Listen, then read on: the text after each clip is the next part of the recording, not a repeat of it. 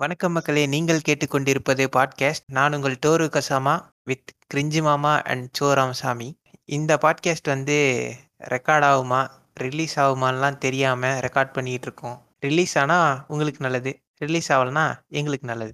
வணக்கம் டோரு வணக்கம் சோ. வணக்கங்க வணக்கம் கொஞ்சமா வணக்கம் டோரு. நமக்கம் நமக்கம். நினச்ச மாதிரி வந்து இடதுசாரி அமைப்புகள் வந்து இப்போ ஆட்சியில் இருக்குது. சரி அதெல்லாம் நல்லா தானே போயிட்டுருக்கு. எதுக்கு அரசியல் பற்றியெல்லாம் பேசணும்?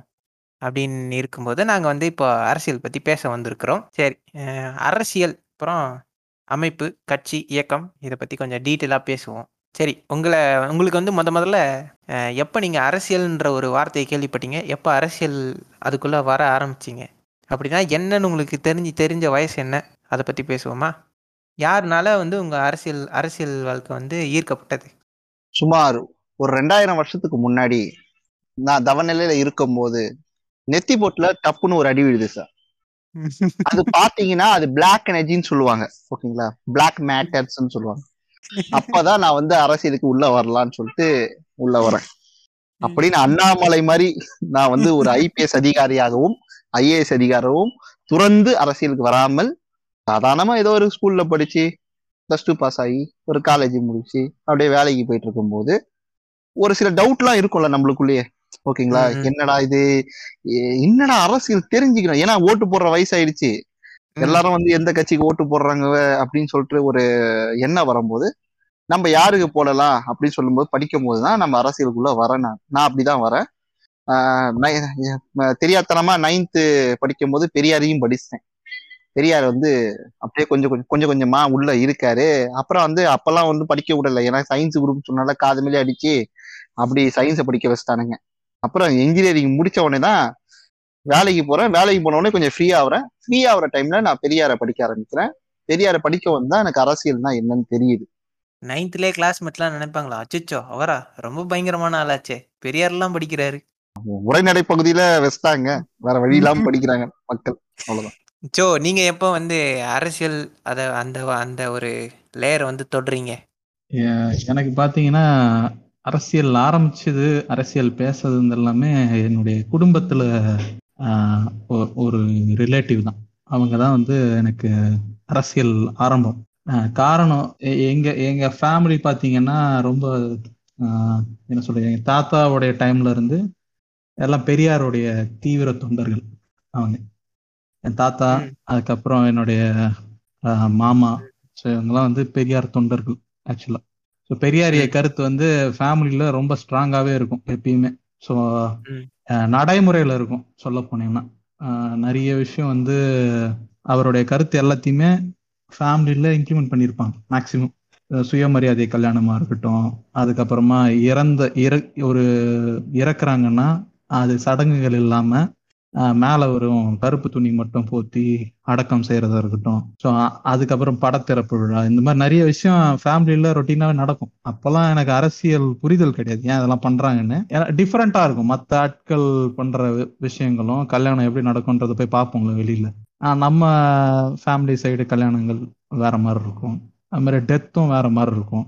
அங்கெல்லாம் டெத்துக்கு அப்புறம் காரியம் மற்ற விஷயங்கள்லாம் செய்வாங்க. அது அப்படியே ஒரு ஃபேமிலிக்குள்ள மட்டும் நடக்கும். ஆனா இங்க பாத்தீங்கன்னா ஒரு ஃபேமிலி ஃப்ரெண்ட்ஸ் எல்லாரும் சேர்ந்து ஒரு படத்திறப்பு விழான்னு ஒன்று வச்சு அவங்க படத்தை திறந்து அதுக்கப்புறம் அவங்களோட மெமரிஸ் எல்லாம் ஷேர் பண்ணுவாங்க. அப்ப சின்ன பையனா இருக்கும்போது எனக்கு ஒன்றும் புரியல. ஏதோ ஒரு ஈவெண்ட் நடத்துறாங்க என்னென்னமோ பண்றாங்க அப்படின்னு இருக்கும். அப்புறமா என்கிட்ட அடிக்கடி கேள்வி கேட்டுக்கிட்டே இருப்பாங்க. இந்த மாதிரி நிறைய கேள்வி. சமூக நீதினா என்ன? அது அப்படின்னா சொ- சொல்லுங்க அப்படின்னு சொல்லிட்டு என்னோட அங்கிள் அவர் தான் கேட்டுட்டே இருப்பாரு மாமா. அதுக்கப்புறமா இடஒதுக்கீடுனா என்ன அப்படிங்கிறதும் அப்படின்னா என்னன்னே தெரியாது. அவர் வந்து ஆனா இந்த கேள்விலாம் கேட்பாரு அடிக்கடி. அதுக்கப்புறமா கேட்டு எங்களுக்கு தெரியலன்னும் போது அவரு அதை பத்தி சொல்லுவார். நம்ம அதாவது என்னென்ன யா- யார் யாருக்கு என்னென்ன இடஒதுக்கீடு கொடுத்துருக்காங்க? ஏன் இட இடஒதுக்கீடு வேணும்? அப்படிங்கிறதெல்லாம் அடிக்கடி கேட்டிருக்கேன். நான் கிட்டத்தட்ட ஒரு பத்து பாஞ்சு தடவை கேட்டிருப்பேன். அங்க போகும் அவங்க அவரை பார்க்க போகும்போதெல்லாம். ஆனா அப்ப எனக்கு அதுல பெரிய புரிதல் இல்லை. ஆனா நான் காலேஜ் ஜாயின் பண்ணும்போது என் ஃப்ரெண்ட்ஸும் அதை பத்தி அதை பத்தி பேச ஆரம்பிச்சாங்க. என்னோட க்ளோஸரா இருக்கிற ரெண்டு ஃப்ரெண்ட் வந்து பாத்தீங்கன்னா சண்டைலாம் போடுவாங்க. திராவிட அரசியல் ஒருத்தர் பேசுவாரு. இன்னொருத்தர் வந்து நம்ம பாமக அரசியல் பேசுவாரு. ஸோ அவங்க ரெண்டு பேரும் அடிச்சுப்பானுங்க. ஏன் இவனுங்க எதுக்கோ அடிச்சுக்கிறானுங்களே? மாங்கொட்டை தெறிக்க பேசியிருக்காங்க போல. என்னது பாமக அரசியல் அரசியல் பேசுறாங்களா? பாமகக்கு அரசியல் இருக்கா? அப்படி இருக்குன்னு சொல்லிதான் அவர் பேசுறாரு. பத்து சதவீதம் இடஒதுக்கீடு வாங்கினதே எங்க அன்புமணி ஐயாவோட விடுங்க அதெல்லாம் உங்களுக்கு எல்லாம் சொன்னா புரியாதுங்க. போங்க. அதனால ரெண்டு பேரு ரெண்டு பேரும் சண்டை போட்டுப்பாங்க நான் தனியா உட்காந்துருப்பேன் இவனுக்கு சண்டை போடும்போதெல்லாம். அதுக்கப்புறமா அவனுங்க பேசுறதெல்லாம் கொஞ்சம் கொஞ்சம் உன்னிச்சு கவனிக்குமோ இதெல்லாம் எங்கேயோ கேட்ட மாதிரி இருக்கே அப்படின்னு சொல்லிட்டு அதுக்கப்புறம் அவர் பேசுறது அதுக்கப்புறம் தான் காதுல விழுந்து மண்டைக்கு ஏற ஆரம்பிச்சது. ஓகே. அப்ப நம்மளும் இவனும் கூட பேசணும்னா நமக்கு அரசியல் தெரியணும் அப்படின்னு அரசியல் பழக ஆரம்பிச்சேன். நான் ஜாயின் பண்ண இயர் காலேஜ் ஜாயின் பண்ண இயர் அதுக்கப்புறமா தான் ஒவ்வொன்றா அவர் கூட நான் இன்னும் க்ளோஸரா பழக ஆரம்பிக்கும் போது இன்னும் நிறைய விஷயங்கள் பெரியாரிய கருத்துகளும் புக்ஸ் இதெல்லாம் படிப்பாரு வாங்கி வச்சிருப்பாரு. அதெல்லாம் அங்க போகும்போது எடுத்து படிக்கிறது. ஆஹ் அப்புறம் அவர்கிட்ட கொஞ்சம் அந்த அந்த சமகால அரசியல் இருக்குல்ல அதை பத்தி எல்லாம் கேள்வி கேட்பாரு டிஎம்கே பத்தி கேள்வி கேட்பாரு அதுக்கப்புறமா தீகா பத்தி கேட்பாரு எல்லாத்தையும் பத்தி கேட்பாரு அவர் தான் திடலுக்கு மற்ற இடத்துக்குலாம் என்னை கூட்டிட்டும் போவார். ஆசிரியரை பார்த்து ஆசிரியரை பா பார்க்கறதுக்கு ஸோ அந்த மாதிரி நிறைய விஷயம் ஆஹ் அவ- அவர் மூலயமா தான் எனக்கு திராவிட அரசியலுங்கிறதும் திராவிட கழகங்கிறதும் மற்ற அரசியல்களும் கொ- கொஞ்சம் கொஞ்சமா கத்துக்க ஆரம்பிச்சு. அதுக்கப்புறம் அது வந்து ரொம்ப என்ன சொல்றது ரொம்ப இன்ட்ரெஸ்டிங்கான ஒரு விஷயமா இருந்தது. ஏன்னா நம்மளோட ரியாலிட்டியில எல்லா இடத்துலயும் கனெக்ட் ஆகுது. ஒவ்வொரு விஷயத்துலயும் அரசியல் இருக்கு அப்படிங்கிறத உணர ஆரம்பிச்சேன் ஸோ அப்படிதான் அரசியல் பேசுறது ஒரு மாதிரி ரொம்ப பிடிக்க ஆரம்பிச்சு அப்படிதான் அரசியல் இப்பயும் பேசிட்டு இருக்கேன் கேட்கறேன் எல்லாருத்தையும் அதிகமா கேட்பேன். நிறைய பேர் பேசுற அரசியல் கேட்பேன். பேசுறதை விட கேட்கறது ஜாஸ்தியா இருக்கு. இதுதான் என்னுடைய சுருக்கம். அரசியல். சுருக்கன்ட்டு எவ்வளவு நேரம் பேசியிருக்காரு. கேட்டா கேட்க வரான். ஆக மொத்தம் நம்ம எல்லாருமே வந்து பொதுமக்கள் நமக்கு வந்து அரசியல் பழக்குனது வந்து சமூகம் தான் பழக்கியிருக்கு. ம். அந்த சமூகத்தை வந்து கட்டமைச்ச ஒருத்தரை பத்தி மட்டும்தான் நம்ம இது வரைக்கும் பேசியிருக்கோம். இப்படி இருக்கும்போது நீங்க ரெண்டு பேருமே சொன்னீங்க பெரியார் மூலமா தான் அரசியல் வந்து எனக்கு வந்து கொஞ்சம் கொஞ்சமா உள்ள வருது அப்படின்ட்டு. Y not Ambedkar? அம்பேத்கர் வந்து எனக்கு எப்படி அறிமுகமாறாருன்னா பெரியார் மூலமா தான் அறிமுகமாறாரு. பெரியாரின் தலைவர் தானே அம்பேத்கர். ஒரு இடத்துல வந்து பெரியார் வந்து என்ன சொல்லியிருப்பாரு? என் தலைவர் அம்பேத்கர் உங்களுக்கு ஒரு தலைவர் இருந்தா யாரை நீங்க தலைவரா எடுத்துப்பீங்க? அப்படின்னு சொல்லிட்டு கேள்வி கேட்கும்போது பெரியார் தயக்கமின்றி சொல்ற ஒரே தலைவர் பேர் வந்து அம்பேத்கர் தான். ஏன்னா அம்பேத்கரோட உழைப்பு வந்து அந்த அளவுக்கு இந்த இங்க இருக்கிற இந்திய கட்டமைப்புல எல்லா இடத்துலயுமே பார்க்கலாம். ஒரு இன்டெலெக்சுவல் எவிடன்ஸாவே அம்பேத்கர் வாழ்ந்திருக்காருன்னு நான் சொல்லுவேன். அதனால ஒய் நாட் பெரியார் அம்பேத்கரே கிடையாது. Including of Ambedkar Ambedkarism is a Periyar பெரியாரே வந்து ஒரு அம்பேத்கரிஸ்ட் தான். இப்ப நான் இப்ப நான் கேட்ட கேள்வி எப்படி மண்டவிங்கித்தனமா இருந்துச்சு? இப்ப இந்த மாதிரி தான் வந்து நிறைய பேர் சுத்திக்கிட்டு இருக்காங்க. அம்பேத்கர் வர்சஸ் பெரியார் அப்படின்னு. அது ஆக்சுவலா தமிழ்நாட்டுல வந்து அரசியல்ல வந்து ஒரு லெஃப்ட் விங் நீங்க சொன்னீங்களா ஒரு ஃபர்ஸ்ட் எடுத்தோடனே ஒரு நம்மளுக்கு வந்து ஒரு லெஃப்ட் விங் பார்ட்டி வந்து ரூல் பண்ணிட்டு இருக்கு நம்ம ஸ்டேட்டை அப்படின்னு சொன்னீங்க. அந்த ஒரு விஷயத்தினாலதான் லெஃப்ட் விங் எப்பெல்லாம் இருக்கு ஒரு ஓங்கி ஒரு ஆட்சி கட்டுல உக்காருதோ அந்த டைம் எல்லாம் பெரியார் வெசஸ் அம்பேத்கர் டிஃபால்ட்டா வரும் எடுத்துட்டு வருவாங்க ஏன்னு கேட்டினா நீங்க லெஃப்ட அடிக்கணும்னா ஒரு நல்லவனுக்கு எதிரான ஒரு ஒரு எதிரா வந்து எதிரி ஒரு கெட்டவனை நிறுத்தினா நல்லவன் மட்டும்தான் ஜெயிப்பான். ஆனா நல்லவனுக்கு எதிரா மிக நல்லவனை நிக்க வச்சானாதான் நல்லவன் தோத்து மிக நல்லவன் ஜெயிப்பான் அப்போ லெஃப்ட்டுக்கு எதிராக நீங்க பயன்படுத்த வேண்டிய ஒரு ஆயுதத்தை அம்பேத்கரா பயன்படுத்துவாங்க அதாவது அம்பேத்கரியலையும் இன்க்ளூடிங் பண்ணதான் அந்த லெஃப்ட் விங்னு சொல்லிட்டு மறந்துட்டு. அம்பேத்கர் வச்சு அடிக்கிற ஒரு விஷயத்த வச்சிருப்பாங்க. எப்படின்னு கேட்டீங்கன்னா இப்ப பெரியார் வந்து ஆஹ் இதெல்லாம் பண்ணாரு அப்படின்னு சொல்லிட்டு நம்ம இயங்கிட்டு இருக்கோம்னா ஏன்னா தமிழ்நாட்டின் பொறுத்த வரைக்கும் பெரியார் எழுத்துக்கள் இல்லாம நீங்க அரசியல் பண்ண முடியாது.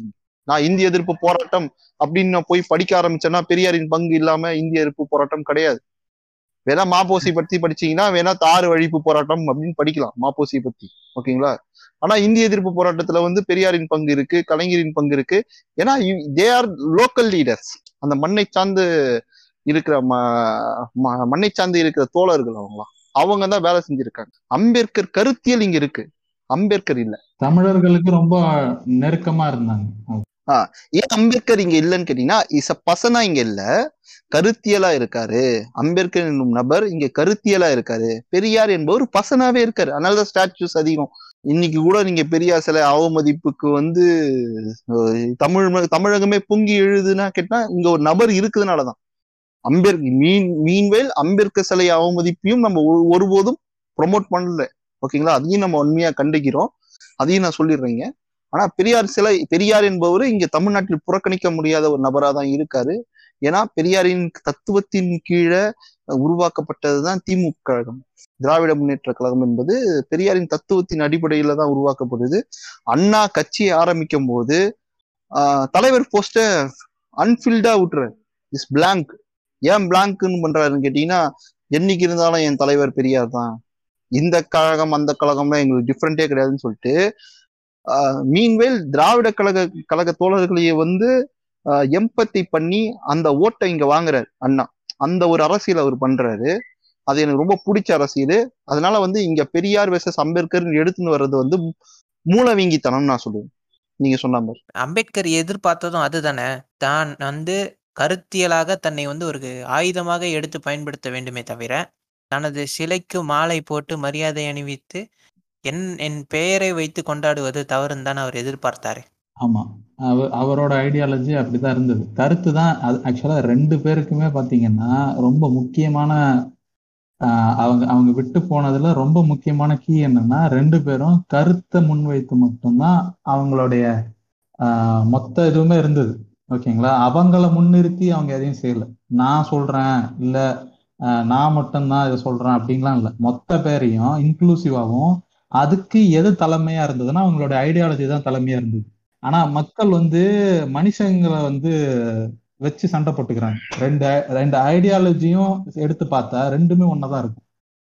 ஆனா இவங்க என்ன பண்றாங்க? இங்க வந்து அந்த மனுஷன் இந்த பெயர் எடுத்துக்கிறாங்க. அந்த பக்கத்துல அந்த பெயர் எடுத்துக்கிறாங்க. இது ரெண்டுத்துக்கும் நடுவுல சண்டை போட்டுக்கிறாங்க. ஆனா அவங்க பாத்தீங்கன்னா அதை கடந்து இருந்தாங்க.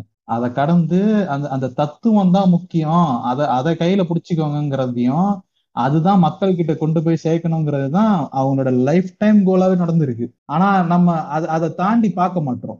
அதாவது ஒரு ஹீரோ ஒர்க் ஷிப்பா தான் பாக்குறோமே தவிர அவங்களே என்ன சொல்றாங்க? அது தவறு. அது அப்படி எடுத்துக்காதீங்கன்னு தான் சொல்றாங்க. அதாவது என்னையும் நீ கேள்வி கேளு. நானே சொன்னாலும் கேள்வி கேளுன்னு சொல்ற இடத்துல அவர் அவரோட இமேஜே உடைக்கிறாரு. நான் நான் நீ பெருசா நினைச்சுக்கிட்டு இருந்த அதையும் கொஸ்டின் கேளு. நான் சொல்லிட்டா அது எல்லாம் கரெக்ட் கிடையாது. அதனால உன் அறிவை கொண்டு சிந்தின்னு சொல்றது என்னன்னா அந்த தத்துவத்தை இவரை தாழ்த்தி தத்துவத்தை உயர்த்துறது. அதுதான் முக்கியம். கருத்து தான் முக்கியம். நீ நீ சிந்திக்கிறது தான் முக்கியம் அப்படின்னு சொல்றாரு. அந்த தான் முக்கியம். அதுதான் கீ அதாவது அதை தான் எல்லாரும் கொண்டு போகணும்.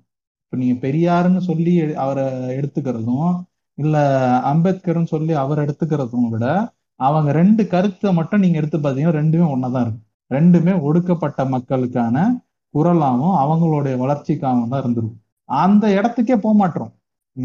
அந்த மேல் நிலையிலே வந்து சண்டை போட்டுட்டு இருக்கோம். அவங்க பெயர் அவங்க என்ன இனத்தை சார்ந்தவங்க அதுக்கப்புறம் என்ன சாதியை சார்ந்தவங்க அப்படிங்கிற சண்டை மட்டுமே தான் ஓடிட்டு இருக்கே தவிர அவங்க சொன்ன கருத்தே இல்லை. அது அத அம்பேத்கர் என்ன சொல்வாரு? ஒடுக்குமுறைக்கு எதிர்ப்பா பேசுற என்ன ஒரு ஒடுக்கப்பட்ட சாதியின் தலைவரா ஆக்குறது அதை விட அயோக்கியத்தனம் பொறுக்கித்தனம். வந்து ஆமா எதுவுமே கிடையாது அப்படிங்கிறது. ஒரு அவரை மட்டும் சொல்ல அவர் பொதுவாவே சொல்றாரு. எல்லாரையும் சொல்றாரு. ஒடுக்கப்பட்ட மக்களுக்கான குரலா இருக்கிறவங்கள நீங்க ஒடுக்கப்பட்ட மக்கள் அதோட தலைவர் மட்டும்தான் அப்படின்னு சொல்றது அயோக்கியத்தனம் அப்படிங்கிறது. அதை விட மோசமான செயல் எதுவும் இருக்க முடியாதுங்கிறது. சாதிக்கு எதிராக வேலை செய்யறவங்க சாதி வெறியனா பாக்குற ஒரு தன்மை மாதிரி சாதிய தலைவரா? ஆஹ் சாதி தலைவராகவும் சாதி வெறியனாவும் பாக்குற ஒரு தன்மையா பாக்குறாங்க. அந்த ஒரு விஷயம். அதனாலதான் பெரியார் வந்து இங்க தமிழ்நாட்டுல வந்து பெரியாருக்கு மேல் பரப்பப்பட்ட அவதூறுகளுக்கான மறுப்பு புத்தகம் தமிழ்நாட்டுல அதிகமா இருக்கும். அதுல ஒரு முக்கியமான புக்கை நான் எதை கன்சிடர் பண்றேன்னா ஆதிக்க சாதியினருக்காக மட்டுமே பெரியாரா? அப்படின்னு ஒரு கொஸ்டின் மார்க்கோட இருக்கிற ஒரு புக் இருக்கும். அதே மாதிரி இந்த சைட்ல வந்து பாத்தீங்கன்னா அம்பேத்கரை வந்து இந்துத்துவால கரையிருக்கிற கரைக்கிற ஒரு முயற்சியை வந்து தொடர்ந்து பண்ணிட்டு இருக்காங்க. இந்துத்துவ அம்பேத்கர் அப்படின்னு சொல்ற ஒரு விஷயமா இருக்கட்டும். அவர் பொ அவர் பொது சிவில் சட்டத்தை வந்து எந்த ஆங்கிள் பேசுறாரு? அவர் வந்து இந்தியன் ஃபெடரேஷனையும் யூனியனையும் எப்படி பாக்குறாரு அப்படிலாம் தெரியாம ஏதோ ஒரு கட்டுரையின் இளசர்களை எடுத்துட்டு வந்துட்டு இந்துத்துவ அம்பேத்கரா கட்டமைப்பாங்க. அதுக்கும் வந்து தமிழ்நாட்டுல வந்து இந்துத்துவமாக்கப்படாத அம்பேத்கர் அப்படின்னு சொல்லிட்டு மறுப்பு புத்தகம் போட்டுட்டாரு ஏன்னா ரெண்டு கருத்துமே ஒண்ணுதான். அட இவ்வளவு இருக்கட்டுங்க நான் ஒரு இந்துவாக சாக மாட்டேன்னு சொன்னவர் எப்படிங்க இந்துத்துவால வந்து கலக்க பார்ப்பாங்க ஆனா பண்ணியிருக்காங்க. இல்லையா? Buddhism is extended vision of Hinduism right அப்படின்னு சொல்லுவாங்க. புத்தரே பித்தரே விஷ்ணுவின் பத்தாவது அவதாரம் அப்படின்னு சொல்லிட்டு இருப்பானுங்க. புத்தர் மட்டும் ரிட்டர்ன் வந்தாரு. உங்களுக்கு எல்லாம் அக்கோல்டியா தான்டா டேய். அவர் தெளிவாவே நான் ரிட்டர்ன் வர மாட்டேன். உன் வாழ்க்கை உன் கையில இருக்கு. உன் வாழ்க்கை என்பது நரகத்திற்கும் சொர்க்கத்துக்கும் இடைப்பட்ட வழி கிடையாது. மூடிட்டு உன் வேலையை பாருடா. ஒழுங்கா வேலை செய் அப்படின்னு சொல்லிட்டு போயிருப்பான் அறிவை போற்று அறிவாளியை போற்று அப்படின்னு சொன்னாரு. பட் அவன் அதை கேட்காம வந்தியத்தேவனை வந்து நம்ம அடுத்த தலைமுறைக்கு அறிமுகப்படுத்துவோம் சொன்னேன். டே வந்தியத்தேவன் பொன்னியின் செல்வன் கேரக்டர்டா என்னடா பேசுற? அப்படிதாங்க இருக்கு அவர் பேசுறது எல்லாமே. ஒரு மா ஒரு தமிழ்நாட்டு மாநில தலைவருங்க அவரு. ஏங்க நீங்க அதை அப்படி பாக்குறீங்க. அவங்க நினைச்சாங்கன்னா வந்தியத்தேவன் ஒரு கேரக்டரை புதுசா வரலாறுக்குள்ளே கொண்டாந்து இறக்க முடியும். ம், காந்தி தற்கொலை பண்ண மாதிரி. அவர் புதுசா வந்திருக்காருங்க. கத்துக்குவாருங்க. வெயிட் பண்ணுங்க கொஞ்சம். கத்துக்கு வரலாம் கிடையாதுங்க. அவங்கெல்லாம் நமக்கு கத்து கொடுத்துட்டு போயிருவாங்கங்க. ஆக்சுவலா வந்து இங்க தமிழ் தமிழ்நாட்டுல வந்து ஒரு செகண்ட் செகண்ட் ஃப்ரண்ட் இல்லாம நிலைமை இங்க வந்துடுச்சு. ஏன்னா அதிமுக கட்சியை வந்து அவன் கையில போட்டு விழுங்கிட்டானுங்க. கண்ட்ரோல்ல வச்சிருக்கானுங்க. இவனுங்க செகண்ட் ஃப்ரண்டா வர்றதுக்கான ஒரு ஒரு இனிஷியேட்டிவ் மூவா தான் இவனுங்க பண்ணிட்டு இருக்கானுங்க பாஜக. நீங்க எல்லாருமே எனக்கு தெரிஞ்ச வரைக்கும் இருக்கிற தமிழகத்துல இந்த கடந்த தேர்தல் எதிர்நிலையில நின்ன எல்லாரும் திமுக கழகத்துக்கு எதிர்நிலையில திமுக கழக கூட்டணிக்கு எதிர்நிலையில எல்லாருமே அந்த ரெண்டாவது இடத்துக்கு தான் எய்மே அந்த ரெண்டாவது இடத்தை யார் பிடிக்கிறதுங்கிறது தான் பெரும் போராட்டமாவே இருக்கு. அந்த ஓட்டை அந்த ஓட்டை கவர் பண்றது யாருங்கிறது தான் என்ன சொல்றது? அதுதான் குறிக்கோளா இருக்கு. ஏன்னா இவரு பதவி ஏற்கும் போதும் என்ன சொல்றாரு? ஆஹ் இனி திமுகவுக்கு எதிரிய மாற்றம் நாங்க தான் அப்படி பிஜேபி தான் அப்படின்னு அவரு பிரகடனப்படுத்துறாரு. புரியுதுங்களா? சோ அவங்களுக்கு வந்து அதிமுக ஒரு பிரச்சனையாவே இல்லை. அவங்களுக்கான பிரச்சனை என்னன்னா அந்த செகண்ட் பொசிஷன் நம்ம வந்துடணும் அந்த எதிர்நிலைங்கிறது நம்ம தான் நம்ம தான் ஸ்ட்ராங்கர் பொசிஷன் நம்ம தான் செகண்ட் பெருங்கட்சி அப்படிங்கிறத காமிக்கணுங்கிறது தான் எல்லாருமே பண்றாங்க. சீமான் அண்ணன் சீமானா இருக்கட்டும். ஏங்க அண்ணன் சீமானெல்லாம் ரெண்டாவது நிலைக்கு தான் பண்ணல அவரு. அவர் சித்தப்பா கட்சியை வளர்த்து விட்டா போதும்னு சொல்லிட்டு தான் பண்ணார் ஒரு வேலை. அவரு அப்படி அப்படி எதிர் எதிர் ஓட்டுகளை யார் ஓட்டுகள் எடுத்தாரு அவர் பிரிச்ச ஓட்டுகள் அதிகம் பாத்தீங்கன்னா அதிமுக அதிமுக ஓட்ட பிச்சாரு அவரு. அதுதான் பிரிக்க முடியும் அப்ப அவங்க ஏன்னா அவங்க எல்லாருமே அவரும் சரி மக்கள் நீதி மையமும் சரி எல்லாரும் எதிர்நிலையில நிறுத்தினது யார்? திமுக எதிர்நிலையில தான் நிறுத்துறாங்க. இதுதான் பிரச்சனை. அப்போ அவங்க என்ன பண்றாங்க? அதுக்கு எதிர்ப்பா போடுற ஓட்டு எல்லாமே இவங்களுக்கு தானே வரும். இந்த மாதிரி சிறு சிறு கட்சிங்களுக்கு தான் ஓடும் அப்ப எதிர்நிலையில இருக்கிற ஓட்டு யாருடைய ஓட்டு? அது ஏடிஎம்கேவோட ஓட்டு. இப்போ அவங்க ஹெல்ப்லாம் பண்ணல. அவங்க தான் காலியா பண்ணியிருக்காங்க. சொல்ல போனா இப்போ புதுசா வந்த கட்சிகள் பிஜேபியா இருக்கட்டும் மற்ற ஆட்கள் எல்லாருமே அதிமுகவுடைய ஓட்டுகளையும் ஆஹ் அதாவது திமுக எதிர்ப்புங்கிறது அதிமுகவுக்கு வர வேண்டிய விஷயம். அந்த ஓட்டு. இவங்க என்ன பண்ணாங்க? எல்லாத்தையும் தூள் தூளா உடைச்சு அதிமுகவையும் டவுன் பண்ணிட்டாங்க. சொல்ல போனா. அப்படிதான் நடந்திருக்கு. ரிசல்ட்ஸ் அப்படிதான் இருக்கு. இதே எம் எங்க எம்ஜிஆரா இருந்தா ஒரு தவறு செய்தால் அதை தெரிந்து செய்தால் அப்படின்னு பாட்டை போட்டு ஓட்டு வாங்கியிருப்பாரு. அதுதான். அதாவது ஸ்ட்ராட்டஜி ஸ்ட்ராட்டஜி சரியில்லை. இப்ப அம்மா என்ன சும்மா பட்டத்து ராணி பாட்டு பயக்கவா அப்படின்னு நானும். எங்க எங்க? பாட்டுக்கு பாட்டு போட்டி எங்க நடத்துறோம்? நீங்க வேற. சரி இப்போ என்னதான் அம்பேத்கரோட கருத்தியல் பேசுறவங்களா இருந்தாலுமே அவங்க வந்து ஜெய் பீம் ஜெய் பீம் அப்படின்னு சொன்னால் மட்டும்தான் அவங்களுக்கு வந்து அம்பேத்கர் வாழ்வதாகவும் அம்பேத்கருடைய கருத்துக்களை ஏற்றுக்கொண்டதாகவும் ஒப்புக்கிறாங்க. இப்போ நான் வந்து அம்பேத்கரை படிச்சிருக்கிறேன். எனக்கு அம்பேத்கரோட ஃபெமிலியாரிட்டி இருக்குது. சரிங்களா? இப்போ இப்படி ஃபெமிலியாரிட்டி இருக்கும்போது நான் வந்து அவரோட கருத்துக்களை எடுத்து பேசிக்கிட்டு இருக்கேன். நானும் வந்து பொ பொதுவெளியெல்லாம் இப்போ இருக்கிறேன். ஃபேஸ்புக்கிலலாம் போஸ்ட் போட்டு சுற்றிட்டு இருக்கேன்னு வச்சுக்கோங்களேன். இப்படி சுற்றிட்டு இருக்கேன். நான் வந்து ஜெய் பீம்னு போஸ்ட் கீழே போடலன்னா வந்து எனக்கு அடிக்கிறாங்க வாழ்க அம்பேத்கர்னு போட்டால் வந்து எனக்கு அடிக்கிறாங்க so what is the difference between Jai Bhim and வாழ்க அம்பேத்கர் நல்ல கொஸ்டின் ஆஹ் இது ஆக்சுவலா பாத்தீங்கன்னா நான் நான் பாக்குற விதத்துலயும் சரி இதை இன்னொருத்தரும் ஆஹ் இதே பிரச்சனையை பேசியிருக்காரு. ஆஹ் நீங்க அத ஒரு யூடியூப் வீடியோ கூட பார்த்துருக்கலாம். கோபி நாயனார் இருப்பாரு ஆஹ் அவரு ஒரு டைரக்டரா இருப்பாரு. அவரும் இதே விஷயத்த பேசியிருக்காரு. ஆஹ் அவர் என்ன சொல்றாரு? ஏன் நீங்க வந்து ஜெய் பீம்னு சொல்றது மட்டும் அதுதான் முக்கியம்னு நினைக்கிறீங்க? அவர் வாழ்க அம்பேத்கர்னு ஏன் சொல்ல மாட்டீங்க? அதுல என்ன பிரச்சனை? ஏன் தெரியுமா ஏன் தெரியுமா சோ பிரதர்? வாழ்க அம்பேத்கர் இங்க இருக்க பெரியாரிஸ்டுகள் எல்லாம் வாழ்க அம்பேத்கர் சொல்றாங்க. நீ எப்படி வாழ்க அம்பேத்கர் சொல்லலாம்? அப்ப நான் புதுசா ஒண்ணு சொல்றேன். ஜெய் பீம் அப்படின்னு சொல்றேன். வேற எதுவும் கிடையாது. இங்க இருக்கிற அனைவரும் வாழ்க ஆமா இங்க இருக்கிற அனைவருமே ஓகேங்களா? இங்க இருக்கிற பெரியாரிஸ்டுகளும் சரி தீகா தோழர்கள் தீபிகா தோழர்கள் தாபி தீகா தோழர்கள் இயக்க சார்ந்த இருக்கிற அனைத்து தோழர்களுமே வாழ்க அம்பேத்கர் சொல்றதுல ஒரு நெருடல் எல்லாமே சொல்லுவாங்க. ஆமா அவங்க எப்படி சொல்லுவாங்கன்னா வாழ்க அம்பேத்கர் வாழ்க பெரியார் சொல்லுவாங்க. அது அது ரெண்டும் ஒரு ஒரே சென்டென்ஸ்ல சொல்லுவாங்க. இப்போ நம்ம இப்போ நம்ம கௌசிக் வரார் நடுவில். ஜெய் ஸ்ரீராம்னு சொல்லிட்டு போவார். ஆக்சுவலா அப்படிதான் இருக்கு. அது வந்து ஒரு ஒரு ஜெய் ஸ்ரீராம் சொல்ற இடங்கள்ல இருந்து வர விஷயம் தான் ஜெய் பீமா இருக்குது. கரெக்டுங்களா ஜெய் பீமும் ஜெய் ஸ்ரீராமும் ஒண்ணு கிடையாது. அது வந்து நார்த்தோ நார்த்தோட கல்ச்சர் ஆக்சுவலா அவங்களோட கல்ச்சர் கல்ச்சரலி ஜெய் பீம் அவங்க சொல்றாங்க. ஆனா நீங்க வாழ்க அம்பேத்கரை மறைச்சிடுறீங்க. சொல்றவங்க ஜெய் பீம் சொல்றவங்க வாழ்க அம்பேத்கரை மறைக்கிறாங்களா? அப்படின்னு சொல்ற ஒரு கேள்வி மட்டும் தான் எனக்கு இல்ல இருக்கு. நார்த்ல பாத்தீங்கன்னா மாதிரி. ஜெய் ஸ்ரீராம் ஜெய் ஸ்ரீராம் சொல்லுவாங்க. ஓகேங்களா? ஜெய் பீம் சொல்லுவாங்க. அதே மாதிரியே கவர்மெண்ட் ஆபீசர்ஸ் எல்லாம் பாத்தீங்கன்னா பாரத் மாதா கி ஜெய் சொல்லுவாங்க. இல்லைன்னா அதே மாதிரி இந்த இந்த கண்ட்ரியை பேசுற மாதிரி ஒரு ஒரு ஒரு இது அவங்க அவங்க கிரீட் பண்ற விதம் வந்து பாத்தீங்கன்னா இப்படிதான் கிரீட் பண்ணுவாங்க. நம்ம வணக்கம்னு சொல்றோம்ல. அதுக்கான ஒரு மொழியா தான் ஜெய் ஸ்ரீராம் அவங்க பேசுறதும் சரி ஜெய் பீம் சொல்றதும் சரி ஒரு ரெண்டு தோழர்கள் வந்து பேசும்போது சொல்றது இந்த ஜெய் பீமும் சரி ஜெய் ஸ்ரீராம் சரி. அந்த அதாவது அடுத்த பகுதியில இருக்காங்க. புரியுதுங்களா? சோ அப்படிதான் இது அங்க அங்க பே அங்க வந்து ஒரு ஒரு ஒரு காமனா கிரீட்டிங்கா தான் ஜெய் பீம் இருக்கும். ஓகேங்களா? அது செய்யறாங்க நிறைய பேர் அதை ஃபாலோ பண்றாங்க. நான் அந்த கான்டெக்ட்ல சொன்னேன்.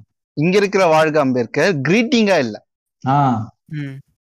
ஒரு போ ஒரு ஒரு ஒரு தடுப்பு போராட்டத்துல வாழ்க அம்பேத்கர். ஒரு பேச்சு உரையில இறுதியில ஒரு வாழ்க அம்பேத்கர்னு சொல்றதெல்லாம் வந்து பாத்தீங்கன்னா அம்பேத்கர் கருத்தியல் சார்ந்து வெளியே வருது ஓகேங்களா it's not like Jai Jai Bhim. நீங்க சொல்ற மாதிரி இட்ஸ் நாட் கிரீட்டிங் வேர்ட் ஓகேங்களா இது ஒரு புரட்சிகரமான பெயர் அப்படின்னு சொல்றதுனாலதான் வாழ்க அம்பேத்கர் அப்படின்னு சொல்றான் இங்க இருக்கிறவங்க. மோர் ஓவர் வந்து நான் இங்க வாழ்க அம்பேத்கரை வந்து நீங்க சொன்ன மாதிரி நான் கருத்தியல் ரீதியா நான் பார்க்கறேன். வாழ்க அம்பேத்கர். ஆஹ் அதே மாதிரி இங்க இருக்க வாழ்க அம்பேத்கர் மறைச்சி ஆஹ் இங்க பாருங்க வாழ் இங்க வந்து அம்பேத்கர் கொண்டாடப்படவில்லை. அம்பேத்கர் இன்னும் அங்கதான் இருக்காரு கூண்டுக்குள்ள இருக்காரு. ஆமாங்க கூண்டுக்குள்ள இருக்காரு. எங்களுக்கு வருத்தமா தான் இருக்கு. அம்பேத்கர் சிலை தாக்கப்படுகிறதா? தாக்கப்படுகிறது. அம்பேத்கர் கருத்தில் இன்னும் வளரணுமா? ஆமா வளர வேண்டும். அது எப்படி வளரணும்? எந்த ஃபார்ம்ல வளரணும்? அப்படின்னு சொல்ற ஒரு எண்ணம் வந்து இங்க இருக்கிற பரவலா இருக்கிற எல்லா தோழர்களுக்கும் இருக்கு. அரசியல் சார்ந்து இயங்குற எல்லா தோழர்களுக்கும் இருக்கு. ஆனா அதெல்லாம் மறைச்சிட்டு ஜெய் பீமை வந்து ஒரு அல்லேலியா மாதிரி எடுத்துன்னு வந்தீங்கன்னா நான் கோபி நாயனர் மாதிரி சொல்றேன். ஓகேங்களா? ஒரு அல்லேலியா மாதிரி எடுத்து வர்றது வந்து எங்களால ஏத்துக்க முடியாது அப்படின்னு தான் நிறைய தோழர்கள் சொல்லிட்டு இருக்காங்க தவிர மற்றபடி ஜெய் பீமுக்கு எதிரானவர்கள் தமிழர்கள் கிடையாது. நான் எப்படி பாக்குறேன் மெயினா பாத்தீங்கன்னா இப்ப வாழ்க அம்பேத்கர் சொல்றதும் வாழ்க பெரியார்னு சொல்றதும் நம்ம மொழியில அவங்கள புகழ்ந்து பேசுறது. அப்படித்தான் நான் பாக்குறேன் ஆஹ் வாழ்க அம்பேத்கர்னு சொல்ற விஷயங்க. அ- அதாவது ஏன் இன்னும் அம்பேத்கர் வந்து கூண்டுக்குள்ள வச்சிருக்காங்க? அம்பேத்கர் சிலைகள் வந்து கூண்டுக்குள்ள வைக்கப்படுது. அப்படின்னு காரணமே பாத்தீங்கன்னா அவர் என்ன வந்து பெரிய அடக்குமுறை என் மேல நீங்க நடத்துறது அதாவது ஒரு அஹ், ஒடுக்குமுறைக்கு உட்படுத்தப்பட்ட மக்களுக்கு என்ன சொல்றது அவங்களுடைய வளர்ச்சிக்காகவும் அவங்க ஒடுக்குமுறையை எதிர்த்தும் நான் போராடுறோம்னா ஒ- ஒரு சாதியோடைய தலைவரா நீங்க மாத்துறதுன்னு சொல்றாங்கல்ல அவர் சொல்லியிருக்காருல்ல அதை தான் பண்றாங்க. அதாவது அவரோட கருத்து தெரிஞ்சிருந்தா அவர் யாருக்காக எல்லா ஒடுக்கப்பட்ட மக்களுக்காக தான் போராடி இருக்காரு ஒடுக்கப்பட்ட மக்கள்னா நம் வெறும் எஸ்சி எஸ்டி பீப்புள்ஸ் மட்டும் கிடையாது. தலித்துகள் மட்டும் கிடையாது. எல்லாரும் தான் ஒடுக்கப்பட்டிருக்கும். பிற்படுத்தப்பட்டிருக்கும். சில பேர் வந்து இஸ்லாமியர்களை இங்க ஒடுக்கு ஒடுத்து ஒ- தலித்துகளை நான் ஏத்துக்க மாட்டேன் அப்படின்னு சொல்றவங்க நிறைய பேர் இருக்காங்க. ஏன்னு கேட்டினா அவன் வந்து நீ வந்து பொதுவா நாத்து முழுவதும் நீ பார்த்தனா இஸ்லாமியர் ஒடுக்கப்பட்டிருக்கானா கேட்டா ஆமா ஒடுக்கப்பட்டிருக்கான். தலித்துகளா இருக்கப்படுகிறான். அவனுக்கான குரலை நம்மளும் நம்மளும் சேர்த்து தான் கொடுக்கணும்.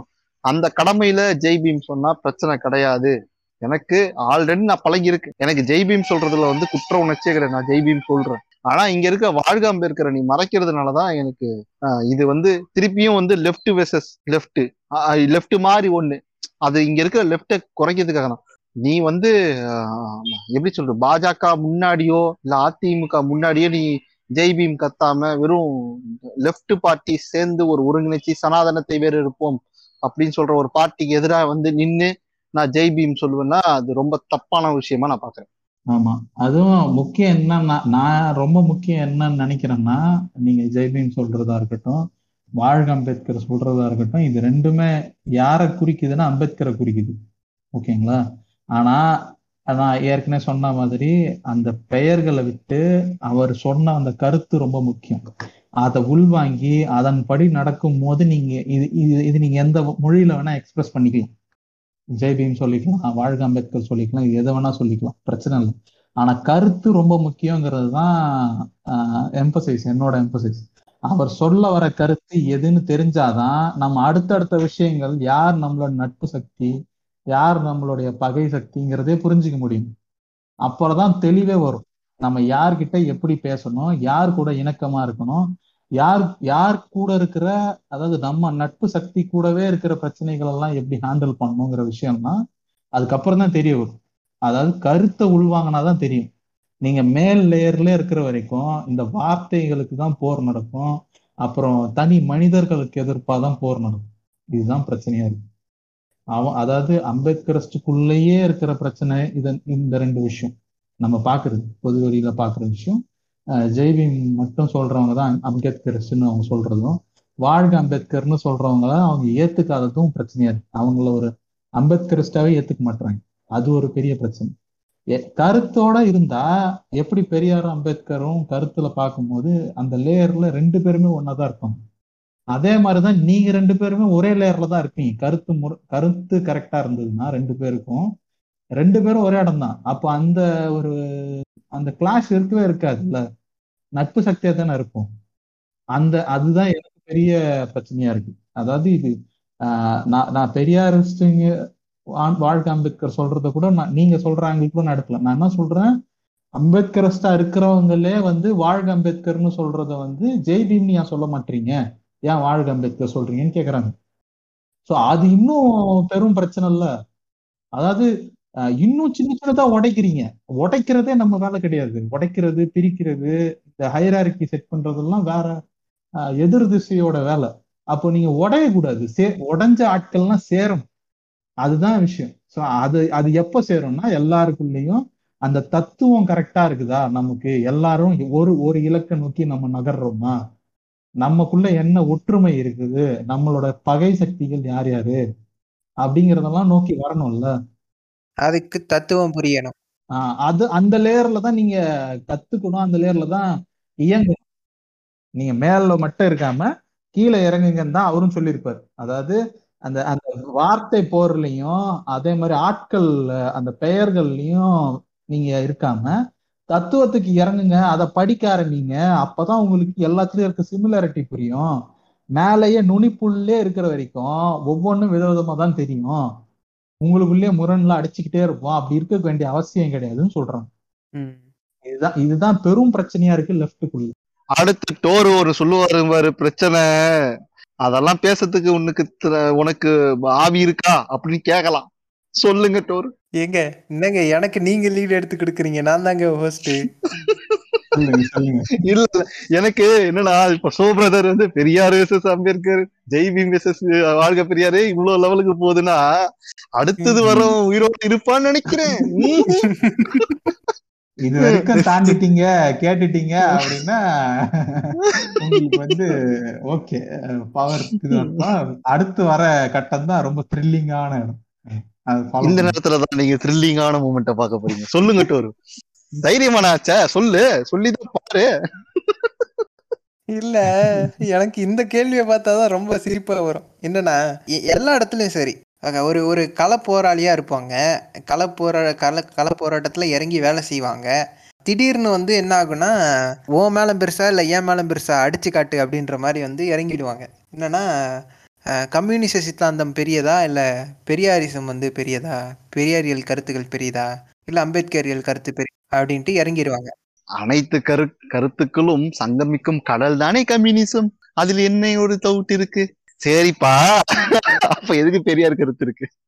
இல்ல முதல்ல அனைத்து கருத்தையும் கலக்கிற இடம் கம்யூனிசம் தான் இருக்கு. ஆனா அதுக்காக நீ பெரியார் கருத்தை புறந்தள்ளி நீ கருத்தை கலப்பியா? பெரியார் என்ன சொல்றாருன்னு கொஞ்சம் கேட்டுட்டு கல யாரு வேணா சொன்னா? இல்ல ப்ரோ பெரியார்லாம் வந்து தெலுங்கர் ப்ரோ நினைச்சேன்டா. இப்ப இப்ப எழுதுறேன் பாரு திராவிட மாயை. எழுதி தள்ளுறேன் பாரு. உனக்கு நாரிய மாயை எழுதுனா நீ எதுக்கு திராவிட மாயை எழுதுற நான் கேக்குறேன்.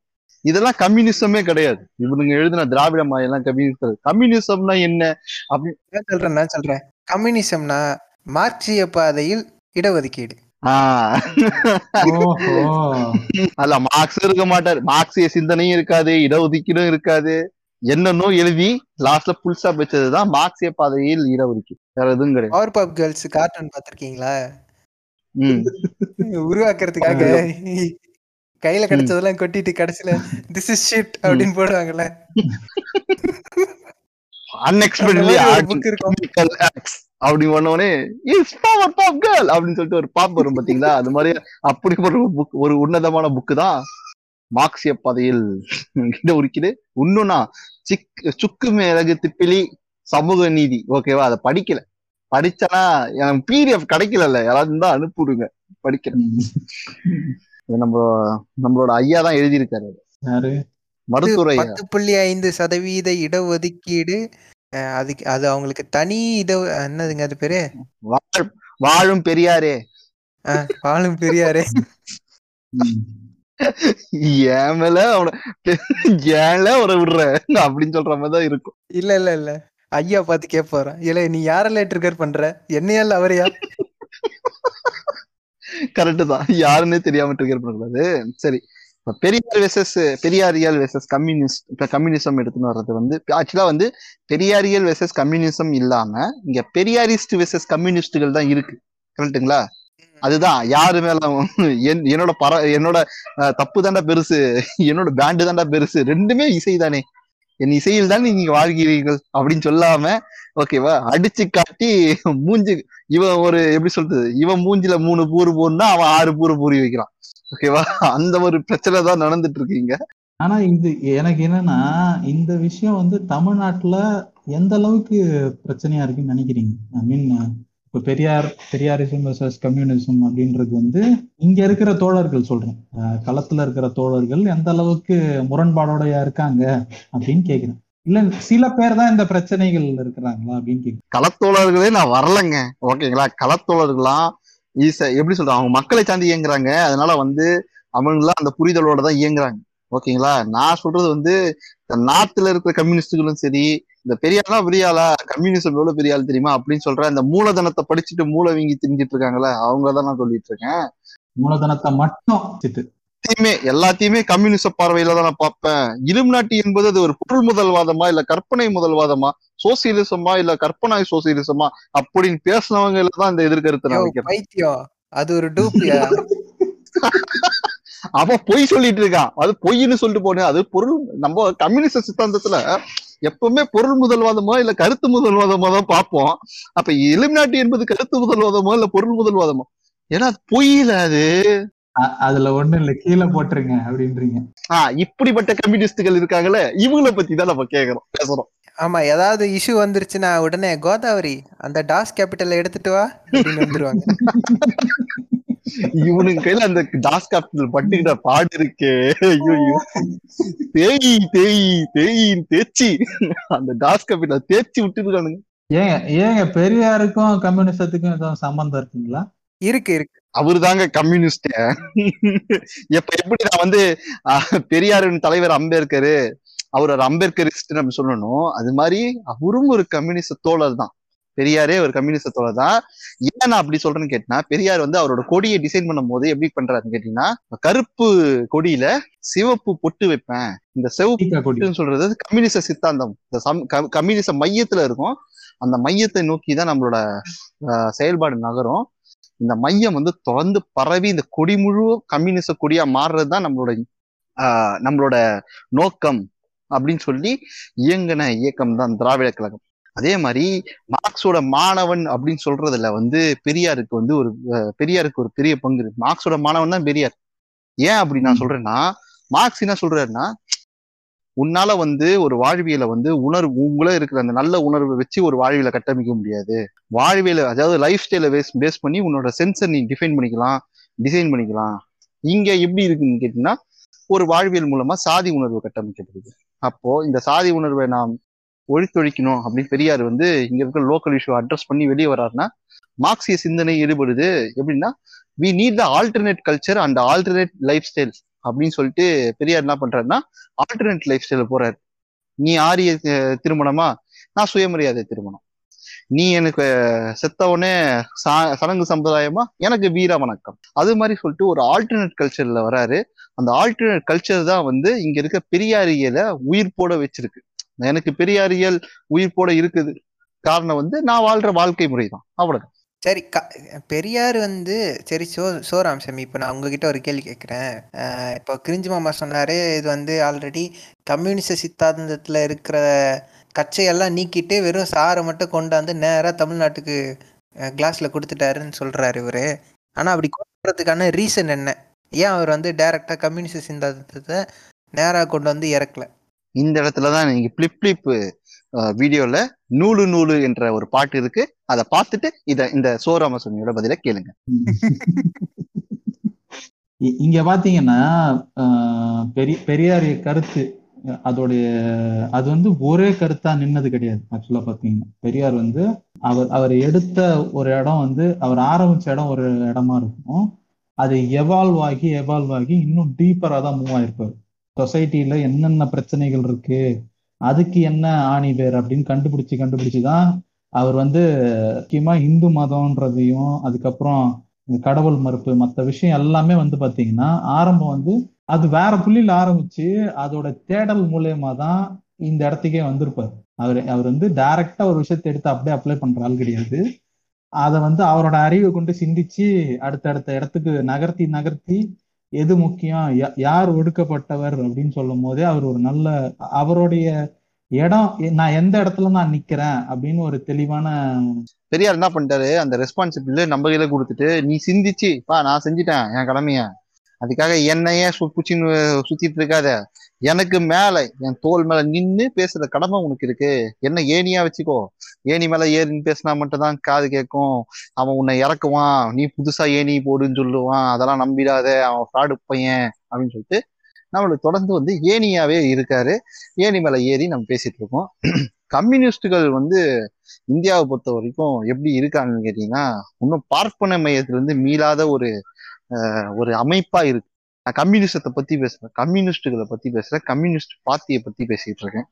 ஏன்னு கேட்டீங்கன்னா இன்னும் அவங்க ஜாதின்ற ஒரு இஷ்யூவை வந்து ரொம்ப சட்டில் ஒரு அது அந்த விஷயம் வேணாங்க. நம்ம ஒரு புத்துலகம் பொற படைப்போம். அப்படின்னு சொல்லிட்டு திரியிறாங்களோ அப்படின்னு எனக்கு ஒரு டவுட் வருது. நான் சவுத்துல இருக்கிறதுலையோ இல்லை கேரளா இருக்கிறதுலையும் சொல்லலை. நான் முழுக்க முழுக்க நார்த்ல இருக்கிற இதை தான் சொல்றேன். பீரோக்ரஸியும் அப்புறம் அவங்க இருக்கிற தலைவர்களை பத்தி தான் பேசுறேன். ஏன்னு கேட்டீங்கன்னா இந்தியா முழுவதும் இருக்கிற அதிகமான அமைப்புகள் கொண்ட அதிகமான தொழிற்சங்கங்கள் கொண்ட ஒரு அமைப்பு ஒரு கட்சின்னு பாத்தீங்கன்னா கம்யூனிஸ்ட் கட்சி தான். அந்த கம்யூனிஸ்ட் கட்சி பாசிசத்தை எதிர்க்குதா எடுக்கலையா எனக்கு ஒண்ணுமே புரியலங்க.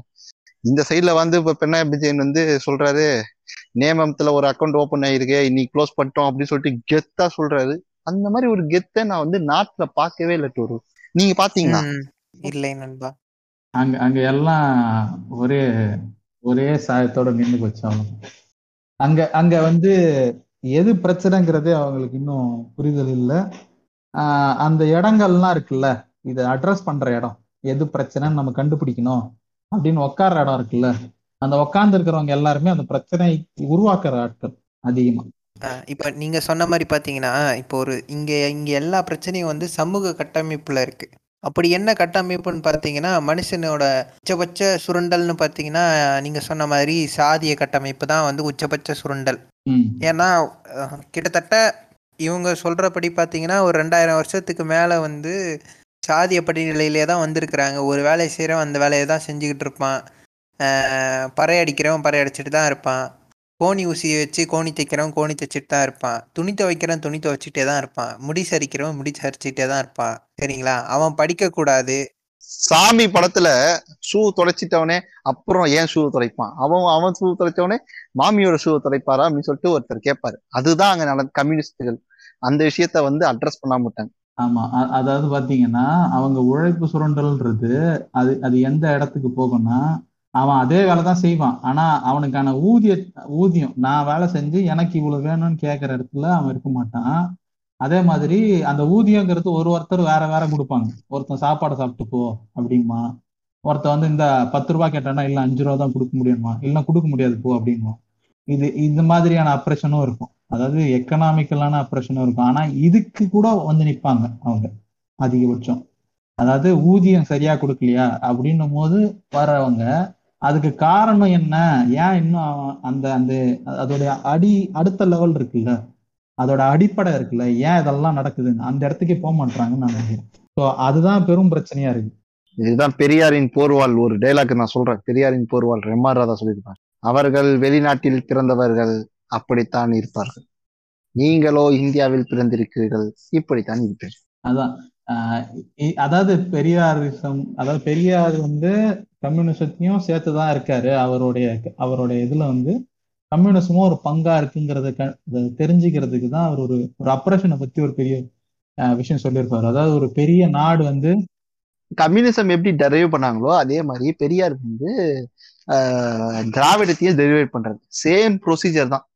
ரெண்டுத்து மேலும் சேம் ப்ரொசீஜரு ஆனா வேல்யூ மட்டும் கொஞ்சம் சேஞ்ச் ஆகும். இங்க வந்து ஒரு நம்பர் வந்து எட்டுன்னு வச்சுங்க இது ஏழு தான் வச்சுங்க திராவிடம் ஏழு தான். ஆனா இந்த ஏழு நம்மளுக்கான ஏழா இருக்கு. அந்த எட்டு அனைத்து மக்கள் உலக மக்களுக்கான எட்டா இருக்கு. அதை. நம்ம டெரைவ் பண்ற விதத்துல இருக்கு. இங்க இருந்து நம்ம இன்டிகிரேட் பண்ணணும்னா ஒரு விஷயத்தை இன்டி ஒரு இன்டிகிரேட் பண்ணணும்னா பேசிக்கான இஷ்யூஸ் எல்லாம் அட்ரஸ் பண்ணி அதுக்கான சொல்யூஷன்ஸை இருக்கிற கம் இருக்கிற விஷயத்துல இருந்து எடுக்கணும். கம்யூனிசத்துல ஜாதியை அழித்தெடுக்கும் மொழி இருக்கான்னு கேட்டா இல்ல. கிடையாது. ஆனா அவங்க அவங்க வச்சிருக்க அந்த ஸ்ட்ரக்சர் இருக்கு பத்தியா? கம்யூனிசம் ஃபாலோ பண்ற ஸ்ட்ரக்சர்னால ஜாதின்னு ஒரு விஷயம் வராது. அதை தான் அவங்க முட்டு கொடுக்குறாங்க. எங்களோட எங்களோட அமைப்பை நீங்க ஃபாலோ பண்ணீங்கன்னா அதுல ஜாதியே கிடையாது. அதனால ஜாதி இஷ்யூவே வராது அப்படின்னு சொல்றாங்க. இது டக்குன்னு எனக்கு சீமான் மாதிரி சீமான் அண்ணன் மாதிரி ஆயிடுது. இன்னைக்கு காலைல வரேன்டா. நான் ஆட்சியில உட்காடுறேன் பேப்பர் வருது. ஃபர்ஸ்ட் சைனு ஜாதி கிடையாதுன்னு சொல்றேன். ஜாதி வச்சிடுறேன். அது மாதிரி எப்படி அப்படின்னு சிரிக்கிறாரோ. ஏங்க கமல் மாதிரி கூட பேசலாங்க. ஜாதி சர்டிபிகேட் கிழிச்சு போட்டா ஜாதி வளராது ப்ரோ இப்ப நான் கமல் மாதிரி பேசிட்டா? கேளுங்களேன் டக்குன்னு. அவர் எங்கெங்க பேசுவாரு? மைக்கு நான் இப்பதான். நீங்க நீங்க பேசுங்க. அவ்வளவுதான். அவதான் செய்வாரு. என்னோட பெரியவர் இருக்காரு. அவர்கிட்ட கொடுக்குறேன் பேசுங்க. அவர் சொல்லட்டும் அப்படின்ட்டு போயிருவாரு ஆமா. அவர் ரொம்ப சிம்பிளா சொல்றாரு. ஒரு ஒரு பெரிய நாடு வந்து ஒரு சின்ன நாடு மேல அடக்குமுறையை செலுத்துதுன்னா நான் ஒரு சின்ன நாட்டு பக்கம் அந்த சின்ன நாட்டு பக்கம் நிற்பேன் அந்த அடக் அடக்குமுறை உட்படுத்தப்பட்ட நாட்டுக்கிட்ட. அதே மாதிரி அந்த நா- அந்த சின்ன நாட்டுக்குள்ள ஒரு பெரிய ரிலீஜியன் வந்து ஒரு சின்ன மைனாரிட்டி ரிலீஜியன் அப்ரஸ் பண்ணுச்சுன்னா நான் அந்த மைனாரிட்டி ரிலீஜனோட இருப்பேன். அதே மாதிரி அந்த மைனாரிட்டி ரிலீஜனுக்குள்ள கேஸ்ட் இருக்குன்னா அது ஒரு ஒரு கேஸ்ட் இன்னொரு கேஸ்ட் அப்ரஸ் பண்ணுச்சுன்னா நான் அந்த அப்ரஸ்ட் கேஸ்ட் பக்கம் நிற்பேன் அதே மாதிரி அந்த அப்ரஸ்ட் கேஸ்ட்ல ஒரு ஒரு முதலாளியும் ஒரு தொழிலாளியும் இருக்கான்னா அந்த முதலாளி தொழிலாளியை சு- ஒடுக்குமுறை செஞ்சாலும் அவன் சுரண்டல் செஞ்சாலும் அவன் நான் அந்த தொழிலாளி அந்த ஒ- ஒடுக்குமுறைக்குட்படுத்தப்பட்ட தொழிலாளி பக்கம் இருப்பேன். அதே தொழிலாளி அந்த ஒடுக்குமுறைக்குட்படுத்தப்பட்ட தொழிலாளி அவன் வீட்டுக்கு போய் அவன் ஒய்ஃப் அப்ரஸ் பண்ணானா நான் அந்த உமன் பக்கம் நிற்பேன் அந்த அந்த அந்த பெண் பக்கம் தான் நிற்பேன் ஒடுக்குமுறை செலுத்தப்பட்ட பொ- பெண் பக்கம் தான் நிற்பேன் ஸோ என்னுடைய மொத்த ஸ்டாண்டும் எங்க இருக்கும்னா என்னோட மொத்த எதிரியும் எதுன்னா ஒடுக்குமுறை தான். அப்படின்னு தான் சொல்றாரு. இப்ப என் கிளப் ஹவுஸ் தோழர்கள்லாம் உள்ள வந்துட்டு அந்த பொண்ணு வந்து பேசுறது ஃபெமினிசமா அப்படின்னு குரூப் போட்டு உட்காந்து பேசிட்டு இருப்பேன். எது உண்மையான பெமினிசம் இதுதான் ஓவர்வியூ அவரோடது. இதுக்குள்ளே பாத்தீங்கன்னா இந்த கேஸ்ட் பேஸ்டு அப்ரஷன்ஸ் அவர் எதிர்க்கிறதா இருக்கட்டும் அதே மாதிரி ரிலீஜியஸ் அப்ரஷன்ஸ் எதிர்க்கிறதா இருக்கட்டும் அதே மாதிரி ஏகாதிபத்தியத்தை பத்தி அதோட அப்ரஷனை அதாவது எதிர்க்கிறதா இருக்கட்டும். அதே மாதிரி ஒரு உழைப்பு சுரண்டல் எதிர்க்கிறதாகட்டும் அதுவும் ஃபெமினிசம் பேசுறதா இருக்கட்டும். விமன் எம்பவர்மெண்டா இருக்கட்டும். இது எல்லாத்த பத்தியும் பேசியிருப்பாருங்க. இதெல்லாம் செப்பரேட் செப்பரேட் செப்பரேட்டா ஒரு ஒருத்தர் பேசுறது. கரெக்டுங்களா ஆனா இது எல்லாத்துக்கும் அடிப்படை என்னன்னு கண்டுபிடிச்ச ஆள் அவரு. இது எல்லாத்தையும் ஒன்றிணைக்கிற இடம் இது அப்ரஷன் தான் கரெக்டா அதை பிடிச்சாரு. அப்போ அவர் வந்து மேல ஒர்க் பண்ணல இன்னும் டீப்பரா ரூட் லெவல்ல ஒர்க் பண்ணிருக்காரு அதனாலதான் கடைசி வரைக்கும் தன் தன் மக்களுக்காக இயக்கம் நடத்துவேன் கட்சி நடத்த மாட்டேன்னு சொல்லி திரிந்தவர் மனிதன். அவ்வளவுதான். வேற எதுவும் சூப்பரான ஆள் அவரு. அதுதான் சொல்றேன். அந்த மாதிரி அவர் அதை விட்டு போறதுக்கு காரணமே என்னன்னா நீ நாளைக்கு வந்து பாத்தீங்கன்னாலும் இப்படிதான் நீ அப்ரோச் பண்ணுங்கிற அதாவது அவர் கம்யூனிசத்தை நீங்க சொன்ன மாதிரி எப்படி பாக்குறாருன்னா ஒரு ஃபார்முலாவா பாக்குறாரு. கரெக்ட்டுங்களா? அது ஒரு ஃபார்முலா தான். அது சொல்யூஷன் கிடையாது. சோ அந்த ஃபார்முலாவை கொண்டு வந்து இங்க இருக்கிற ப்ராப்ளம்க்கு நீ செட் பண்ணனா ஒரு சொல்யூஷன் கிடைக்கும்ல.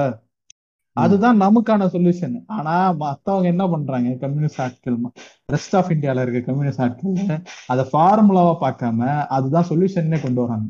இதுதான் பிரச்சனையா இருக்கு. அந்த டேபிள்ல ஒன்பது ஒன்பது புள்ளி நாலு இருக்குன்னா அந்த ஒன்பது புள்ளி நாலு எங்கன்னு தேடிட்டு இருக்கான். அதுதான். அதாவது சொல்யூஷனை கையில வச்சுக்கிட்டு பிரச்சனைகள் எல்லாம் இப்ப தேடுறாங்க. தேடி அதுல இதை ஃபிட் பண்ண முடியுமான்னு பாக்குறாங்க. இதுதான் ப்ராப்ளமா இருக்குது. இ- இல்லைன்னா அந்த அந்த மத்த ப்ராப்ளம்லாம் இருக்குல்ல இங்க இருக்கிறது. அதெல்லாத்தையும் விட்டுடுறாங்க. இவங்களுடைய ஆன்சர் இருக்குல்ல சொல்யூஷன் இருக்குல்ல இதுக்கு எந்தெந்த ப்ராப்ளம்லாம் செட் ஆகுமோ அந்த ப்ராப்ளத்தை மட்டும் கையில எடுக்கிறாங்க. மத்த எதுவும் தேவையில்லன்னு விட்டுறாங்க அப்படி இருக்கிற ப்ராப்ளம் தான் கேஸ்ட் கேஸ்ட் அப்ரேஷன் அந்த கேஸ்ட் அப்ரேஷனை விட்டுறாங்க ஏன்னா அதுக்கு இங்க பதில் இல்ல. அதனால அது விட்டுருவோம் அப்படின்னு விட்டுறாங்க அதுக்கு தான் அவங்க டிஃப்ரெண்டா டிஃப்ரெண்டா சொல்லுவாங்க. என்ன சொல்லுவாங்கன்னா ராமனின் பெயரால் அயோக்கியத்தனம் நடக்கிறது இந்த நாட்டில் பாரத நாட்டில் அப்படின்னு சொல்லுவாங்க நம்ம ஆளுங்க என்ன சொல்லுவாங்க? ராமனே அயோக்கிய பையன் அப்படின்னு சொல்லுவாங்க அவ்வளவுதான். இதுதான் டிஃப்ரெண்ட் ஓகேங்களா? இப்படி ஒரு வியூ இருந்தா மட்டும் அதாவது அவன் ரூட்டில் போய் ஆணி குத்துனா மட்டும்தான் அந்த அது வந்து கில் சாகடிக்கப்படும் ஓகேங்களா? நீ பாட்டு சும்மா கிளைய வெட்டிட்டே இருப்பியான் அவன் வளர்ந்துகிட்டே இருப்பான் கொஞ்சம் கொஞ்சமா வளர்ந்துகிட்டே சரி இவ்வளவு சொன்னீங்கல்ல. நான் வந்து நார்த் எல்லாம் போய் வாழ்ந்தது கிடையாது. ஆனா அங்க அங்க இருக்கிறவங்களோட ஐடியாலஜி எல்லாம் எனக்கு தெரியும். இப்போ நம்ம வந்து ஏத்திஸ்ட்னு சொன்னோம்னா நம்ம எல்லாம் என்ன நினைப்பாங்க? ஐயோ தீகாக்காரம்பா அப்படின்னு தான் நினைப்பாங்க. ஆனா அங்க இருக்கிற என்ன தெரியுமா சொல்லுவானுங்க? ஏத்திஸ்ட்னா நீ வந்து கம்யூனிஸ்ட் ஏன்னா கம்யூனிஸ்ட் கம்யூனிஸ்ட் கட்சி வந்து ஏத்திஸ்டத்தை மட்டும்தான் பத்தி பேசுது. அப்படின்ற ஒரு ஜெனரலைஸ்டு ஐடியால மட்டும்தான் இருக்கானுங்க ஆனா உள்ள போய் பாத்தீங்கன்னா கம்யூனிஸ்ட் உள்ள போய் பாத்தீங்கன்னா நூல் நூலா வரும். நான் என்- எனக்கு ஒரு நண்பர் இருக்காரு. அன்றே கணித்தார் பெரியார். நீ நீ வந்து கருவறைக்குள்ள போனனா எவன் ஏத்திஸ்ட் முதல்ல தெரியும்டா அப்படின்னு சொல்லுவார். ஆமா ஆமா. நீ கருவறைக்கு போனா அவன் அவன் கருவறைக்கு நீ உள்ள போயிட்டேன்னா கடவுள்லாம் கிடையாதுன்னு சொல்லிட்டு முதல்ல வெளியே வர்றது அவனாதான் இருப்பான். அதனாலதான் அவன் கம்யூனிசத்துல போய் சேர்ந்திருக்கான். இல்லையே வீடியோ எல்லாம் போடுறாங்களே. எது? என்ன வீடியோங்க? வீடியோ. கருவறைக்குள்ள இருந்து வீடியோ எல்லாம் போடுறாங்க. ஐயோ. ஏங்க அது வீடியோ போடலங்க வீடியோ லீக் ஆயிடுச்சு. சரி ஏதோ ஒண்ணு. அவரும் நீ சொல்ற மாதிரி பார்த்தா ஆமாங்க அவர் கம்யூனிஸ்டவாதி தான். பாரபட்சம் இல்லாம அனைவரும் மக்கள் அனைத்து மக்களையும் தொழுவார் அவரு. அதனால அதனால அவர் கம்யூனிஸ்ட் தான். அவரும் ஒரு வகையில வராரு. டோரு நீங்க சொல்லுங்க. சார் நான் இவங்கிட்ட கேட்டேன் என்னடா நீ கம்யூனிஸ்ட்னு சொல்றிய ஏத்திசம்லாம் எங்கடா பேசுவ அப்படின்னு கேட்டா ஆமா ப்ரோ நான் பேசுவேன் ப்ரோ அப்படின்னு. எங்கடா பேசுன்னு கேட்டா குவாரால பேசுவான் அப்பயே கண்டுபிடிச்சிட்டேன். ஓஹோ.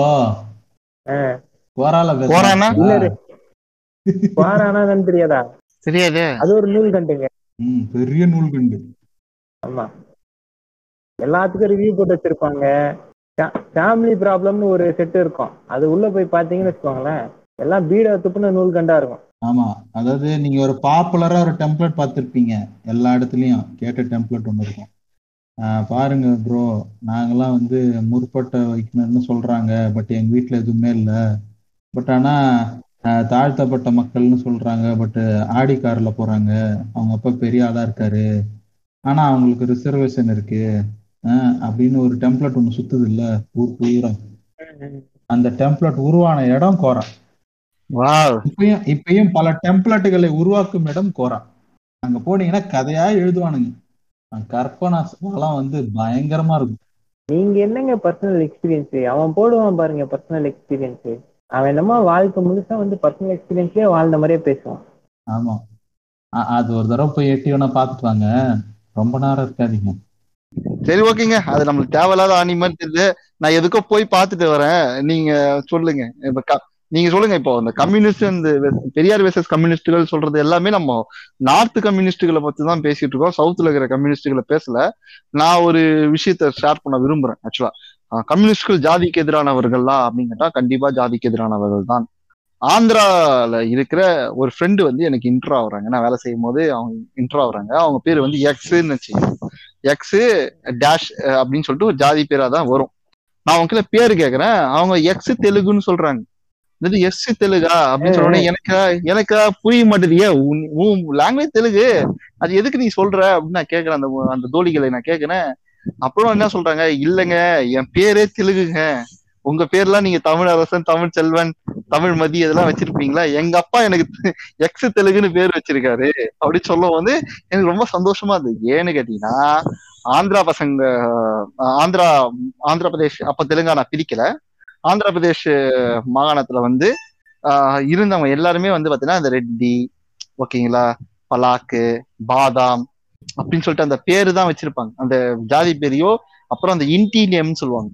ஹவுஸ் நேம் அதையும் தரவாடு தமிழ்ல. ஓகேங்களா? அதையும் வச்சுதான் சுத்திட்டு இருப்பாங்க அந்த இடத்துல ஒருத்தங்க மொழிப்பற்றாளரா வச்சிருக்கிறத பார்த்து நான் ரொம்ப வியந்தேன். அப்புறம் அவங்க அப்பாவை பத்தி கேட்டேன். அவங்க அப்பா ஒரு கம்யூனிஸ்ட் அவரு அவர் அளவுல ஜாதி பேரை தூக்குறதுக்காக அவருக்கு எங்கெல்லாம் உயிர்ப்பு நிலை இருக்குது? ஜாதியின் உயிர்ப்பு நிலை எங்கெல்லாம் இருக்கு? பேருக்கு பின்னாடி இருக்கு. தெருவுல இருக்கு. கல்யாணத்துல இருக்கு. அதெல்லாம் தெரிஞ்சதுனாலதான் ஃபர்ஸ்ட் ஸ்டெப்பா பேர்ல இருந்து தூக்கி இருக்காரு அவங்க பொண்ணுக்கு. ஓகேங்களா? அந்த தோழி வந்து தூக்கி வச்சிருந்தாங்க. அவன் பேரு பார்த்தே எனக்கு ரொம்ப எப்படி சொல்றது? ரொம்ப அவங்க நல்ல ஒரு குட் ஃப்ரெண்டா தான் இருக்காங்க எனக்கு. இது மாதிரி நான் வந்து ஒரு நம்ம ஸ்டேட் இல்லாம அதர் ஸ்டேட்ல நான் பார்த்து வியந்த ஒரு கம்யூனிஸ்டா அவங்க அப்பாவை நான் பாக்குறேன் நானும் ஒரு கம்யூனிஸ்ட பார்த்து ரொம்ப வியந்தேங்க. அந்த கம்யூனிஸ்டுக்கு வந்து என்னன்னா அவர்கிட்ட நான் கேட்டேன்.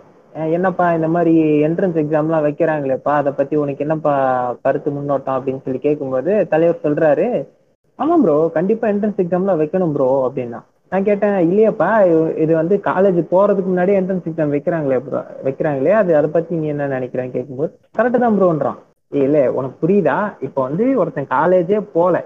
அவன் வந்து இப்பதான் தன் வாழ்க்கையில முத முறையா காலேஜ் போறான். அப்படின்னு சொல்லும்போது அவன் என்ன சொல்றான்? இங்க இருக்கிற ஸ்கூல்லாம் சரியில்லை ப்ரோ இந்த ஸ்கூல்ஸ் எல்லாம் சரியில்லை. அதனாலதான் வந்து என்ட்ரன்ஸ் எக்ஸாம் கவர்மெண்ட் வைக்குது. அப்படிங்கிறான். நான் கேட்டேன். ஏண்டா அந்த ஸ்கூல் நடத்துறது யாரு? சிபிஎஸ்சி ஓகேவா சிலபஸ் வைக்கிறது யாருன்னா சிபிஎஸ்சி சிபிஎஸ்சி யார யாரோட பேஸ் பண்ணது? கவர்மெண்ட் பேஸ் பண்ணது. அது என்ன தனியார் கூட்டமா? இல்ல. அப்புறம் என்ட்ரன்ஸ் எக்ஸாம்னு கேட்டா முழுக்க முழுக்க முழிக்கிறான் இதுக்கே இத்தனைக்கும் அவன் ஸ்டேட் தான் வந்து ஒரு பிரைம் ஜிஆர் ரேஷியோ வச்சிருக்கிற ஒரு ஸ்டேட்டா இருந்து ஒரு காலகட்டத்துல. கேரளா கொல்கத்தா தமிழ்நாடுன்னு இருக்கும்போது அதுல ஒரு ஸ்டேட் அவரு. அதுல இருந்துச்சு. இப்ப பார்த்தா அவரோடது வந்து நக்கிட்டு இருக்கு. பதினாறு பதினேழுன்னு போகுது.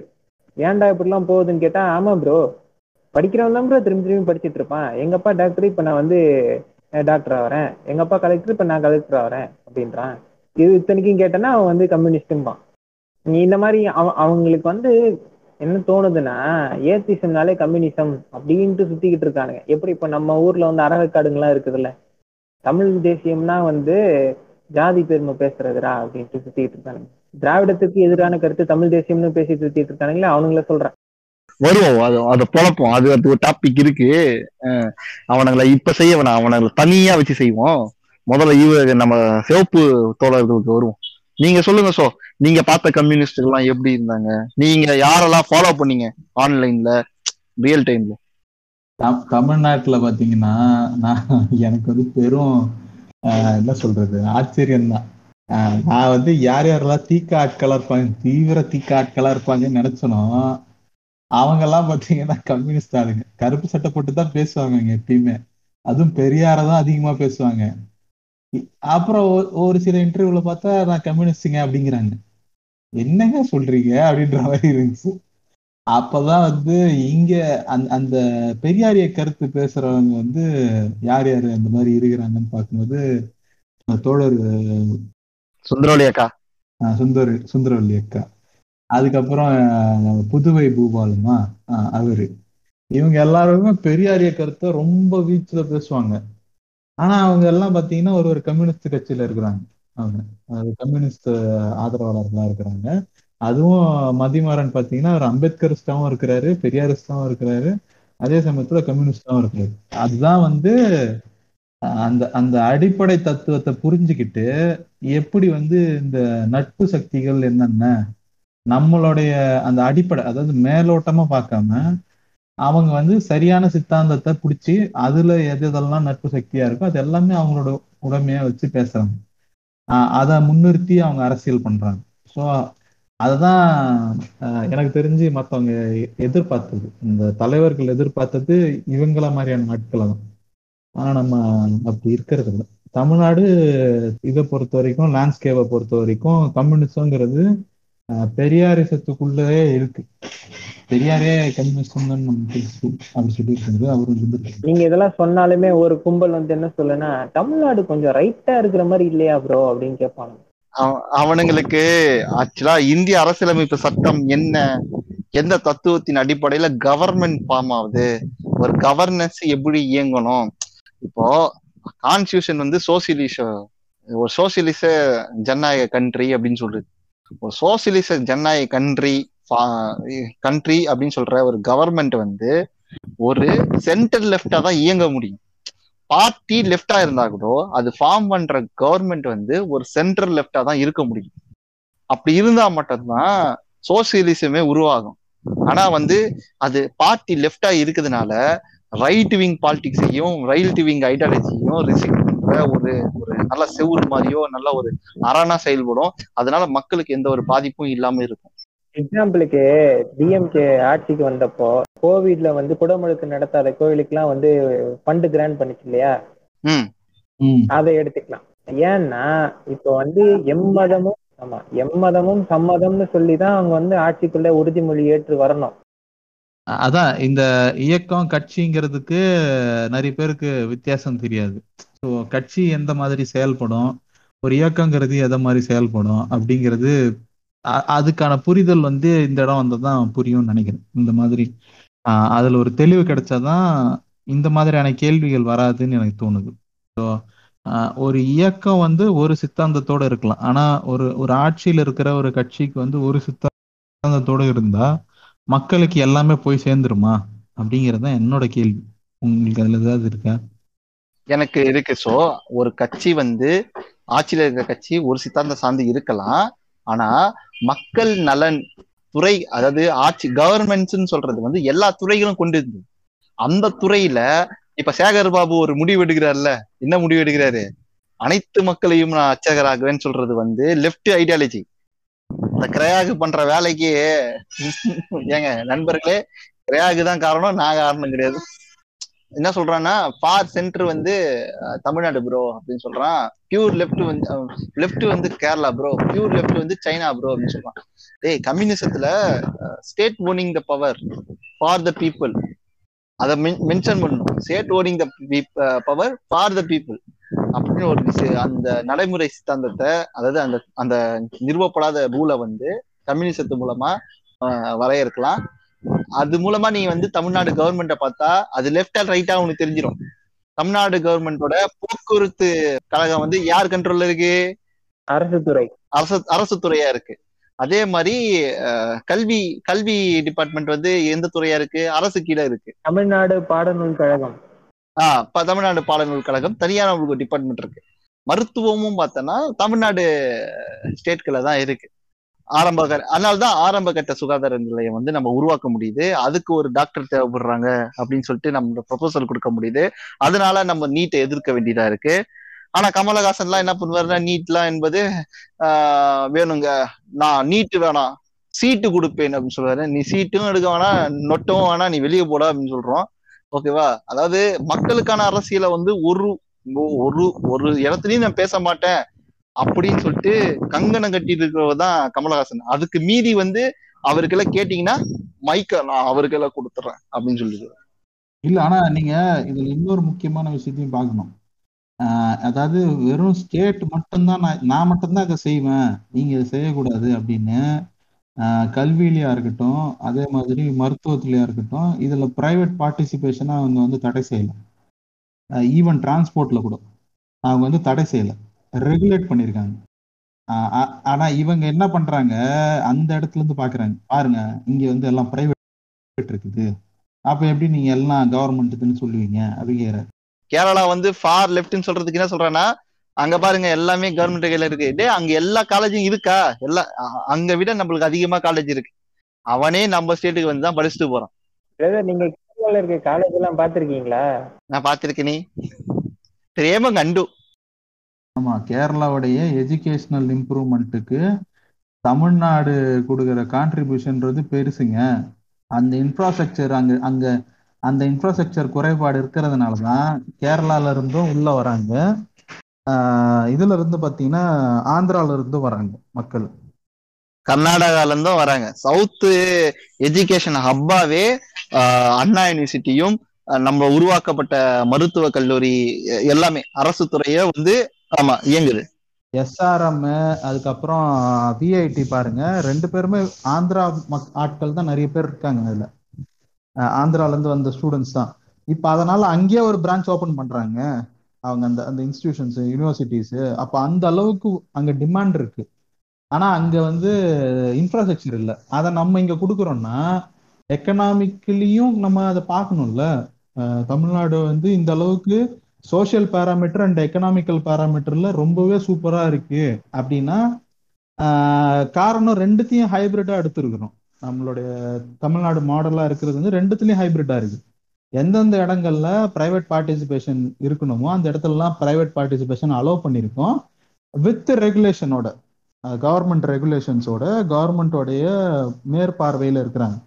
ஏன்னா பிரைவேட்டுக்கு முழு சுதந்திரங்கள் கொடுக்கப்படலை. அவங்களுக்கு அவங்கள அவங்க இயங்கலாம் அவங்க வருமானம் ஈட்டலாம். ஆனால் கவர்மெண்டோடைய கட்டுப்பாட்டுக்குள்ள தான் அவங்க இயங்க முடியும். அப்படி இருக்கிறதுனால தான் இண்டஸ்ட்ரியல் ஸ்டேட்டாகவும் இருக்குது. அதே டைமு சோஷியல் பேராமீட்டரும் பெட்டரா இருக்குது.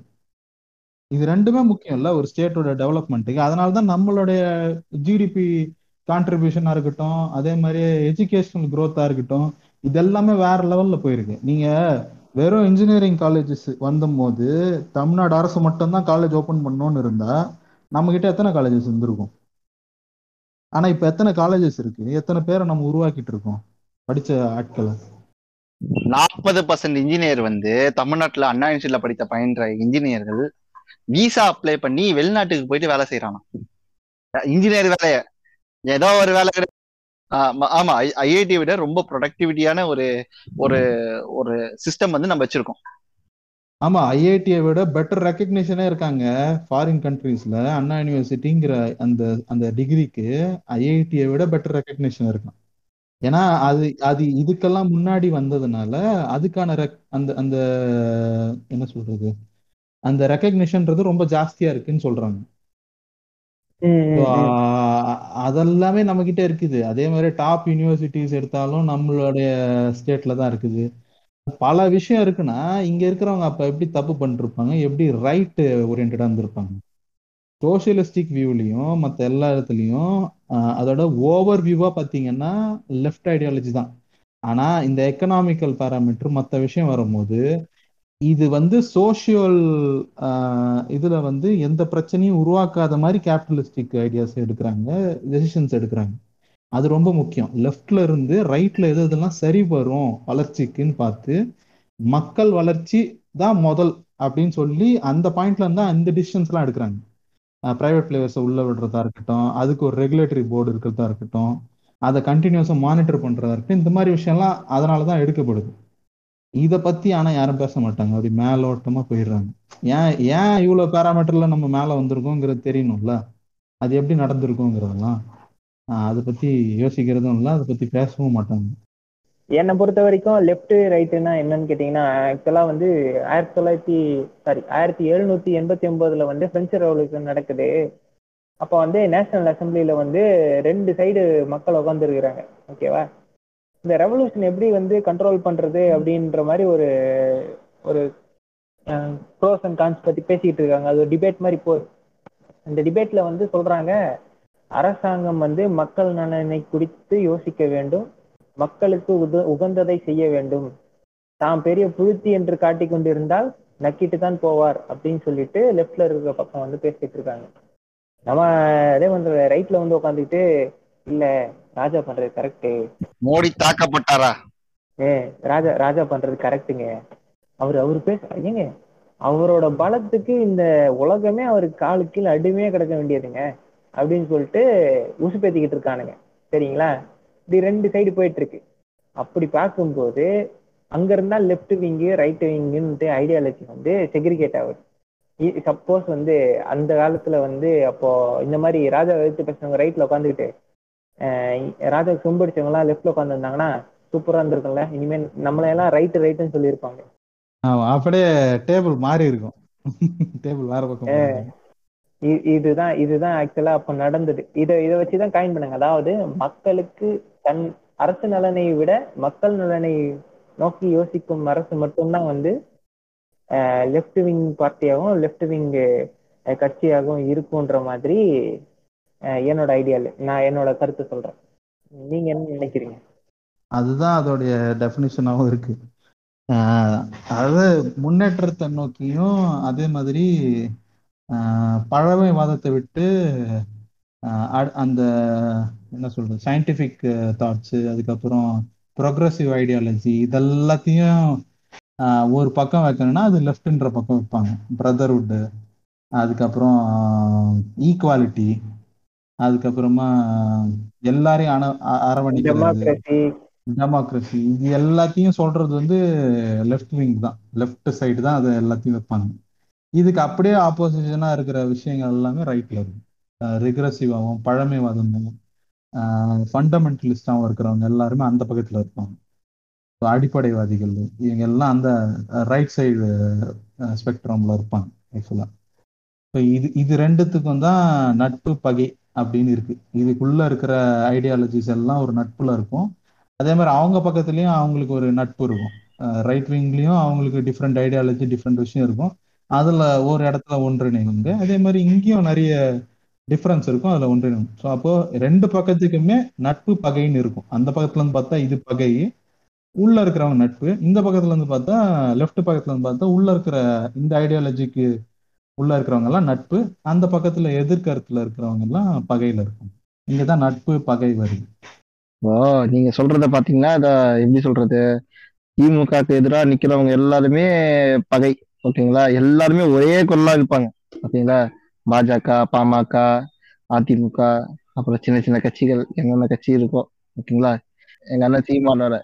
ஏன்னா அவர் அவர் சொல்றாரு பாத்தீங்களா திமுக எதிராக நிக்கிறத விட இல்லாம அதிமுகவை எங்க சித்தப்பா கம்பெனி சாரி எங்க சித்தப்பா கட்சி. அப்படின்னு சொல்லலாம். அப்படின்னு சொல்லலாம். சொல்லலாம். அவர் சொல்லுவார் எங்க சித்தப்பா கட்சி. அவர் வந்ததுனால இப்ப என்ன தமிழ் ஆண்டுட்டு போட்டோமே என்ன தப்பு? ஓபிஎஸ் சுத்த தமிழன் தான். மூணு வாசி மூணு வாட்டி முதலமைச்சரா இருக்காரு. இருந்துட்டாரு. ஒரு தமிழ் ஆண்டா நாடே மாறிடும் சொல்ற. ஆல்ரெடி ஓபிஎஸ் முதலமைச்சராகி பல வருஷம் ஆகுது. ஏன்டா தமிழ்நாடு மாறல? அது கேட்டாங்க. கேட்டதுக்கு நல்ல தமிழர் வரணுங்கிறாரு. நல்ல தமிழர் யாருன்னா நான் தான் நல்ல தமிழர் அப்படிங்கிறாரு. நல்ல கண்ணை தாண்டிய நல்ல ஓ ஏன் சுத்தி வளைச்சு சொல்றீங்க? நான் வரணும்னு சொல்லிட்டு முடிச்சிட்டு போவாங்களேன் ஆஹ் எதுக்கு இவ்வளவு சுத்தல்? சின்ன வயசுல ஸ்கூல்ல வந்து ஏதாச்சும் பாம்பு போட்டானுன்னு வச்சுக்கோங்களேன். எவன் எவன் வந்து வெள்ளை கலர் சட்டை போட்டிருக்கானோ அவன் தான்டா அப்படின்னு சொல்லிட்டு போயிடுவாங்களே அந்த மாதிரி. எவன் நல்ல தமிழரோ அவர் வந்தாதான் ஆட்சி வழங்கும். அவன் வந்தாதான் நாடு வழங்கும்னு சொல்றேன் நாறிடுது ஸ்கூலும் சரி இவனுங்க சொல்ற கான்செப்ட் படி ஆட்சி அமைச்சாலும் சரி நாரீடும். அடுத்து அடுத்து என்ன பண்ணுவாருன்னா நட்பு சக்திகளுக்குள்ளேயே பகையை மூட்டி விடுவாரு. அவங்களுக்குள்ள முரண்களை ஏற்படுத்துவார் ஏற்படுத்துவாரு. அதை அதை யூஸ் பண்ணிப்பாரு. அவர் என்ன பண்ணுவாரு? வெறும் ஆறு சீட்டு தாங்க கொடுத்துருக்காங்க. என்னங்க நீங்க எல்லாம் என்கிட்ட இருக்கணுங்க அப்படின்னு சொல்லி கூப்பிடுவாரு. இந்த நொன்ன என்னடா என்னைய சொல்றது? இவன் இவன் கட்சி அவன் கட்சி ஆரம்பிச்சது லெட்டர் பேரை வச்சுக்கிட்டு இவனுக்கு பண்ற அலம்போல இருக்கு. அதுதான் இவங்க அதாவது அவர் எந்த அளவுக்கு தெளிவா இருக்கிறாரு ஆஹ் திருமான்னு பாத்தீங்கன்னா ஆஹ் யார் நட்பு சக்திங்கிறதையும் யார் பகைமை சக்திங்கிறதையும் அவர் புக்காவே கொடுத்திருக்காரு. உங்களுக்கு நட்பு முரண்னா என்ன? நட்பு என்ன? பகைனா பகை அவர்கிட்டயே இவங்க என்ன பண்றாங்க? போயிட்டு அண்ணன் வாங்கண்ணே இங்க வாங்கண்ணே அப்படின்னு கூப்பிடுறாங்க. தம்பி உன்ன மாதிரி ஆட்களை கண்டுபிடிக்க தான் நான் புக்கே போட்டிருக்கேன். எங்க ஆட்களுக்கு. நீ என்னையே கூப்பிடுறியா? நீங்க சொல்றீங்களே நான் நட்பு முறைனா யார பாக்குறேன்னு கேட்டினா கமலஹாசனுக்கு சரத்குமார நட்பு முறைனா பாக்குறேன் எப்படி நான் நீங்க நட்பு முறைனா பாப்பீங்க அப்படின்னு சொல்றீங்கன்னா நாற்பது சீட்டு கொடுத்தோம் ஓகேவா? எனக்கு முப்பத்தி ஒன்பது முப்பத்தஞ்சு போதுங்க. மீதி அஞ்சு நீங்க வச்சுக்கீங்கன்னு சொல்லிட்டு கொடுக்குறாரு பாத்தீங்களா அதுதான் மிக சிறு அவர் தான் அந்த இடத்துல வந்து ஒரு கம்யூனிஸ்ட் ஆகும். ஒரு நட்பு முரணா செயல்படுகிறார் அப்படின்னு நான் சொல்றேன். ஆணித்தனமா சொல்றேன். ஓகேங்களா? ஆணித்தனமா சொல்றேன். அவர் மார்க்சிய கம்யூனிஸ்டுங்களா இல்ல விஜய் கம்யூனிஸ்டுங்களா? ஏதோ ஒரு கம்யூனிஸ்ட். தெரியல. ஏங்க வீகன் ஆயிட்டாருங்க அவரு. நீங்க வேற. அந்த கிரிஞ்சு வேற பண்ணிட்டு இருக்கு இல்ல சொல்றேன். ஆஹ் அந்த மாதிரி அவர் போதுங்க. நாற்பது இதுக்குங்க இவ்வளவு போதுங்க. திருப்பி இதை கொடுத்துறேன் முப்பத்தஞ்சு போதும் நண்பா. அப்படின்னு சொல்றதுதான் நட்பு முறைன்னு. சரி வாங்க. டேரக்டா டேரக்டா டாபிக் போயிடுவோம். சொல்லுங்க டோர். நீங்க டாபிக் நீங்க சொல்லுங்க. அதான். இந்த மாதிரி நட்பு முரண் பகை முரணை வந்து தூண்டி விடுறதுக்கு மெயின் காரணம் என்னன்னா இந்த மாதிரி சொன்னல நீங்க வந்து தமிழ்நாடு வந்து கொஞ்சம் ரைட்டா இருக்குல்ல? தமிழ்நாடு கொஞ்சம் லெஃப்டா இருக்குல்ல அப்படின்ட்டு நல்லா இருக்கிற இடத்துல வந்து எதையோ வச்சாங்கன்னு அந்த மாதிரி இவனுக்கு வந்து ஏதாவது வைப்பானுங்க. அது பின்னாடி என்ன ஆகும்னா விரிசல் விடும் கொஞ்சம் கொஞ்சமா உள்ள விரிசல் விடும் அதுதான் வந்து நட்பு முரண் பகை முரண் சொல்லுவாங்க. அப்போ இப்ப நீங்க பாத்தீங்கன்னா இப்போ வந்து விசிகாவும் திமுகவும் வந்து எப்பவுமே நட்பு முரண்ல தான் இருக்கும். எடுத்துக்காட்டுக்கு நீங்க பாத்தீங்கன்னா இப்போ வந்து ஒரு பிளான் ஒன்று நடந்துச்சு. அந்த பிளானுக்காக குடிசைகளை அகற்றுவன்ட்டு இறங்கிட்டாங்க. பேசி பார்த்தாங்க ஒன்றும் நடக்கல. அதுக்கப்புறம் கொஞ்ச நேரம் கழிச்சு பார்த்தா புல்டோசர் வந்து நிக்குது. வீடெல்லாம் இடிச்சிட்டானுங்க. அவர் வந்து மற்றவங்க குரல் கொடுக்குறாங்களோ இல்லையோ அடுத்த நாள் இவர் விசிகா தலைவர் வந்து அந்த இடத்துல வந்து நின்றுக்கிட்டு பேசுறாரு. இது தவறு. இப்படி நடந்திருக்க கூடாது அப்படின்னு பேசுறாரு. ஆனா அவரு திமுகவின் கொள்கைகளை எதிர்த்து நிக்கல. சரியா? இத நீங்க எப்படி பாக்குறீங்க? டோரு அதாவது வந்து அந்த இடத்துல வந்து இடிக்க இடிக்க சொல்லும் போது இவர் உள்ள வந்துட்டாரு. உள்ள வந்து என்ன பண்றாருன்னா தன் நட்பு முறையினான திமுக வந்து கோரிக்கை வைக்கிறாரு. அப்புறம் வந்து என்ன பண்றாருன்னா கேஸ் உடனடியா வந்து வழக்கு போட்டு ஸ்டே ஆர்டர் வாங்குறாங்க. அதாவது மாற்று ஏற்பாடு இல்லாம மக்களை அப்புறப்படுத்தக்கூடாது அப்படின்னு சொல்லிட்டு ஒரு கோரிக்கை கொடுக்குறாரு. அந்த கோரிக்கை நிறைவேற்றப்படுது. அந்த இடத்துல வாடகைக்கு இருக்கிற மக்களுக்கு கூட வீடு வேணும்னு சொல்லிட்டு முன்னூறு கோரிக்கை கொடுக்குறாரு. அதுவும் நிறைவேற்றத்துக்கு ஆஹ் எப்படி சொல்றது? அரசாங்கம் வந்து செயல் செயல்படுத்துது. அந்த இடத்த அப்புறப்படுத்துறாங்க ஆனா அவர் வந்து என்ன சொல்றாருன்னா அந்த அப்புறப்படுத்துறதுக்குள்ள ஒரு நேர்மையா அப்புறத்தணும் இந்த இந்த பிரச்சனை இருக்கு. ஏழு கிலோமீட்டருக்குள்ளதான் நீங்க கொடுத்தாகணும். அதாவது அஞ்சு கிலோமீட்டருக்குள்ள கொடுக்கணும். மூணு கிலோமீட்டர் கொடுக்கணும். ஒரு ரூல்ஸ் இருக்கு. ஆனா அந்த மாதிரி கொடுக்க முடியாதனால ஏழு கிலோமீட்டர்ல தள்ளுறாங்க. அது இன்னொரு விஷயம். ஆனாலும் அந்த இடத்துல மக்கள் சார்பா வந்து திருமாவளவன் நிக்கிறாரு. ஓகேங்களா? அதை வந்து திமுக சொல்றாரு. திமுக என்ன பண்றதுன்னா அதுக்கான வேலையை வந்து உடனடியா செய்யுது. இதுதான் நட்பு முரண். ஓகேங்களா? ஆனா நம்ம பகை முறை என்ன பண்ணுதுன்னா பழைய பழைய போட்டோ இருக்கு தெரியுமா? அதெல்லாம் எடுத்து ஆன்லைன்ல போட்டு திமுக திட்டிட்டு இருக்கு. இது பாத்துங்களா பாருங்கள். இந்த திருட்டு தீ இந்த திருட்டு திராவிடத்தை செய்யும் செயலை பாருங்கள்.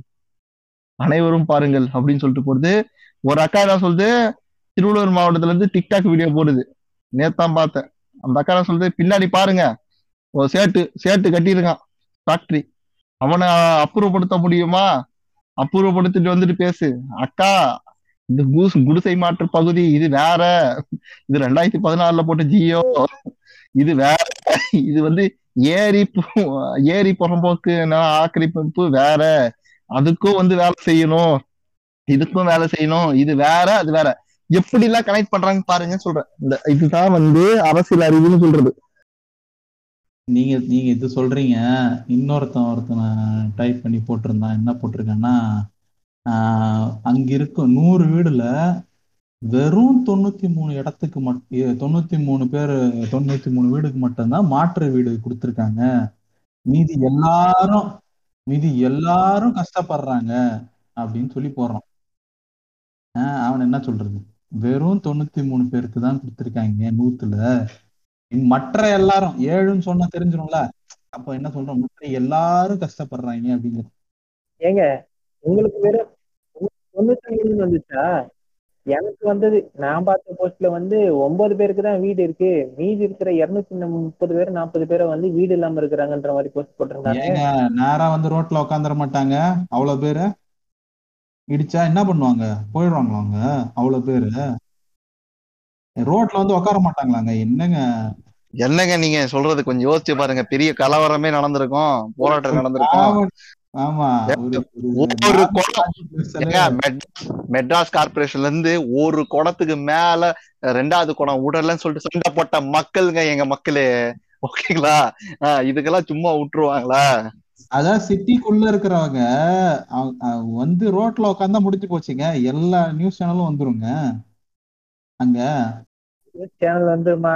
ஆபீஸ் போனவன் திரும்பி வீட்டுக்கு போக முடியாதுங்க. ஆமா இன்னொரு விஷயம் என்னன்னா நூ அந்த தொண்ணூத்தி மூணு வீடு தான் இடிக்கப்பட்டது. தொண்ணூத்தி மூணு பேர் கொடுத்ததுன்னு சொல்றாங்கல்ல அந்த நூத்து நூறுல தொண்ணூத்தி மூணு பேருக்கு தான் கொடுத்துருக்காங்கன்னு சொல்றாங்க. அந்த தொண்ணூத்தி மூணு வீடு தான் இடிக்கப்பட்டிருக்குன்னு நியூஸ் பேப்பர்ல வருது.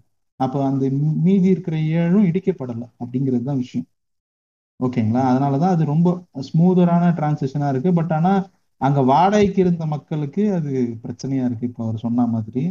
ஆஹ் அதே மாதிரி அங்க எல்லாருக்கும் பிப்ரவரி மாசமே நோட்டீஸ் கொடுத்துட்டாங்க. கொடுத்து அங்க போக சொல்லிட்டாங்க. அலோகேட் பண்ணிட்டாங்க. நீங்க ஏன் இன்னும் இங்க இருக்கீங்க? அங்க போங்க அப்படின்னு சொல்லிட்டு தான் இடிக்கிறாங்க. அது அடுத்த ஸ்டெப்புக்கே வருது. அப்பதான் அவர் சொல்றாரு நீங்க மொத்தத்தையும் இப்படி இருக்க வேண்டிய அவசியம் கிடையாது. இப்படி செயல்பட வேண்டிய அவசியம் கிடையாது. இது இந்த மாதிரியும் செயல்படலாம் அப்படின்னு சொல்லிட்டு அடுத்த விஷயங்களை வந்து திரும்ப பேசுறாரு. அவர் போயிட்டு அவர் போய் உண்ணா அவர் போய் மறியல் பண்ணிருக்கலாங்க நீ இப்ப இப்ப என்ன இப்ப என்ன பண்றாங்க அகரகாத்து மாமாக்கள்லாம் இப்ப என்ன பண்றாங்க? கண்ணுல க்ளோ வச்சுக்கிட்டு நீ திருமா இப்படி பேசிட்டீங்களா? இருங்க இருங்க உங்களை நான் வச்சு செய்யறேன்னு சொல்லிட்டு இப்ப அந்த உடஞ்ச சேர்ல உட்கார்ந்து இருக்கிற திருமா. பாருங்க திமுகக்கு இவர் செஞ்ச ஒரு நன்றி உணவு கூட இல்லாம திமுக வந்து உடஞ்ச சேர்ல உட்கார்ந்து இருக்கு அப்படின்னு ஒரு புரளையை கிளப்பி இந்த அக்ரகரத்து மா- அந்த அகரகாத்து மாமாக்கள் வந்து வேலையே தனி வேலையா தான் இருக்கும். பால் பேக்கெட் பால் பாக்கெட் கலைக்கவில்லையா? ட்விட்டரில் போடுங்கள். ஓகேங்களா? சொல்றீங்க. ஆனா விசிகால இருக்கிற வன்னியரசு அவர் என்ன சொல்றாரு? ஆஹ் தம்பிங்க வேலை இதெல்லாம் அப்படின்னு சொல்லி முடிச்சிட்டாரு. தம்பிங்க தான் இதெல்லாம் செய்யறானுங்க அப்படின்னு. அப்படி பார்த்தா நீங்க சொல்றதுக்கும் அதுக்கும் ஒரு வித்தியாசமே இல்லையா. இருங்க இருங்க இருங்க. அவனுக்கு இருக்கிற அறிவுக்கு இன்னும் சீமான் சொல்றது கதனே புரியாம உட்காந்துக்கிட்டு இருக்கான். அவன்கிட்ட போயிட்டு பிளாஸ்டிக் சேரு உடஞ்ச சேருன்னு கே ப்ரோ அப்படின்னுவான். இல்ல கேட்டா என்ன சொல்றாங்க? அங்க இருந்து அவர் எப்படி இருக்க வேண்டியவர் தெரியுங்களா? ஏன் அவர் கையை கட்டி கூனி குறுகி அப்படி உக்காந்துருக்கணும் அவர் முன்னாடி ஆறு தொகுதியில நின்னார்ல? ஆறு தொகுதியில நின்னார்ல? திருமாவ தொகுதியில நின்னு நிக்கப்பட்ட இடத்தில் திருமாவை ஆதரிக்கிறோம் அப்படின்னு சொல்லிட்டு அந்த இடத்துல நாம் தமிழர் கட்சி நிக்காது. நாம் தமிழர் கட்சி ஓட்டு திருமாவை சாரும் அப்படின்னு சொல்லிட்டு ஒரு ஸ்டாண்ட் எடுத்தாதான் இன்க்ளூசிவ் பாலிடிக்ஸ் நோக்கி நகரும். அண்ணா எடு அண்ணா எடுத்தாருங்க. காமராசர் குடியாத்தத்துல நிக்கிறாரு. அதாவது தன் ஓ- தன் ஜாதி ஓட்டு இல்லாத ஒரு இடத்த சூஸ் பண்ணி பெரியார் கொடுக்குறாரு. அந்த இடத்துல அண்ணா நிக்க காமராசர் நிக்கிறாரு. அந்த டைம்ல திமுகவில் எந்த ஒரு நபரும் அண்ணா காமராசை எதிர்த்து நிக்க நிக்கல. ஓகேங்களா? நிக்க வைக்கல. காமராசர் வந்து சுயேட்சா நின்று ஜெயிக்கிறாரு. ஓகேங்களா? அதுக்கத்தான் சிஎம் ஆகிறாரு. ஏன்னா அவர் வந்து தேர்ந்தெடுக்கப்பட்ட சிஎம்மா இருக்காரு. ஆறு மாசத்துக்குள்ள எம்எல்ஏ ஆனா சிஎம் வந்து கண்டினியூ பண்ண முடியும். அதனால காம காமராஜரை ஜெயிக்க வச்ச தொகுதி வந்து குடியாத்தம் தொகுதி. இந்த மாதிரி ஒரு இன்க்ளூசிவ் அதான் நட்பு முரண். புரியுதுங்களா? அது அதாவது காமராஜருக்கும் திமுகக்கும் நட்பு முரண். ஆனா காங்கிரஸும் திமுகவும் ஒரு பகைமுரண் அப்படின்னு ஒரு ஸ்டாண்ட் எடுத்து வேலை செஞ்சதுனாலதான் திமுக அடுத்த அடுத்த எலெக்ஷன்ல ஒரு பெரிய கட்சியாக உள்ள போய் உக்காருது.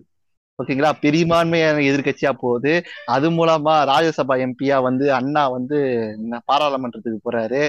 ஐ பிலாங்ஸ் டு இது ராஜ்யசபா எம்பியா போயிட்டு I belongs to Dravidian stock அப்படின்னு ஒரு கண்ணி பேச்ச போடுறாரு.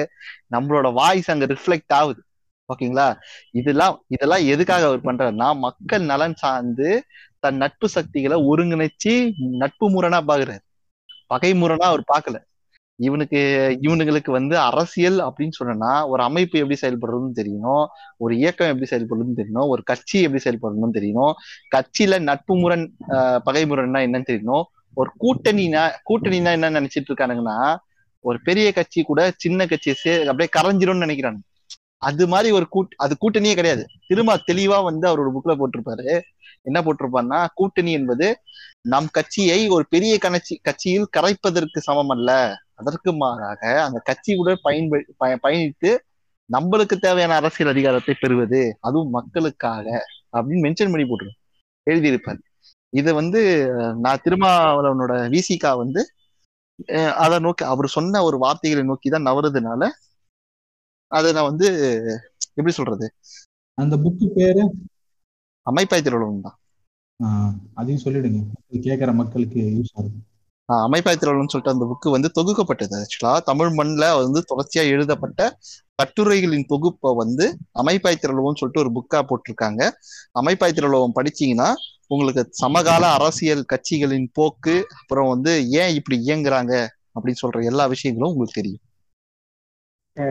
அப்படி பாத்தீங்கன்னா இப்போ நம்ம நம்மவர் வந்து நான் தான் மூன்றாவது அணின்றாரு இது எத்தனாவது அணி? இத பத்தி எனக்கு கொஞ்சம் டீட்டெயிலா மேன் நீ மூன்றாவது அணி இல்ல மேன் நீ மூக்குல வர ஷலி மேன் அவ்வளவுதான்.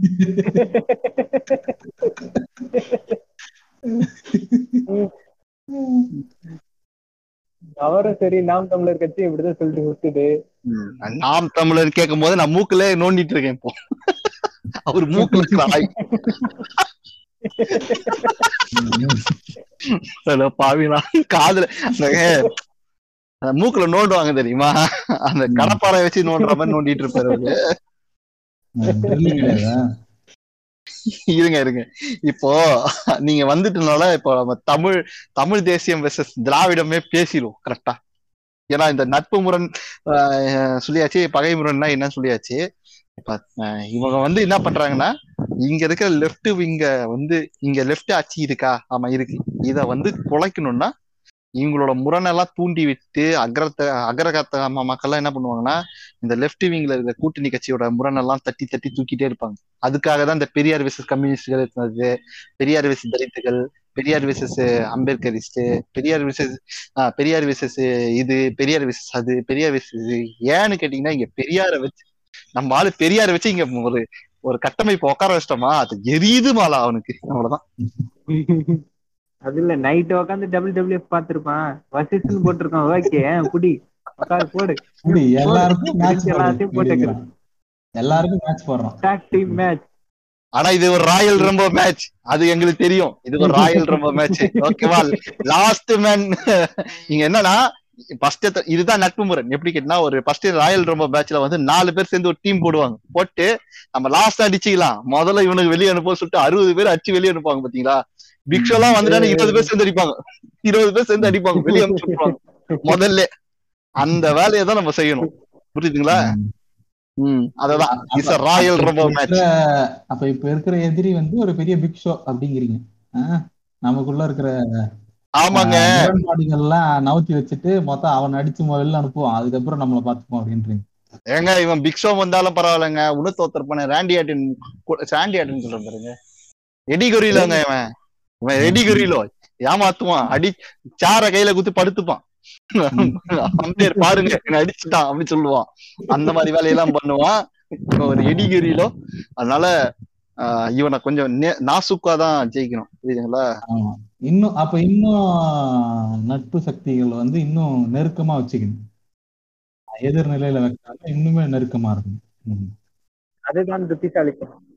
ஆமா இன்னும் முஸ்லிம் அமைப்புகளுக்கு அந்த ஓஓசி வந்தாரா இப்ப வந்துட்டு இவர் லெஃப்ட் விங்கா இருந்திருந்தா இங்க இருந்த திமுக அவர் வந்து பாத்துருக்கணும் ஓகேங்களா? இவர் லெஃப்ட் விங் ஐடியாலஜியா இல்ல. நான் ஓப்பனாவே சொல்றேன். ஓஓசி லெஃப்ட் ஐடியாலஜியா இல்ல. அதனாலதான் அவர் திமுகவை பாக்கல அதான் உண்மை. நான் தனித்து கட்சி ஆரம்பிப்பேன். ஏங்க தனித்து கட்சி ஆகிறதுக்கு ஏதாச்சும் ஒரு நோக்கம் இங்க தேவை இங்க முஸ்லீம் ரெப்ரசன்டேட்டிவ் கம்மியா இருக்கு. அப்புறம் முஸ்லிம்கான இடஒதுக்கீடு இருக்கு இங்க த்ரீ பாயிண்ட் ஃபைவ் பர்சன்டேஜ் இருக்கு. அதை இன்க்ரீஸ் பண்றதுக்கான ஒரு சக் ஒரு கமிஷன் அமைக்கணும் அப்படின்னு ஒரு கோரிக்கை எல்லாம் கொடுக்கறதுக்கு ஆள் இல்லாம இருக்காங்க. இங்க ஆள் இல்ல. அதை மெருகெடுத்ததுக்கு பேசுறதுக்கு ஆள் இல்ல. ஆஹ் அது இல்லாம பெரும்பாலான முஸ்லிம்கள் வந்து அதிமுக கட்சியில இருக்காங்க. அதிமுக ஆதரவு கொடுக்காங்க முஸ்லிம் ரெப்ரசன்டேட் அங்க இருக்கு. அன்வர் ராஜா இருக்காங்க. நிறைய பேர் இருக்காங்க. அது மாதிரி ரெப்ரசன்டேட்டே இல்லாத ஒரு ஏரியால வந்து ஒவ்வொசி வேலை செஞ்சா பரவாயில்ல. அது எப்படி தெரியுமா இருக்கு? இது எப்படி தெரியுமா இருக்கு? நம்ம கேரளால வந்து நம்ம ராகுல் காந்தி நின்னதும் ஒண்ணுதான் ஓசி வந்ததும் ஒண்ணுதான். சம்பந்தமே இல்லாத இடம். சம்பந்தமே. இல்லாத எங்க தேவையில்லாத வேலை தேவையில்லாத இடங்க. இங்க வந்து ராகுல் காந்தி நின்னா ஜெயிப்பாரு எல்லாருக்கும் தெரியும். நாட்டுல வேலை செய்யறதுக்கு உன்னை இறக்கி விட்டானுங்க. அங்க போய்-. ஆனா அந்த மனுஷன் என்ன அந்த மனுஷன் தெளிவாதான் பிளான் பண்ணான். நம்மளுக்கு நார்த்ல ஓட்டு போட மாட்டான். சவுத்துல அவருக்கு நல்லா தெரிஞ்சிருக்கு. எது நட்பு முரண் எது பகை முரண். அதனால சவுத்துல வந்து நின்று போயிருக்காரு. நின்றுட்டாரு. ஆமா. சவுத் பக்கம் ரொம்ப சார்பா இருக்கிறதுக்கும் அதான் காரணமா இருக்கும் நினைக்கிறேன். அது தெரியுது. ஒரு டாபிக் டாபிக்க கொஞ்சம் ஷைன் பண்ணி உள்ளவா இன்னும் இன்னும் சைன் பண்ணவா? ம். சரி இப்போ இருங்க. இப்போ நாம வந்து இத பத்தி பேசணும் இல்லையா? தமிழ் தேசியம் வர்சஸ் திராவிடம் இத பத்தி நம்ம இவ்வளவு நேரம் பேசிக்கிட்டு இருந்தோம். அதை உருவாக்குனது யார்? யாரெல்லாம் நோண்டி விடுறாங்க? ஒன்னும் பேசவே இல்ல அது பேசவே ஒரு இல்லையா என்ன முடிவு பண்ணிட்டாரு? ஒரு நட்பு முரண் பகை முரண் தான் பேசணும். நான் ஒன்னும் தமிழ் தேசிய சீமான போட்டு அடிக்கலையே. அதான் அவர் டோர் என்ன பண்றாரு? எடுத்து பாக்குறாரு. பார்த்துட்டு ஒண்ணு இல்லைன்னு கீழே போட்டாரு. இதுல ஒண்ணு இல்ல கீழே போட்டு போட்டாரு சரி சொல்லுங்க. தமிழ் தேசியம். திராவிடம். அத பத்தி பேசுவோம். தமிழ் தேசியம் திராவிடம் பத்தி பேசுவோம். தமிழ் தேசியம் வந்து யாரு வந்து தமிழ் தேசியம் பேசுறாங்க? எதுக்காக தமிழ் தேசியம்? பெரியார் பேசின தமிழ் தேசியம் என்ன? இல்ல நான் ஸ்டார்டிங்ல வேற மாதிரி ராஜாஜில இருந்து ஆரம்பிக்க போறேன். நீங்க பேசுங்க. அப்ப நீங்க சொல்லுங்க. நீங்க ஆரம்பிங்க. ஹிஸ்டாரிக்கல் டேட்டாவோட சொல்லுங்க. நான் அண்ணனை பாத்துக்கிறேன் ஆக்சுவலா வந்து தமிழ் தேசியம். கிடையாது. அண்ணன் நான் தான் செய்வேன். எங்க அண்ணன் நான் தான் செய்வேன். எங்க அண்ணனுக்கு நான் தான் செய்வேன்.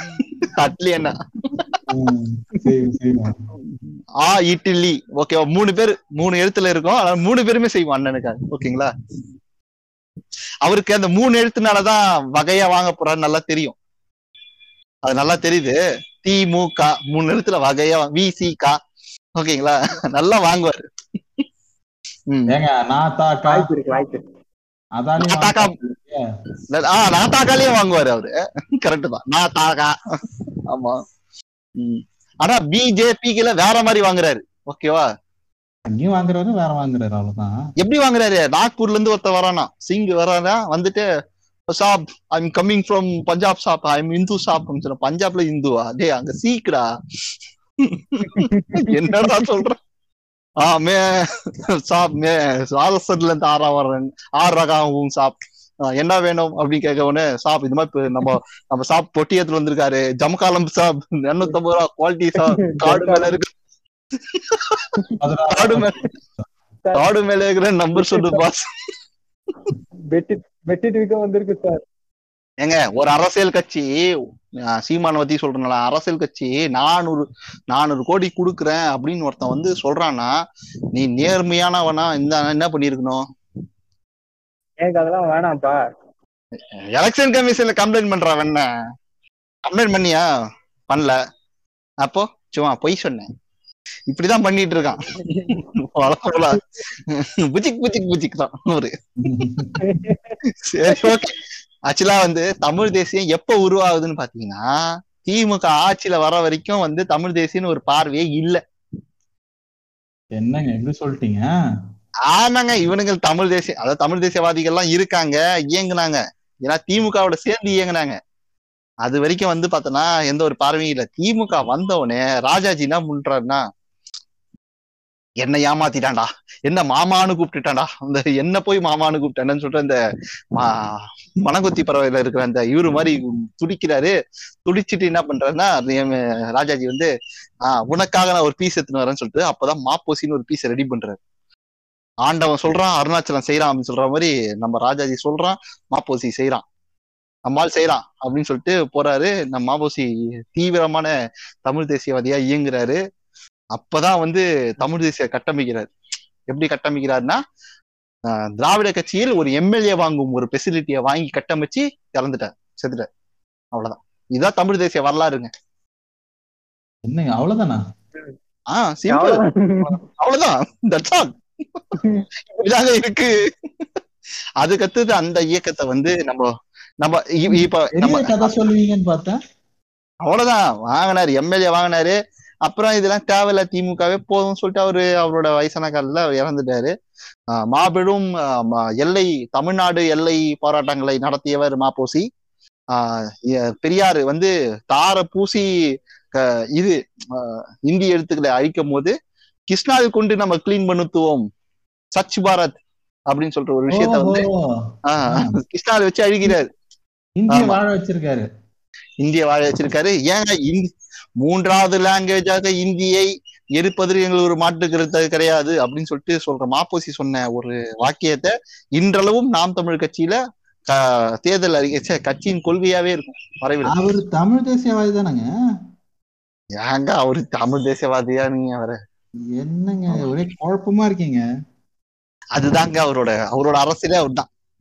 என்ன வரதுக்கு முன்னாடி சீமான அண்ணன் வீடியோ பார்த்துட்டு வந்துட்டீங்களா? இல்லைங்க இத பாருங்களேன். அவர் அவர் என்ன பண்றாரு? தமிழ் தேசிய இயக்கம்னு ஒண்ணு வச்சிருக்கிறாரு. அதானே அது பேரு? ஆஹ் நாம் தமிழ் இயக்கம் தான். நாம் தமிழ் இயக்கம் மாப்போசி தான். வாழ வச்சிருக்காரு. ஹிந்தி மூணாவது மொழியா இருக்கிறதுல எனக்கு பிரச்சனை இல்லைன்னு சொல்லியிருக்காரு. ஆனா இதுக்கு எல்லாம் ஆப்போசிட்டா இருக்குது. இருந்திருக்கு. திராவிடர் கழகமும் சரி திமுக திராவிட முன்னேற்றம். ஆஹ் திராவிட முன்னேற்ற திமுக கழகமும் அப்படிதான் இருக்கு. ஆனா இவங்க என்ன சொல்றாங்க? அவர் தமிழ் தேசியவாதின்னு சொல்றாங்க. அவரும் அப்படி சொல்லிக்கிறாரு. இப்ப இருக்க ஆட்களும் அப்படி சொல்லிக்கிறாங்க. ஆனா செயல்பாடு அப்படி இல்லையே. என்ன உருட்டுறானுங்கன்னா திராவிடம் என்பது தமிழ் தேசத்துக்கு எதிரானது. இந்த திராவிடம் என்பதை என்ன பண்றாங்கன்னா இங்க இருக்கிற ம- மக்களை வந்து ஆதி தமிழர்கள் சொல்லியிருக்கணும். ஏன் ஆதி திராவிடர்கள் சொல்றாங்க? அங்கேயே அரசியல் இருக்கு. திராவிடர்கள் சொல்லும் போது இவங்க வந்து ஒரு ஒரு தெலுங்கு பேசுற ஜாதியையும் கன்னட பேசுற ஜாதியும் தமிழ்நாட்டுக்குள்ள உள்ள வச்சுறாங்க வல்ல வச்சுட்டு அவங்க தான் இத்தனை வருஷமா ஆண்டிட்டு இருக்காங்க. அறுபத்தஞ்சு வருஷமாக தமிழ் சிஎம்ஏ கிடைக்கல அப்படின்னு சொல்றான். ஏன்னா மூணு மூணு வாட்டி ஆ- ஆண்ட நம்ம ஓபிஎஸ் கண்ணுக்கு தெரியல. நாலு வருஷமா சக்சஸ் பண்ண நம்ம இபிஎஸ் கண்ணுக்கு தெரியல. அவர்லாம் தமிழ் தானே? அவரு அப்ப அவர் தெலுங்கனா? சொல்லு. தெலுங்குன்னு சொன்னா தெலுங்குன்னு சொல்லு. கல கலவரம் சவுத்துல வாயிலே வெட்டுவாங்க. இபிஎஸ் தெலுங்குன்னு சொன்னா. கரெக்டா இல்லையா? இவனுங்க எப்படி பாருங்க இபிஎஸ் வந்து தமிழரா தமிழ் இல்லையா அப்படின்னு சொல்லிட்டு சர்டிபிகேட் கொடுக்குற பொறுப்பு உனக்கு என்ன உனக்கு ஏமா கொடுத்தான்? கலைஞர் தெலுங்குன்னு சொல்றாருங்க.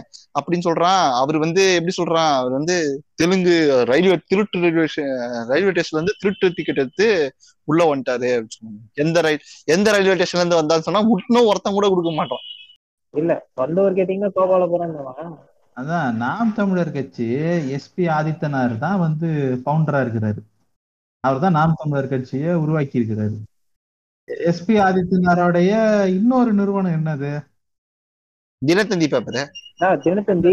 Paper Dinathanthi paper எந்த இடத்துல இருக்குது? பெரியார் பெரியார் திடலுக்கு பக்கத்துல இருக்கு. அது அது அந்த அந்த இடம் யாரு கொடுக்குறா அங்க? பெரியாரோட இடம் தான் அது. திடல் கொடுக்குது நான் திடலோட இடம் அது வந்து அவங்களுக்கு கொடுக்கப்படுது. இப்பயும் தினத்தந்தி ஆபீஸ் வந்து பெரியார் திடலுக்கு பக்கத்திலேயே தான் இருக்குது தெரியும் சோ நீங்க கொடுத்துட்டு இவ்வளோ இவ்வளவு சொல்லி காட்டுவீங்க எங்களுக்கு தெரியும். திருட்டு திராவிடம் என்ன சொல்லுது என்ன பண்றது பாத்தீங்களாட்டு ஒரு கொடுத்தத சொல்லி காட்டுது. ஏங்க எல்லாத்தையும் வாங்கிக்கிட்டு அவர் பெரியாரே சொல்றீங்களேங்க. இதுவே இதுவே நீ ஒரு தமிழனா இருந்தது நீ கொடுத்தத சொல்லி காட்டிருக்க மாட்டேன். புரியுதுங்களா? அந்தாரை வாழ வைக்கும் தமிழ்நாடுங்க. ஆஹ் அந்தாரை வாழ வைக்கும் தமிழ்நாடு இது வரைக்கும் கொடுத்தத சொல்லி காமிச்சிருக்கா? சொல்லுங்க. சொன்னது இல்லைங்க மன்னிச்சிருங்க. நாம் தமிழர் எவ்வளவு கொடுத்திருக்கு? ம் வாயிலே. ஆஹ் இது வரைக்கும் சொல்லி காமிச்சிருக்கா? சொல்லுங்க. அதுவே பாரிசாலன் பாரிசாலன் எவ்வளவு கொடுத்திருக்காரு? இந்த தமிழ் சமூகத்துக்கு. ஏ- சொல்லி காட்டிருக்கு சொல்லி காட்டியிருக்கா ஆனா வேலையில போய் அடி வாங்கிட்டு அடிச்சவன் தமிழனும் தெலுங்கனும் தெரியும் இஷ்டத்துக்கும் போயிட்டு கேட்டுக்கிட்டு அடி வாங்கிட்டு வந்திருக்கான். அப்புறம் வந்து ரிவ்யூ போடுறாரு. இல்லைங்க அடுத்தது ஒரு கேட்டுங்க அப்படின்ட்டு போடுறாரு. அவருக்கெல்லாம் இடம் ஒதுக்குறீங்களாங்க? ரெக்கார்டிங்ல இல்லைங்க. ஏங்க நீங்க கிரேக பாவங்க. இப்ப தமிழ் தேசியம் வந்து ஆக்சுவலா வந்து தமிழ் தேசியம் தேவையான்னு கேட்டா தமிழ் பெரியார் பேசுற தமிழ் தேசியம் வந்து தமிழ்நாடு தமிழருக்கே சொல்ற தமிழ் தேசியம். ஆஹ் தமிழ்நாடோட தமிழ் மக்களோட உரிமைகளை பேசுறீங்க தமிழ் தேசியம். ஏன் ஆந்திராவும் கர்நாடகாவும் பிரிஞ்சு கேரளாவும் பிரியும் போது அதாவது மதராஸ் மாகாணத்திலிருந்து பிரியும் போது சனியன்களே ஒழிந்தது அப்படின்னு சொன்ன தமிழ் தேசியம். ஏன்னு கேட்டா இவனுங்கெல்லாம் வச்சுக்கிட்டு நம்ம முன்னேற முடியாதுடா. இப்ப நம்ம எப்படி சொல்றோம்? வடக்கான வச்சுக்கிட்டு நம்ம படுற பாடு இருக்கே அப்படின்னு நம்ம எப்படி புலம்புறோமோ அது மாதிரி அந்த காலத்துல புலம்புற ஒரு மனுஷன் தான் பெரியாரு. எதுவும் கிடையாது. இவனுங்களை வச்சுட்டு ஒன்றும் பண்ண முடியாது. இவனுக்கு வெளியே அந்த இதுல ஒண்ணு வருமே ஜீன்ஸ் படத்துலயா ஆமா ஏன்னா அத்து விட்டுருப்பா. அந்த ராதிகா மெட்டு ராதிகா கரெக்டர் தான். ஏன்னா அத்து விட்டுருப்பா. அப்படின்னு சொல்லிட்டு அப்படி சொன்னவர் தான் பெரியாரு. ஓகேவா? ஆனா இவனுக்கு எப்படின்னா கலர் கலரா இது ரெண்டு நாசரா வரானுங்க பாத்தீங்களா அந்த மாதிரி கலர் கலரா வந்து மறு வச்சுக்கிட்டு வருவானுங்க. ஆள் மரட்டெல்லாம் பண்ணுவானுங்க. அதான் ஒன்றிய அரசோட வேலையை. இப்படி இந்த நாசலுக்கு பதிலா அந்த நாசல் வர்றது வந்துட்டு நான் அவனை திருத்த போறேன்னு சொல்லிட்டு இறங்குறது இந்தியை திணிக்கிறது இந்த வேலையெல்லாம் வந்து தொடர்ந்து வந்து ஒன்றிய அரசு பண்ணும். யாரா என்ன திருத்துறதுக்கு? எனக்கு தெரியும் எனக்கு என்ன பண்ணணும். இல்ல நான் நான் என்ன சொல்றேன்? அண்ணன் அண்ணன் அடிக்கடி கேக்குறாரு. ஏங்க திராவிடம் திராவிடம் சொல்றீங்க. அப்புறம் ஏங்க அது கேரளால இல்ல? ஏன் கர்நாடகால இல்ல? ஏன் ஆந்திரால இல்ல? ஏன் தமிழ்நாட்டுல மட்டும் திராவிடம் இருக்கு? அப்படின்னு கேக்குறதுக்கு இதுதானே பதில். இப்ப நீங்க சொன்னது தானே பதில். ஏ நீங்கெல்லாம் ஒத்து வர மாட்டீங்க இந்த கருத்துக்கு. இருக்கிற மக்கள் தமிழ் மக்கள் தான் அவங்க தான் சரிப்பட்டு வருவாங்க. அதோடய இருந்துக்கிறேன் அப்படின்றதுனால தான் அங்க எதுவும் பெருசா பெரியார் இயக்கங்கள் கிடையாது. கரெக்டா அதுக்கு ஒரு காரணமும் வந்து ஆரியம் வந்து நல்லா கலந்துருக்கு. அந்த ஆரியத்தை வந்து நீங்க திருப்பி பிரிக்கணும்னு நினைச்சீங்கன்னா அது காயம். ஸோ அதனால அந்த எப்படி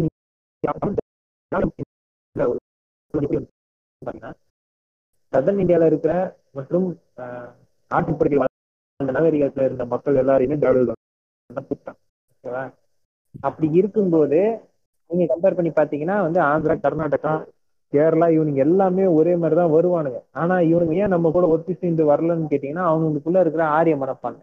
இது எப்படி மாறுதுன்னு பாத்தீங்கன்னா இப்போ எக்ஸாம்பிளுக்கு வந்து கேரளா எடுத்துக்கோங்க. கேரளாவில் வந்து பாத்தீங்கன்னா ஆஹ், மலையாளம்ன்ற ஒரு மொழி இருக்கு. மலையாளம்ன்ற மொழி எப்படி உருவாச்சுன்னு உட்காந்து யோசிங்க. அதுல இருக்க மெஜாரிட்டி ஆஃப் த வேர்ட்ஸ் வந்து என்ன வேர்ட்ஸ் மலையாள மொழியா? மலையாள மொழி எப்போ தோற்றுவிக்கப்பட்டது? அதை உட்காந்து யோசிக்கணும். அதுக்கு வேற உரை இலக்கியம் அப்படின்ட்டு இன்னொருத்தர் யார் எழுதுறாருன்னு பாத்தீங்கன்னா திருச்சியில இருந்துட்டு மனமா முனிகள் அப்படின்ட்டு ஒருத்தர் உட்காந்து எழுதுவார். இவர் யாரான்னு பாத்தீங்கன்னா நூல் நூலா வரும். சரிங்களா? ஸோ இப்படி வந்து ஒரு ஒரு ஸ்ட்ரக்சரை வந்து பில் பண்ணி வைக்கிறாங்க. இல்லாத ஒன்றத்தை பில் பண்றாங்க. இது இது எதுக்காக பில் பண்றாங்கன்னு பாத்தீங்கன்னா அங்க வந்து அவங்களோட அஹ், வேலையெல்லாம் செய்துக்கிறதுக்கு தான் பண்றாங்க. அப்ப ஆரம்பிச்சதுதான் இன்னைக்கு வரைக்கும் வந்து ஓடிக்கிட்டு இருக்கு. அதாவது ஒ- ஒரு வார்த்தையை வச்சுக்கிட்டு டேரக்டான மீனிங்கை வச்சுக்கிட்டுலாம் நீங்க வந்து ஒரு பார்க்க முடியாது. ஏன்னா இது மக்களோட பரவன ஒரு வார்த்தை திராவிடன்றது இங்க இருக்க தமிழர்களின் பண்பாடு திராவிட பண்பாடு. ஏன்னா பாதி பேர் வந்து ஆரிய பண்பாடு வேணாம் ஏன்னா இங்க ரெண்டு பண்பாடு இருக்கு. பண்பாட்டு ரீதியா. சமூக ரீதியா ரெண்டு பண்பாடு இருக்கு. ஆரிய பண்பாடு திராவிட பண்பாடு. ஆரியத்துக்கு எதிராக இருக்கிறது தான் திராவிட பண்பாடு. நீ வந்து கல்யாணம் பண்றியா? நான் சுயமரியாதை கல்யாணம் பண்றது திராவிட பண்பாடு. இது மாதிரி பண்பாடு வந்து மாறுது. அதனாலதான் இங்க வந்து பண்பா இப்போ நீ தமிழ் தேசியம்னு பேசுறது திராவிட பண்பாடை எதிர்க்க அஹ் அப்ப நான் ஃபாலோ பண்றேன். திராவிட பண்பாடை எதிர்க்கிறதுக்காக பேசுறேன். அதுவே என் கூட வந்து தமிழ் தேசியம் பேசுறேன் இதேதான் வந்து பெரியார் தமிழ் தேசியம் பேசுறாரு. ஆனா ஒருபோதும் திராவிட பண்பாட்டை புறப்பணி புறக்கணிச்சுட்டு ஓகேங்களா? அதான் ஆரிய கலப்போட பேசுறேன். அததான் அப்பயே சொல்லியிருப்பாரு தமிழன் நீ சொன்னா பாப்பானும் சேர்ந்து வந்துருவான். திராவிடன் சொன்னா பாப்பா வர மாட்டான் பாப்பா வந்துட்டானா பாப்பா பண்பாட்டை ஒருபோதும் பாப்பா தூக்கியே போட மாட்டான் எக்ஸாம்பிளுக்கு நீங்க இப்ப மாமாவோட மாமா சொன்னதோட சொல்றேன். இப்ப எக்ஸாம்பிளுக்கு வந்து பாத்தீங்கன்னா ஆஹ் பீகார் பக்கம் ஆஹ் போஜ்புரின்னு ஒரு லாங்குவேஜ் இருக்கு.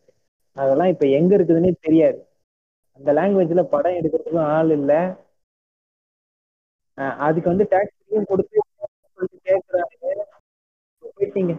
இப்ப போயிட்டு நீங்க யூடியூப்ல போட்டு பாத்தீங்கன்னா கூட குழந்தைங்க பாக்குற மாதிரியே இருக்காது. அந்த லாங்குவேஜ்ல வர சில படங்களும் சரி பாட்டுகளும் எயிட்டீன் பிளஸ் தான். எயிட்டீன் பிளஸ் தான். ஃபுல்லா எயிட்டீன் பிளஸ் தான் வருது. போஜ்புரி போட்டா. ஒரு லாங்குவேஜோட நிலைமை எவ்வளவு கீழே போகக்கூடாதோ அந்த லெவலுக்கு போயிருச்சு. ஏன்னா இன்செக்ட்ஸ் வீடியோ தாங்க நிறைய இருக்கு. போஜ்புரியில நீங்க வேற கதையே அப்படிதான் எடுக்கிறான். கந்தி பாத்து போஜ்புரி கந்தி பாத்துலாம் வந்து இன்செக்ட்ஸ் அப்படி எடுத்தாதான் ஒரு படம் ஓடும்ன்ற மாதிரி இருந்துச்சுன்னா அப்படி ஒரு படமே எடுக்க தேவையில்ல. சரிங்களா ஆனா அந்த லாங்குவேஜ் அப்படிதான் வளர்க்கணுன்ற நிலைமைக்கு அவங்க தள்ளிட்டாங்க. ஏங்க அது லாங்குவேஜ் இம்பார்ட்டன்ட் படம் கிடையாதுங்க. அந்த மாதிரி எடுத்தா நீங்க வேற. வசனமாடா முக்கியம். படத்தை கவனிடா அப்படின்றீங்களா? அது மாதிரி நிறைய இடத்துக்கு அது நடந்திருக்கு. அதாவது மணிப்பூரியா இருக்கட்டும் eastern states India east Indian ஸ்டேட்ஸ்லயும் அதே மாதிரி பிரச்சனை இருக்கு. அவங்களோட மொழியை அழிச்சு தான் ஹிந்தி வந்து உள்ள நிறைய நுழைஞ்சிருச்சு. ஹிந்தி மூவிஸ் மற்றதெல்லாம் உள்ள வந்ததுனால அவங்களோடது அழிஞ்சிருச்சு. அது மாதிரி நிறைய இடத்துல ஹிந்தி பூந்து காலி பண்ணியிருக்கு. கர்நாடகாவும் சேர்த்து தான் சொல்றேன். உள்ள பூந்துச்சு முடிச்சிச்சு. அந்த அந்த லாங்குவேஜே முடிச்சிச்சு. அதனாலதான் இவங்க என்ன பண்றாங்க? ஹிந்தியை எடுத்துக்கிறாங்க. ஹிந்தியை கொண்டு போகலாம் அது இது ஈஸியா காலி பண்ணிட்டோம். அது ஒரு பூச்சிக்கொல்லி மாதிரி கொண்டு வந்து எல்லாருக்கிட்டையும் சேர்க்குறாங்க. மற்ற மத்த மொழி வேற்று மொழி பேசுறவங்ககிட்டலாம் அதை கொண்டு வந்து சேர்த்துட்டா அது எக்ஸிஸ்டிங்கா இருக்கிறத காலி பண்ணிடும். அப்படிங்கிறது ரொம்ப தெளிவா நம்புறாங்க. மகாராஷ்டிரா அதாவது பாம்பே இருக்கிற பாலிவுட் இண்டஸ்ட்ரி இருக்கிற மகாராஷ்டிராலேயே அந்த அந்த ஸ்டேட்டோட லாங்குவேஜ்ல பெரிய படங்கள் வரது இல்லை கரெக்ட்டுங்களா ஆமாங்க. ஆமா ஆமா. அது திருமாவளவன் திருப்பியும் திருமாவளவன் ரெஃபரன்ஸ் கொடுக்குறேன் திருமாவளவன் ஒரு இன்டர்வியூல சொல்லியிருப்பாரு. இந்த எம்பி தொகுதிக்கு வந்து திரு நரேந்திர மோடிஜி வந்து இங்க பிரச்சாரம் பண்ணார்ல. அவர் எல்லா கவுன்சிலர் கவுன்சிலர் எலெக்ஷனுக்கு இந்த உள்ளாட்சி தேர்தலுக்கு மட்டும் அவர் வந்துட்டாருன்னா தமிழ்நாட்டில் நடந்திருக்க அனைத்து தேர்தலுக்கும் பிரச்சாரம் பண்ண ஒரே நபர் நரேந்திர மோடி அப்படின்னு சொல்லிடலாம். ஓகேங்களா? ஏன்னா எல்லாம் இது எம்பிக்கு வந்துட்டாரு எம்எல்ஏக்கு வந்துட்டாரு. உள்ளாட்சி தேர்தல் வரும்போது அதுக்கும் வந்துட்டா நல்லா இருக்கும்னு நான் நினைக்கிறேன். ஓகேங்களா? அதுக்கும் வருவாருன்னு நான் நம்புறேன். ஓகேங்களா? நான் ஒரு கோரிக்கையாவே கொடுக்குறேன். ஏன்னா மூணு பேட்டனுக்கும் நான் வந்துட்டு தோத்தடி தோற்கடிக்கப்பட்ட நபர் அப்படின்னு சொல்லிட்டு நம்ம டிக்ளேர் பண்ணிடலாம்ல டைரக்டா அதுக்காக சொல்ல வந்தேன். பிரகாஷ் வாட்டம் வாட்டம் ஒன்றும் நடக்காது. ஓகேங்களா? என்ன பண்றாருன்னா மோடி வந்து இங்க ஹிந்தியில பேசுறாரு. திருமாவளவன் சொல்லியிருப்பாரு இங்க இருக்கிற மக்களுக்கு ஹிந்தி மட்டும் தெரிஞ்சதுன்னா மோடியின் வலையில் விழுந்திருப்பார்கள். மோடியின் வார்த்தைகள் அது மாதிரி பாசிச வார்த்தைகள் வந்து க- மக்களை கவர்ற மாதிரி இருக்கும் அப்படின்னு சொல்லுவாரு. ஒரு பாசிசோட வார்த்தை வந்து எளிய மக்களை கவரும். எக்ஸாம்பிள் வந்து ஹிட்லர் நீங்க பாத்தீங்கன்னா ஹிட்லர் பேசும்போது சாதாரண ஒரு மனுஷன் அப்படியே அப்படியே விழுசு ரத்தம் எல்லாம் அப்படியே அப்படியே கொதிச்சு அப்படியே கத்தி எடுத்து கொன்று கொன்றும். அந்த லெவலுக்கு பேசுவோம் அண்ணனுக்கு அந்த வார்த்தை இல்ல. அண்ணனும் ஈர்க்கிறாரு. ஆனா ஓட்டா மாற மாட்டேங்குது. அவ்வளவுதான். அண்ணன் வந்து பெருசா சொல்ற அதாவது எல்லாருமே பெருசா நினைக்கிற ஒரு பெரியாருக்கெல்லாம் முன்னாடியே திராவிடம் பேசினவர்னா அயோத்திதாச பண்டிதர் தான். கரெக்டுங்களா ஆஹ் அவர் அவருடைய ஆஹ் மொத எஸ்டாப்ளிஷ்மெண்ட்டு திராவிட மகாஜன சபா. ஆயிரத்தி எட்நூத்தி தொண்ணூத்தொன்னுல. ஆஹ் அதுக்கப்புறம் அவர் என்ன சொல்றாரு? அவங்கள என்ன ரிஜிஸ்டர் பண்ண சொல்றாருன்னா கேஷ்லெஸ் டிரவிடியன்ஸ்னு ரிஜிஸ்டர் பண்ணுங்க. ஆஹ் ஆஹ் ஹிந்துஸ்னு எங்களை சொல்லாதீங்க. எங்களை கேஸ்ட்லெஸ் டிரவிடியன்ஸ்னு சொல்லுங்க அப்படின்னு கேக்குறாரு. அப்ப அதை பெரியாரா கொண்டு வந்தாரு? அந்த வார்த்தைய. அயோத்திதாச பண்டிதர் கொண்டு வராரு பெரியாரையும் அயோத்திதாசரையும் எதிரில் நிக்க வைப்பாங்க. ஆஹ் அதுவும் நடக்குது. அதையும் அண்ணன் தான் செய்யறாரு ரொம்ப கான்சியஸா செய்யறாரு அயோத்திதாசர் செஞ்சதை எக்ஸ்டெண்ட் பண்ணவர் தான் பெரியார்.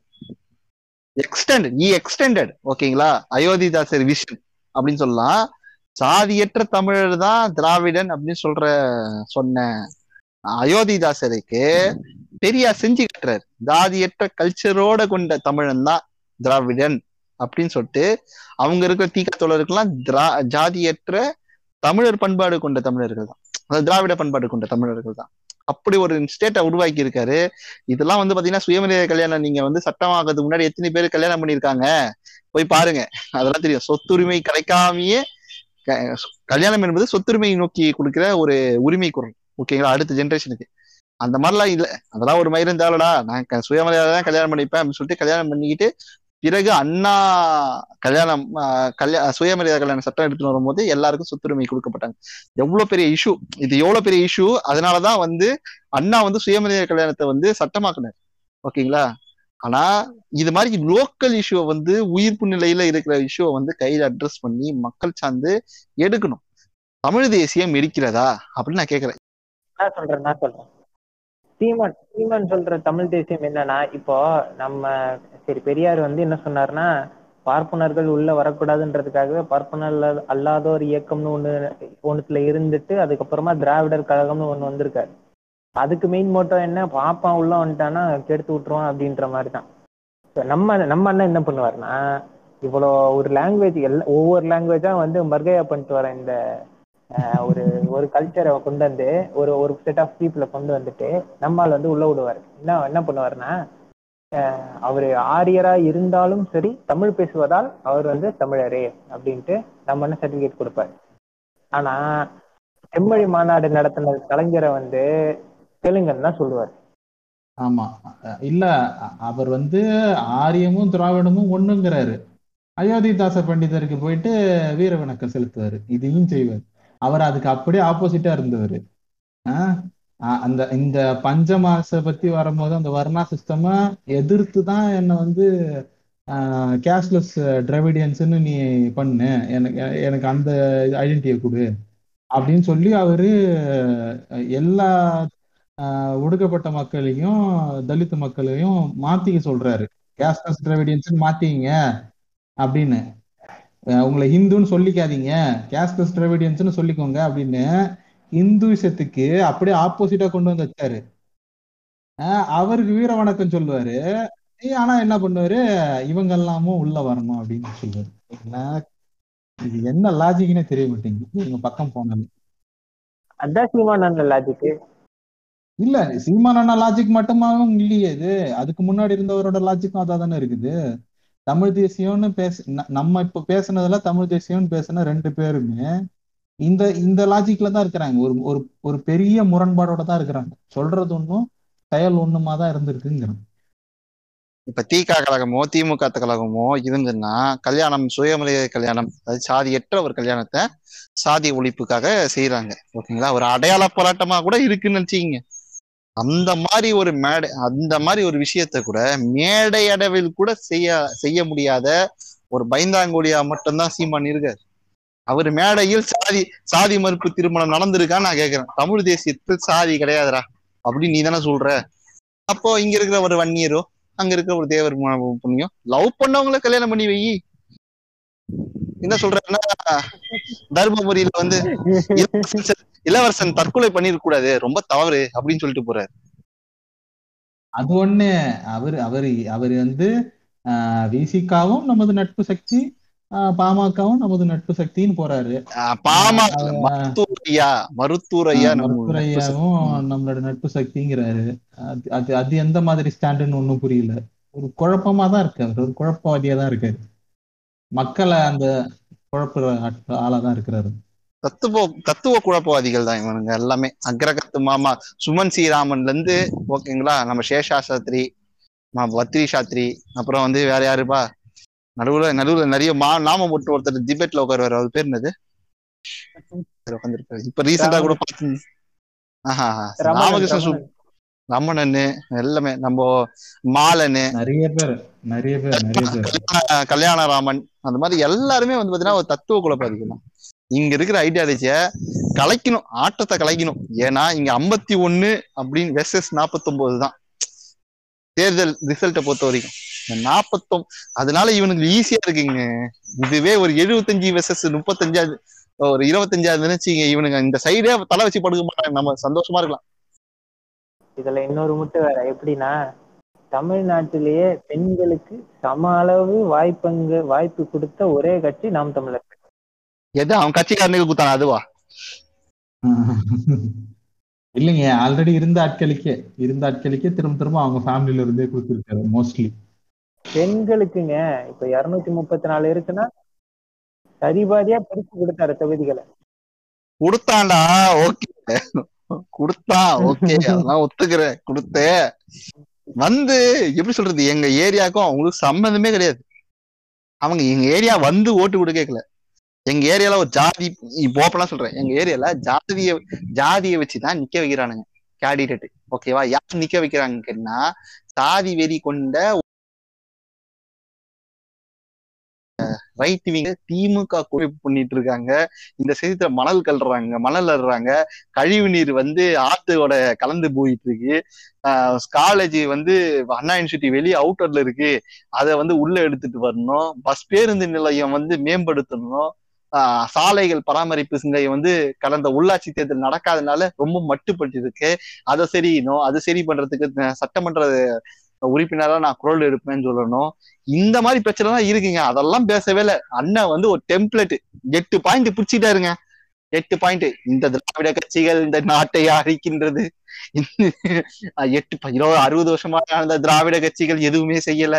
எதுவுமே செய்யல. நான்லாம் படிச்சு முன்னேறி இருக்கேன். எதுவும் செய்யல சொல்றேன். எப்படிடா அது அப்படின்னு சொல்ற லெவலுக்கு தான் அண்ணன் பேசிட்டு போனேன் ஒரு கவுண்டர் பாலிடிக்ஸ் கூட பண்ண தெரியல. அண்ணனுக்கு அதெல்லாம் வராது. எட்டு பாயிண்ட் வச்சு எட்டு பாயிண்ட்டுக்குள்ள சுத்தி சுத்தி கம்பு ஓட்டுவாரு. அதுக்கும் நீங்க கேள்வி கேட்டீங்கன்னு வச்சுக்கோங்களேன். அதுக்கப்புறம் அவர் ஒரு செயலை செஞ்சுக்கிட்டே என்ன பண்ணுவாருன்னா அது அப்படி இல்ல தம்பி.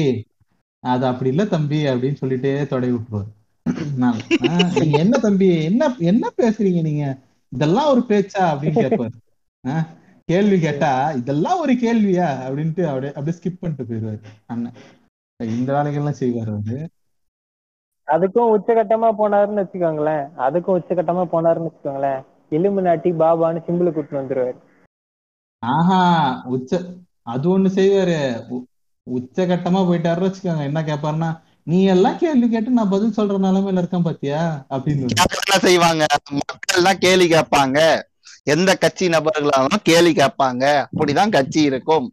நீ ஏன்னா மக்கள் ரெப்ரசன்டட் நீ தான் ரெப்ரசன்ட் பண்ணணும். உன்னை கேலி கேட்பாங்க. அவர் என்ன நினைச்சுக்கிட்டாரு?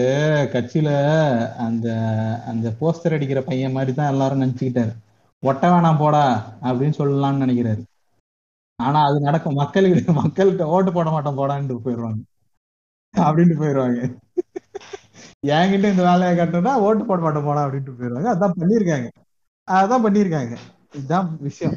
ஒரு ஒரு வீக்கஸ்ட் அதாவது எப்பவுமே ஒரு ஒருத்தன் வந்து அரசியல்ல வந்து வீக்கஸ்ட் நோட அடிப்பான். ஒரு பெருங்கட்சியா வரணும்னா ஓகேவா தமிழ்நாட்டுல ரெண்டாவது கட்சியே இங்க இல்ல ஓகேங்களா அதிமுக கட்சியை நான் ரெண்டாவது கட்சியா ஏத்துக்க மாட்டேன். ஓட்டு பாங்க ஓட்டு வங்கி வச்சிருக்கிறதுனாலயே அதிமுக கட்சி ரெண்டாவது கட்சியா நான் எடுத்துக்க மாட்டேன். ரெண்டாவது கட்சி என்பது கொள்கை ரீதியா லெப்டா எனக்கு ஒண்ணு வேணும். அது தேவைப்படுது எனக்கு. ஓகேங்களா? ஏன்னா இங்க வந்து திமுக கூட்டணின்னு சொல்றது கட்சியிலேயே எனக்கு விசிகா கட்சி ரெண்டாவது கட்சியா வரணும்னு எனக்கு ஆசை இருக்கு. மதிமுக மதிமுக அப்புறம் கம்யூனிஸ்ட் தோழர்கள் சிபிஎம் சிபிஐ இதெல்லாம் சேர்ந்த ஒருங்கிணைப்பு கூட்டணிப்பு வந்து ரெண்டாவது கட்சியா ஃபார்ம் ஆகணும். அது வந்து அதிமுக காலி பண்ணி வரணும். ஒரு சிம்பிளான விஷயங்க. ஒரு சீட்டு கூட ஜெயிக்க முடியாத லெவலுக்கு வக்கற்று நிக்க நி- நின்னதுல பெருமை வந்து நான் தமிழர் கட்சிக்கு சேரும். ஏன்னு கேட்டீங்கன்னா பூத்துக்கு ஆறு ஓட்டு ஏழு ஓட்டு தான் வாங்குறானுங்க சோ ஒரு பூத்துக்கு பூத் ஏஜென்ட் கவுண்ட் எவ்வளவு நினைக்கிறீங்க நீங்க எனக்கு தெரியாதுங்க பதினஞ்சுல இருந்து முப்பது பேர் இருக்கணுங்க ஒரு பூத்துக்கு பூத் ஏஜென்ட் கமிட்டி? ஒரு கட்சிக்குங்க கட்சிக்கு. ஒரு கட்சிக்கு ஒரு பூத்துக்கு ஆமா ஒரு பூத்துக்கு. இப்படி இருக்கணும் அப்படி இருந்தா மட்டும் அப்படி. எல்லா ஏங்க எல்லா கட்சிக்குமே அதாவது எப்படின்னா கூட்டணியில இருந்தா அந்த மாதிரி கொஞ்சம் நான் என் கட்சியில இருந்து ரெண்டு பேர் வருவாங்க உங்க கட்சியில இருந்து ரெண்டு பேர் அப்படின்னு சொல்லிட்டு ஃபார்ம் பண்ணுவாங்க ஒரு கமிட்டினா மூத் கமிட்டினா உள்ள போயிட்டு ஒரு ஒருத்தர் வந்து ரெண்டு பேர் உட்காந்துட்டு இருப்பாங்க. ஒருத்தர் வந்து உள்ள வர வாக்காளர் வந்து உள்ள வந்துட்டாரு அப்படின்னு சொல்லி டிக் பண்ணுவாங்க. கவுண்ட் போடுவாங்க. ஓகேங்களா பூத் ஏஜென்ட் வந்து கவுண்ட் போடுவார். இவர் தான் வந்திருக்காருன்னு சொல்லிட்டு. பூத் ஏஜென்ட்டுகளை தான் வந்து ஓட்டர் மிஷினை காட்டுவாங்க. பாருங்க அவங்க தான் வந்து சாம்பிள் ஓட்டு போடுவாங்க. போட்டு எல்லாம் ஒர்க் ஆகுது. அவங்க எல்லா பட்டனும் அமுக்குவாங்க. எல்லாத்துக்கும் ஓட்டு விடுதான்னு செக் பண்ணிட்ட உடனே தான் ஓட்டிங்கே நடக்கும். பூத் ஏஜென்ட் அதே மாதிரி கவுண்டிங் பண்ணும்போது பூத் ஏஜென்ட் முனை பூத் ஏஜென்ட் வந்து இந்த நம்பர்ல இவ்வளவு பர்சன்டேஜ் ஆஃப் வாக்கு வந்து இவ்வளவு வாக்கு தான் வந்து பதிவாயிருக்கு அப்படின்னு சொல்லிட்டு டோட்டல் வாக்கு எண்ணிக்கையை வந்து வெரிஃபை பண்ணுவாங்க. பூத் கவுண்ட்ல வெரிஃபை பண்ணிட்டு தான் இந்த கட்சி இவ்வளோ இந்த கட்சி அவ்வளோன்னு சொல்லிட்டு செக்ரி அந்த செப்பரேட் பண்றதெல்லாம் நடக்கும். பூத் ஏஜென்ட் அவ்வளோ இம்பார்ட்டன்டான ரோல் ஓகேங்களா? தேர்தல் அரசியல். ஈடுபடுற கட்சிக்கு ஆமா. பூத் ஏஜென்ட் போடாம ஓகேங்களா? ஒரு மூணு தேர்தலை அணுகிய கட்சி நம் நாம் தமிழர் கட்சி தான் ஏங்க நம்ம மக்கள் மக்கள் நீதி மையத்துக்கு இருந்தாங்களா என்ன? மக்கள் நீதி பயத்துல கூட அந்த அக்கா இருந்துச்சு. நம்ம எப்படி இப்ப திமுக சேர்ந்தது? அந்த அக்கா தமிழ்ச்சி அவங்க அக்கா. கேட்டாங்களே. அவங்க கூட கேட்டாங்க. பூத் ஏஜென்டா வர்றதுக்கு எங்க வாழ்க்கை வாங்க அப்படின்னு கேட்டு அந்த அக்கா அரசியல்லாம் இன்னும் தெரிஞ்சிருக்கு. அதனால கேட்டாங்க வேலை செஞ்சாங்க. ஆமா பூத் ஏஜென்ட்னு சொல்றது ஒரு பூத்துல மட்டும் இருக்குது கிடையாது. ஒரு டிஸ்ட்ரிக்ட்னு நினைச்சீங்க ஒரு தொகுதின்னு நினைச்சீங்கன்னா ஆயிரத்தி முன்னூத்தி மேல ஆயிரத்தி முந்நூறுல இருந்து ஆயிரத்தி ஐநூறு பூத் ஏஜென்ட் இருப்பாங்க. ஆயிரத்தி முந்நூறு ஆயிரத்தி முந்நூறு இன்ட்டு ஒரு முப்பதுன்னு போட்டுனா கூட எவ்வளவு வருது? முப்பத்தாறாயிரம் ஓட்டு வருது. நான் மேக்ஸ்ல போய் சரி ஓகே நாற்பதாயிரம். கிட்டத்தட்ட முப்பத்தொன்பது முப்பத்தொன்பதாயிரம் நாற்பதாயிரம் ஓட்டு வருது. நாற்பதாயிரம் ஓட்டுன்னு சொல்றது மூணு லட்சம் ஓட்டு ஒரு ஒரு தொகுதியில மூணு லட்சம் ஓட்டு அப்படின்னு மேக்சிமம் போட்டீங்கன்னா ஐம்பதாயிரம் ஓட்டுன்னு சொல்றது எவ்வளவு பெரிய ஓட்டு? அது கட்சி தொண்டர்களா இருக்காங்க. அது இல்லாம கட்சி தொண்டர்கள் அப்படிலாம் பார்த்தாங்கன்னா ஒரு லட்சம் ஓட்டு வாங்குவாங்க. அதாவது மூணு லட்சம் ஓட்டு கொண்ட ஒரு வாக்காளர் தொகுதியில ஒரு லட்சம் ஓட்டுன்னு சொல்றது கட்சி தொண்டர்களோட ஓட்டு. ஓகேங்களா? மீதி இருக்க ஒரு லட்சம் ரெண்டு லட்சம் பே- மீதி அது மீதி இருக்க கட்சியெல்லாம் வந்து கழிச்சு போட்டா இதர ஜனங்கள் அப்படின்னு சொல்றது ஒரு எண்பதாயிரம். இல்ல ஒரு ஒரு லட்சம் பேர் இருப்பாங்க. இந்த ஒரு லட்சம் பேரை நீ வந்து வாங்கினா வந்து நீ ஆட்சி கட்டெல்லாம் உட்கார வைக்க முடியாது ஜெயிக்க முடியும். இந்த மாதிரி அவரு தேர்தல் அரசியல் அரசியல் நுணுக்கம் கூட தெரியாம கட்சியை நடத்திக்கிட்டு வாட்ஸ்அப்ல வந்து செய்தியை போட்டுக்கிட்டு இவன் தெலுங்க இவன் மலையாளி இவன் கன்னட இவன் ஒண்ணுக்கு இவ்வளவு ஸ்வீட்டா இருந்தது இவன் ஒண்ணுக்கு கொஞ்சம் உப்பா இருந்தது இவன் ஒண்ணுக்கு ரொம்ப ரொம்ப உப்பா இருந்தது அதனால இவன் தமிழன் சொல்றதெல்லாம் தேவையில்லைன்னு சொல்றேன். அது அது இல்லைங்க. அவருக்கு அது தேவைப்படுது. அதெல்லாம் பேசவே தான் கலெக்ஷன் வருது. கலெக்ஷனுக்காக தான் அந்த பேச்செல்லாம் பேசுறது. அவர் லாஸ்ட் வரைக்கும் அந்த கட்சியை வளர்க்க மாட்டாரு. இந்த கட்சியை மாப்போசி எப்படி வச்சிருந்தாரோ அதே மாதிரி எடுத்துன்னு போயிட்டு ஓகேங்களா. எடுத்துட்டு போறதுதான் வேலை. மிஞ்சி போனா அதிமுக கட்சியில சேர்ந்து ஒரு ஒரு சீட்டு வாங்குவார். ஒரு எம்எல்ஏ வாங்கி அவரு அவர் வாழ்க்கையை முடிக்கிறதுக்கு வாய்ப்பு இருக்குன்னு நான் நினைக்கிறேன். அவ்வளவுதான். ஏன்னு கேட்டீங்கன்னா அந்த கட்சியை வளர்த்தா இதுக்கு வேலை செய்யணும். இந்த கட்சிக்குன்னு ஒரு வேலை செய்யணும். அதெல்லாம் எனக்கு தேவையில்லாத வேலை. நம்மளுக்கு வெளிநாட்டுல இருந்து பணம் வருது. ஓகேங்களா? நம்மளுக்கு ரேடிசன் நம்மளுக்கு ஏதோ ஒரு ரேடிசன் ஹோட்டலோ இல்லைன்னா ஒரு ஒரு ஃபைவ் ஸ்டார் ஏசி ஹோட்டலோ நம்ம போட்டுக்கிட்டு ரேடிசனே வெற்றி அப்புறம். வந்து பாண்டிச்சேரியில போயிட்டு ஜல்சா பண்றது. அந்த மாதிரி வேலையை பார்த்துக்கிட்டு நம்ம தமிழ் தேசியம்னு சொல்லிட்டு கத்திக்கிட்டோம் இவனுங்க கட்சிக்குள்ள பாத்தீங்கன்னா பதினெட்டு வயசுல ஒருத்தன் உள்ள போனான்னா அவனோட வேலிடிட்டி வந்து இருபத்தி நாலு வயசு வரைக்கும் தான் பதினெட்டு பத்தொன்பது இருபது இருபத்தி நாலு ஓகேவா அடுத்த அஞ்சாவது வருஷம் அவன் போட மாட்டான். பதினெட்டு வயசுல ஒருத்தன் கட்சிக்கு போட போட மாட்டான். வேற கட்சி போட்டுருவான். ஆமா திமுக போயிடுவான். ஆமா. இது மாதிரி ஒரு வேலையை தான் அவர் பண்ணிட்டு இருக்காரு. கேட்டா இதான் இதான் வந்து தமிழ் தேசியம்னு சொல்லிட்டு சுத்திட்டு இருக்கானுங்க. ஆமா. திமுக அதிமுக இந்த ரெண்டு பக்கம் போயிருவாங்க. இது சரிப்பட்டு வராது. பியூர் திமுக எதிர்ப்புல கட்சி நடத்திட்டு இருக்கான். அதுதான் சொல்லிட்டாருங்க. அவர் எப்பயோ சொல்லிட்டாருங்க. என்னங்க நீங்க? ஏதோ புதுசா கண்டுபிடிச்ச மாதிரி சொல்றீங்க. அவரே தான் சொல்றாரு. நான் திமுக எதிர்ப்புன்னு தான் கட்சியே ஆரம்பிச்சேன். என்ன வந்து திமுகல வந்து வாழவே விடல. என்னை எந்த ஹோட்டல்லயும் போய் தங்க விடல. ஒரு லாட்ஜில் கூட எனக்கு ரூம் கொடுக்க மாட்டேன்ட்டாங்க. நான் மரத்தடியெல்லாம் படுத்துட்டு இருந்தேன். ஆஹ் உங்களை அழிக்கிறதுக்காகவே நான் வந்தேன் அப்படிங்கிறார். மக்கள் பணி இல்ல அவரோட எய்ம் திமுகவை அழிப்பதற்காகவே நான் கட்சி ஆரம்பிச்சேன்டா அப்படிங்கிறார். தெளிவா சொல்றாரு மேடையில. அதுக்கு மேல நீங்க அவர்கிட்ட இருந்து என்ன எதிர்பார்க்கறீங்க? அவரு சூட்சமம்மாவோ ஆஹ் இதுவாவெல்லாம் சொல்லல. சு- சுத்தி வளர்த்துலாம் சொல்லல. ஸ்ட்ரைட்டாவே சொல்லிட்டாரு. நான் மக்களுக்கு நல்ல விஷயம்லாம் வரல.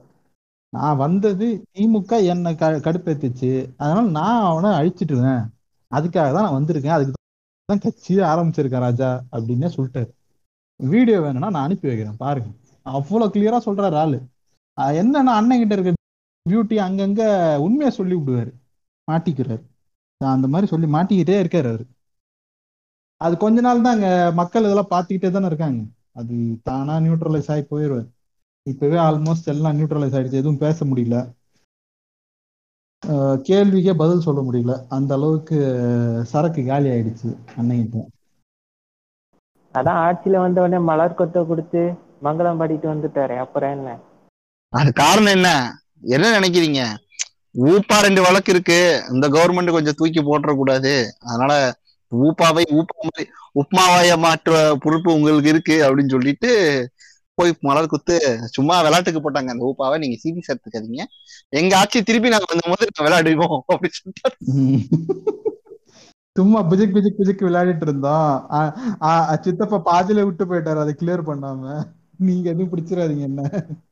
நாங்க சும்மா போட்டு விளையாடி பாத்துக்கிட்டோம் அப்படின்னு சரி ஓகே இது வரைக்கும் நட்பு முரண் பகை முரண் பத்தி பேசணும் அஹ் இதுல நம்ம எதை கவர் பண்ணாம விட்டுருக்கோம் சொல்லுங்க பாப்போம். என்ன? பானை? பானை அரசியல் வெர்சஸ் யானை தான். பானைனா என்ன யானைனா என்ன ப்ரோ பானைனா என்ன நமக்கு தெரியும்? யானைனா என்ன? யானை யாரு? யார் அந்த யானை? எதுக்காக அதை அதை பத்தி இப்ப பேசணும்? யானை தெரியாதுங்களா? நாட்டுல பாஜக கூட கூட்டணி வச்ச ஒரு கட்சி தான் யானை. அவங்க அவங்களுக்கு இங்க என்ன பாஸ் வேலை? இடபிள்யூஎஸ் ஆதரவு கொடுத்தது தான் நார்த்தில் இடபிள்யூஎஸ்க்கு ஆதரவு கொடுத்தது தான் யானை. என்னங்க சொல்றீங்க? ஆமாங்க. அந்த கட்சி யாருக்காக வேலை பார்க்கறாங்க எதுக்காக அந்த கட்சி உருவாக்கப்பட்டு வேலை நடக்குது? எங்க நார்த்ல வந்து அது ஒரு தலித் பாலிடிக்ஸா தான் மையம் கொண்டு உருவாக்கப்பட்ட கட்சி. யானை அரசியல் என்பது நம்மளோட நம்மளோட யாரு அவங்க பேர் என்னங்க? மாயாவதி. மாயாவதி ஏற்படுத்துற அரசியல் தான் ஞானை கட்சியோட அரசியல். அவங்க ஸ்டார்டிங்ல நல்லா இருந்தா கூட காலத்துக்கு ஏத்த மாதிரி அவங்க கூட்டணி வைக்கிறதெல்லாம் நான் விமர்சிக்கல. பாஜக கூட கூட்டணி வச்சதெல்லாம் நான் விமர்சிக்க மாட்டேன். ஏன்னா எல்லா கட்சியுமே வந்து நீ கூட்டணி வைக்காமலாம் இயங்க முடியாது இங்க. ஓகேங்களா? ஏன்னா நம்மளுக்கு நல்லது செய்யணும்னா ஒரு ஒன்றிய அரசோட தயவு தேவைப்படுது இப்பயும். ஏன்னா தனி மனிதன மசோதா எடுத்துட்டு வரலாம். அப்புறம் வந்து சில வித கட்டமைப்புலாம் இங்க- அங்க வங்கியில தான் இருக்கு.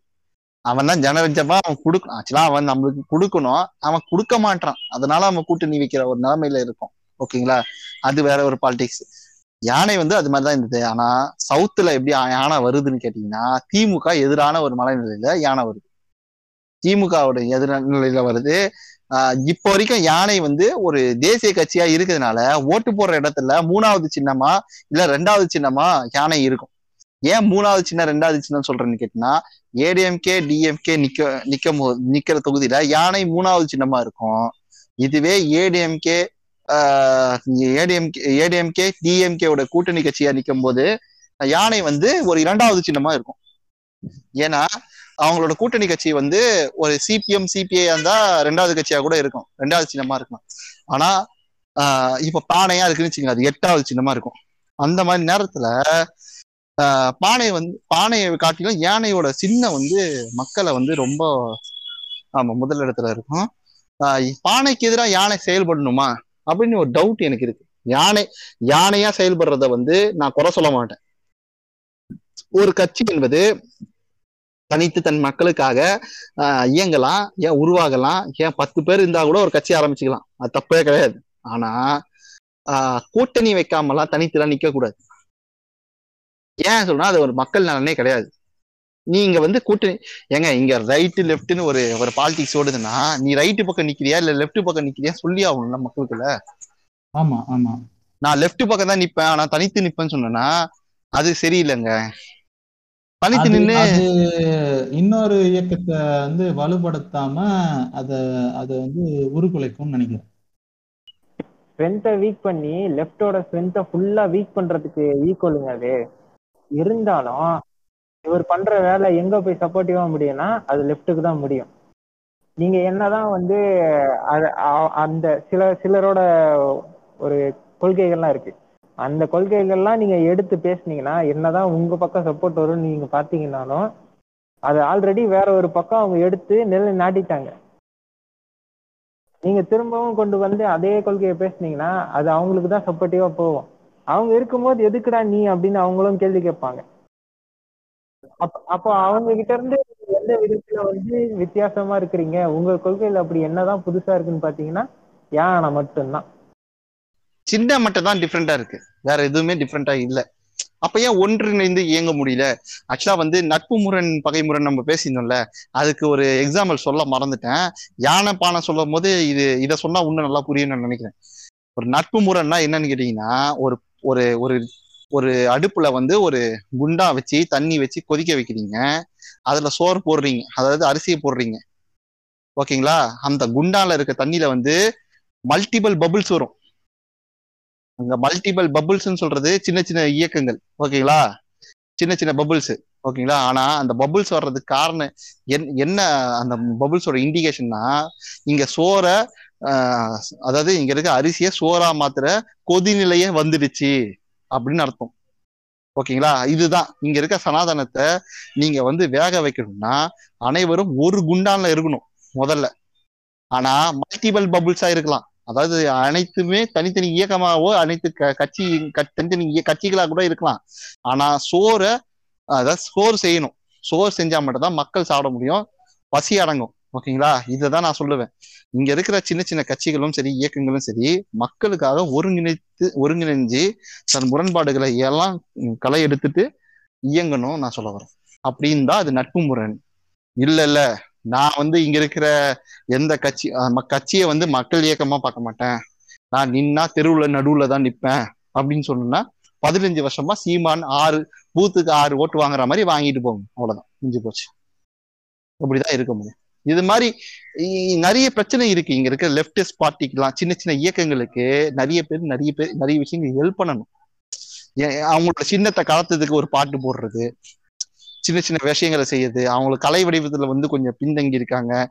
அதான் ஏன்னா கட்சி வந்து கொள்கை ரீதியா ஸ்ட்ராங்கா இருக்கும். ஆனா கலை வடிவத்துல கொஞ்சம் கம்மியா இருக்குன்னா அவங்களுக்கு ஒரு பாட்டு போடுறது அந்த ஒரு சின்ன எடிட்டிங் கொடுக்கறது. மக்கள்கிட்ட கொண்டு போய் சேர்க்கறது. ஈஸியா மக்கள்கிட்ட கொண்டு போய் சேர்க்கறதுக்கு உதவணும் அப்படின்னு சொல்றீங்க. ஏன் உதவுறது இல்லையா? உதவுறது இல்ல இல்ல இல்ல. திருமாவளவன் வந்து எம்பியா ஜெயிக்கும் போது அவரு அவர் அவர் எவ்வளவு பெரிய இன்டெலெக்சுவலா இருந்தாலும் மாபெரும் தலைவரா இருந்தா கூட அவர் எம்பி தொகுதியில ஜெயிக்கிறதுக்கு வந்து ரொம்ப கஷ்டப்பட்டு தான் ஜெயிக்கிறாரு. அதுக்காக வந்து திமுக வேலை செய்யுது. ஏன் நம்ம யானையே வந்து அந்த இடத்துல விட்டு கொடுத்து. அதுதான் நல்ல அரசியல். என்ன ஆம்சாங் என்ன பண்ணாருன்னா அஹ், திருமாவளவனுக்கு ஆதரவா வந்து பிரச்சாரம் பண்ணார். யானை. அது ஒரு சிறப்பான ஒரு விஷயம். நல்ல விஷயம். அது பண்ணாரு. பானை சின்னத்தை வந்து எடுத்துட்டு போறாங்க. ஆனாலும் ரைட் விங் என்ன பண்ணுதுன்னா யானை இருக்கிற பானை வீட்டு பானை இருக்கிற வீடெல்லாம் போட்டு உடைக்கிறாங்க. ஓட்டு போடுறத தடுக்கிறாங்க. தடுத்தும் அந்த மனுஷன் ஜெயிக்கிறான். எம்பியா உள்ள போறாரு. போன உடனே என்ன பண்றாருன்னா ஓபிசி ரிசர்வேஷனுக்கான குரல் முதல் குரல். இப்ப மோடிஜி தான் சமூக நீதியை காத்தாருன்னு சொல்றானுங்களே. அதற்கான முதல் குரலை நாடாளுமன்றத்தில் எதிரொலித்தவர் திருமாவளவன். திருமாவளவன் தான் எதிர்க்கிறார் எதிர் எதிரொலிக்கிறார். அதாவது அவர் மேல நீங்க அந்த அந்த மக்கள் அவருக்கு ஓட்டு போட்ட மக்களுக்கு மேல உங்களுக்கு எவ்வளவு கோவம் இருந்தா அதெல்லாம் செஞ்சிருப்பீங்க. இருந்த அவங்க வீட்டுல இருக்க பானையெல்லாம் போட்டு உடைக்கிறீங்க. பானை ஓடு ஈடு எல்லாத்தையும் உடைக்கிறாங்க. இவ்வளவு பண்ணதுக்கு அப்புறமும் அவர் என்ன பண்றாரு? போயிட்டு ஓபிசிக்கான இடஒதுக்கீட்டை பத்தி பேசுறாரு. ஏன்னா அவர் அனைத்து மக்களுக்கான அரசியலை முன்னெடுக்கிறார். மக்கள் என்பது அனைத்து மக்களுக்கான நம்ம அரசியல் என்பது ஒரு குறிப்பிட்ட சார்பெல்லாம் இருக்க முடியாது. அது மேல இறங்குனா அது தத் அரசியல் இயங்கியவியல் விதின்னு ஒண்ணு இருக்குல்ல? சர்வேயிங்களா? அதுக்கு வந்து அதுவே டிசைட் பண்ணிடும். அந்த கட்சி வேணுமா வேணாதான்னு சொல்றது. அது மக்கள் முடிவு பண்ணிப்பாங்க அவர் சொல்லுவாரு. அதனால மக்கள் சார்ந்து அனைத்து மக்களுக்கான விதிகளை இயங்குறாரு. Politics inclusive பாலிடிக்ஸ்ல இறங்குறாரு. அவரால ஆறு தொகுதி வாங்குறாரு. திமுக கூட்டணியில ஆறு தொகுதி வாங்குறாரு. ஏன்னா இங்க இருக்கிற கல நிறவம் அந்த மாதிரி இருக்குன்னு சொல்லும்போது ஆறு தொகுதி வாங்குறாரு. மீதி பே- நட்பு பகை முன்னா இருக்கிற கட்சியெல்லாம் வந்து விமர்சிக்குது. ஆறு மட்டும் தான் வாங்கியிருக்காரு பாருங்க. முப்பது வாங்கியிருக்கணுமே. இருபத்தஞ்சு வாங்கியிருக்கணுமே அட்லீஸ்ட் இருபத்தி மூணு கொடுத்துட்டாங்களே. அப்படிலாம் சொல்லியும் அவர் என்ன சொல்றாரு. ஆறு ஆறு என்பது நம்ம ஆறும் ஆறு. Is a loaded gun man நம்ம அந்த பழைய துப்பாக்கியில ஆறு ரோல் ஆறு ஆறு புல்லட் கொண்ட கன்னு மேனது சுட்ட வேலி அந்த மாதிரி ஒரு லோடட் கண்ணை தான் வச்சிருக்காரு. ஆனாலும் மக்கள் ஆறுக்கு ஆறு ஜெயிக்க வைக்க முடியல. மக்களால முடியலங்க. அதுக்கு பின்னாடி ஒரு அரசியல் இருக்கு. அது யானையா இருக்கு. ஓகேங்களா? அது பானையா இல்ல. அந்த பிரச்சனையில ஆறு ஒரு சின்னத்தை ஆறு சின்னமா எதிரொலிக்கிற ஒரு வேலையை திருமாவளவன் செஞ்சாரு. ஒன்னு ஆறாம் பக்கத்துல எவ்வளவு பர்சன்டேஜ் குரோத்னு நினைக்கிறீங்க நீங்க? ஒன்னு ஆறுனா எவ்வளவு பர்சன்டேஜ் குரோத் ஆறு மடங்கு. ஆறு மடங்கு growth ஓகேங்களா? இப்போ அந்த விஷயத்த அவர் பண்ணா இருக்காது ஆனா மக்கள் வந்து அங்கீகரிக்கணும்ல. மக்களுக்கு வந்து ரெண்டாவது அணியே அதாவது ஓட்டு போடுற மக்கள் எல்லாமே என்ன நினைக்கிறான்னா ஆஹ் ஜெயிக்கிற கட்சிக்கு ஓட்டு போட்டா போதும் அப்படின்னு நினைக்கிறான். ஓட்டு விட்டு திமுகவா நான் இன்னைக்கு போயிட்டு பொங்கல் சாப்பிட்டு வரேன்பா அப்படின்னு சொல்லிட்டு போயிடுறான். அது கிடையாது. நீ ஜெயிக்கிற வச்சு கட்சியும் நீ தீர்மானிக்கணும். அதே அளவுல கூட்டணி கட்சி அதாவது இரண்டாம் அணியையும் நீ இப்ப உருவாக்க ட்ரை எதிர்ப்பா. வரணும் அப்படிங்கிறது. ஆமா. இப்போ அதிமுகக்கு எதிர் அதிமுக கூட்டணி ஜெயிக்க வைக்கிறதுனால ஜெயிக்க வச்சிருந்தா ஜெயிக்க வச்சிருந்தாங்க ஒரு காலத்துல. அதிமுக பெரும்பான்மையா நிக்குது. எதிர்க்கட்சியா விஜயகாந்த் உட்கார்றாரு. அதே அதிமுக கூட்டணி தான் புரியுதுங்களா? அந்த மாதிரி வேலையை இங்க செய்யணும். ஆனா அந்த மாதிரி வேலையை செய்யாம நீங்க இது மாதிரி இது மாதிரி நீங்க செஞ்சீங்கன்னா திருப்பி திருப்பியும் வந்து ஒரு தத்துவ குழப்பத்தை நோக்கி தான் நம்ம நவுருவோம் அகரகாத்த மாமாக்கள்லாம் உள்ள வந்துட்டு தமிழ்நாடு முன்னேறவே இல்லை. நம்மளுக்கு நீட்டு வேணும். ஜார்க்கண்ட்ல பையன் எப்படி படிப்பான்? சொல்லுங்க. அப்படின்னு பேசுற மாதிரி ஒருத்தர் பேசுவாரு. ஓகேங்களா? அப்புறம் பாத்தீங்கன்னா இந்த ஸ்விங் பால் இந்த பால்ல இந்த இந்த கோடு இருக்கு பாத்தீங்களா? இப்படி பிடிச்சா இப்படி பால் போடலாம். அப்படியே தான் பேசுவார் புதுகை டிவில ஓகேங்களா? அந்த பால் வந்து ம் இப்படி போடலாம் அப்படின்னு சொல்லுவாரு. திடீர்னு பார்த்தா அரசியல் மிக்சரா இருப்பாரு. டாக்டர் படிச்சிருப்பாரு. சுமன் சிராமன் தான். ஓகேங்களா? சுமன் சிராமன் தண்ணி கொடுக்க மாட்டேன்னு சொன்னாரு அவரா? ஆஹ் தண்ணி கொடுக்க மாட்டாரு. ஓகேங்களா? கேட்டா நான் வந்து தண்ணி கொடுத்தேங்க. அவர் போய் சொல்றாருங்க அப்படின்னு சொல்றாரு கீழே கொடுக்க சொன்னேனே. அதான்டா பிரச்சனை. அதுதான் பிரச்சனை. உனக்கு புரியலையா? வீட்டுல தண்ணி குடுக்கல சொல்றது புரியலையா அப்படின்னு சொல்ற மாதிரி இருக்கும். ஓகேங்களா? இந்த மாதிரி பிரச்சனை எல்லாம் இருந்தும் சுமன்சி சுமன்சி வந்து குழப்புவாங்க. ஆமா சுமன்சி பானு கோம்ஸ் ஓகேவா? அப்புறம் வானதி அக்கா. வானதி அக்கா எல்லாம் வந்து எப்படி? வணக்கம் வாழ வைக்கும் கோவை. பிடிக்குது உன்னை. இருந்தும் போவை இல்லையே. அவன் பாட்டெல்லாம் பாடிட்டு இருப்பாங்க. ஓகேவா கோவையை சிம் பாட்டுங்க பண்ணி அது? கோவைங்க கோவை பாட்டு. ஓகேங்களா அப்படி ஆமா அப்படி பாட்டு பாடுவாங்க. அப்புறம் மோடிஜி வாங்கஜி மோடிஜின்னு சொல்லிட்டு பாட்டு பாடிட்டு இருப்பாங்க. இந்த மாதிரி தத்துவ குழப்பங்கள்லாம் கிரியேட் பண்ணி ரெண்டாவது ஃப்ரெண்டா வர வைக்க ட்ரை பண்ணிட்டு இருக்கு ட்ரை பண்றாங்க. ட்ரை ஆகும் ட்ரை மட்டும் தான் பண்ண முடியும்னு try பண்ணுங்க. பண்ணுங்க. பண்ணுங்க அப்ப மக்கள் வந்து இன்னும் அரசியல் விழிப்புணர்வோட இருக்கணும். அதுதான் முக்கியம் கரெக்டுங்களா ஒரு ஜனநாயக நாட்டுல வந்து மக்களுக்கு அரசியல் விழிப்புணர்வுன்றது ரொம்ப முக்கியம் கரெக்டா அங்க மக்களுக்கு அதாவது ஜனநாயகம் ரொம்ப ரொம்ப முக்கியம் அப்படின்னு கருதப்பட்டனா அவன் வந்து எதிர்க்கட்சி தீர்மானிக்கிற எண்ணத்துலயும் இருக்கணும். ஓகேங்களா? எதிர்க்கட்சி மக்கள் எண்ணத்தை தீர்மானிக்கணும். அப்படி இருந்தா மட்டும்தான். இப்ப நான் ஒண்ணு சொல்றேன் கேளுங்க. இப்போ ஒரு நூத்தி எண்பதுல திமுக ஜெயிச்சிச்சு. மீதி இருக்க கட்சியெல்லாம் வந்து திமுக கூட்டணி ஜெயிச்சிருந்ததுன்னா எதிர்க்கட்சியில எந்த கட்சி உட்காந்துருக்கும்னு நினைக்கிறீங்க? அடுத்த அதிகபட்சமா வாங்கினவங்க தான் உட்காந்துருப்பாங்க ஒரு கூட்டணி ஒரு கூட்டணி கட்சி தான் எதிர்க்கட்சியா ஃபார்ம் ஆயிருக்கும். ஆ ஃபார்ம் ஆயிருக்கும். அதுக்கடுத்து காங்கிரஸ் காங்கிரஸ் விசிகா ஓகேவா அப்புறம் வந்து மதிமுக அப்புறம் வந்து கம்யூனிஸ்ட் தோழர்கள் எல்லாம் சேர்ந்து ஒரு எதிர்க்கட்சி ஃபார்மா நின்று இருப்பாங்க. எழுப்பியிருப்பாங்க எழுப்பிருப்பாங்க அப்படி எழுப்பும் போது தான் அந்த கட்சி அடுத்த வாட்டி வந்து சீட்டுகள் அதிகமா வாங்கி ஜெயிக்க முடியும். ஜெயிச்சு திருப்பியும் ஒரு ஒரு ஒரு அதி ஒரு ஒரு பெரும்பான்மை ஒரு தனி பெரும்பான்மையோட ரெண்டாவது கட்சி வேணும் இங்க. ரெண்டாவது ஃப்ரண்ட் வேணாம் இல்லைன்னு சொல்ல முடியாது. திருப்பி திருப்பி திமுகவும் வந்து பாத்தீங்கன்னா அதிமுக எதிரணியில நின்று பேசிட்டு இருக்கு. அதுவே எனக்கு பிடிக்கல. அதிமுக தொட அஹ் நீங்க அதிமுகவை தொடச்சி எறியணும். அது வந்து குனிஞ்சிச்சுங்க. பாஜக கூட குனிஞ்சிச்சு. அங்க வந்து எதுவும் இல்லைன்னு தெரிஞ்சிச்சுன்னா அதை அதை அப்புறப்படுத்தணும்னா இங்க ரெண்டாவது கட்சியை நீங்க ஃபார்ம் பண்ணியே ஆகணும். அது நீங்க விசிகாவோ இல்ல மதிமுகவாவோ இல்ல கம்யூனிஸ்ட் தோழர்களாவோ உருவாக்க. வேண்டிய அவசியம் வழக்கம் இருக்குது. வள- வளர்க்க வேண்டிய இருக்கு. ஏன்னா அதுதான் உங்களோட நட்பு. முரண். அதுதான் உங்களோட நட்பு முரணான கட்சிகள். அதை தான் நீங்க வளர்த்து எடுக்கணும் நான் என்ன சொல்ல வரேன்னா ஒரு மக்கள் வந்து திருப்பி நான் சொல்றேன். மக்கள் என்பவன் வந்து சாதாரண ஒரு மக்கள் ஓகேங்களா? அவன் வேலை என்ன? மூணு வேளை சாப்பிட்றது ஏதோ ஒரு வேலையை செய்யறது. அவனுக்கு தேவையான ஒரு அதிகாரத்துல இயங்கிட்டு ஒரு சாதாரண ஒரு வாழ்க்கையை வாழ்றது. முடிஞ்சா ஓட்டு போடுறது. காசு வாங்குறதா கொடுத்தா வாங்கிப்பான். இல்லைனாலும் பரவாயில்ல. சரி ஓகே நான் ஓட்டு போடுறேன் அப்படின்னு சொல்லிட்டுவான் இப்படி காசு வாங்கினா கூட என் விருப்பப்பட்டு நான் போடுவேன் அப்படின்னு சொல்லிட்டு போவான். இது மாதிரி மக்கள் இருக்குது வந்து என்ன ஆகும்னு கேட்டீங்கன்னா ஒரு ஆஹ் இது வரும். இன்கம்பன்சியை கிரியேட் பண்ணும். எப்படி கிரியேட் பண்ண கேட்டீங்கன்னா இவன் யாருக்கு ஓட்டு போடுறான்? என்ன ஸ்டாண்ட் எடுக்கிறான்? அப்படின்னு சொல்லிட்டு ஒரு தெரியாத ஒரு நிலைமையில இருக்கு. இவனை முதல்ல ஜனநாயக சக்தியா மாத்த நம்ம ட்ரை பண்ணணும். ஜனநாயக சக்தி என்பது என்னன்னு கேட்டா இந்த மக்கள் ஒரு கொள்கை சார்ந்து ஒரு கட்சியை சார்ந்து இல்ல ஒரு இயக்கத்தை சார்ந்து ஒரு அமைப்புக்குள்ள இயங்குகின்ற ஒரு மக்களை தான் ஜனநாயக சக்தின்னு சொல்லுவோம். இவன் எப்பவுமே வந்து பாத்தீங்கன்னா ஒரு அரசியல் விழிப்புணர்வு பெற்று இல்லைன்னா தெரியாத விஷயத்த கேட்டு இப்ப படிச்சு ஓகேவா நுகர்ந்து தன் மக்களை சார்ந்து நின்று ஓகேவா அரசியல் செய்வான். அவன் தான் ஜனநாயக சக்தி இந்த ஜனநாயக சக்தியா முதல்ல வந்து இந்த மக்கள் எல்லாம் ஜனநாயக சக்தியா மாத்தணும். அதே மாதிரி ஒரு அமைப்புக்குள்ள இயங்குறேன்னா அந்த அமைப்புக்குள்ள விமர்சனத்தை அந்த அமைப்போட ஃபீட்பேக் கியூல தான் போடணும்.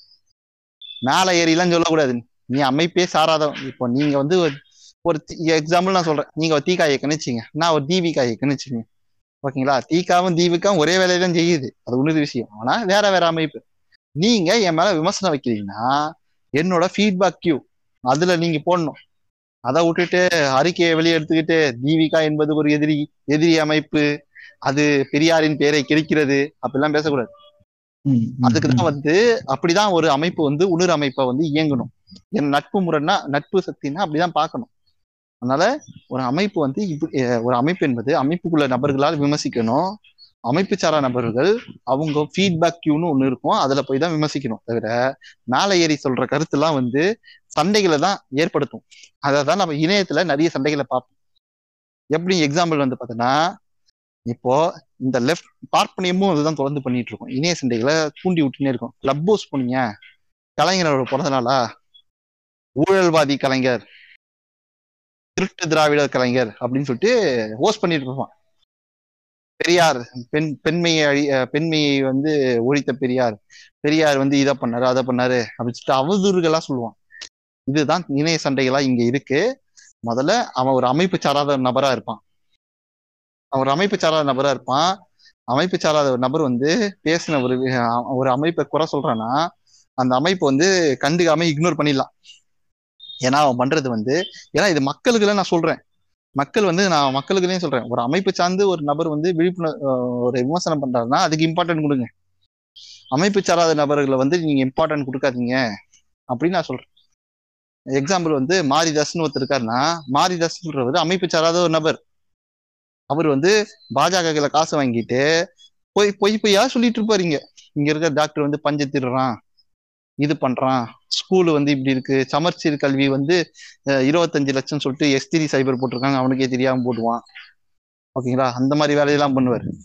இந்த மாதிரி அமைப்பு சாராத நபர்கள் வந்து ஒரு அமைப்பை வந்து விமர்சிக்கிற ஒரு, ஆஹ், ஒரு போக்கை வந்து நீங்க புரிஞ்சுக்கிட்டாதான் ஓகே இது வந்து ஒரு இது அல்லு சில்லு அப்படின்னு நீங்க நவுற முடியும். இல்லைன்னா நீங்க அந்த அந்த கருத்தியல்ல சூழப்பட்டு நீங்க உங்க அரசியலை இழந்துருவீங்க அதான் நான் இங்க சொல்ல வந்தேன். ஓகேங்களா அது மாதிரி இப்ப எக்ஸாம்பிள் வந்து இன்னொரு இன்னொரு விஷயம் சொல்றேன்.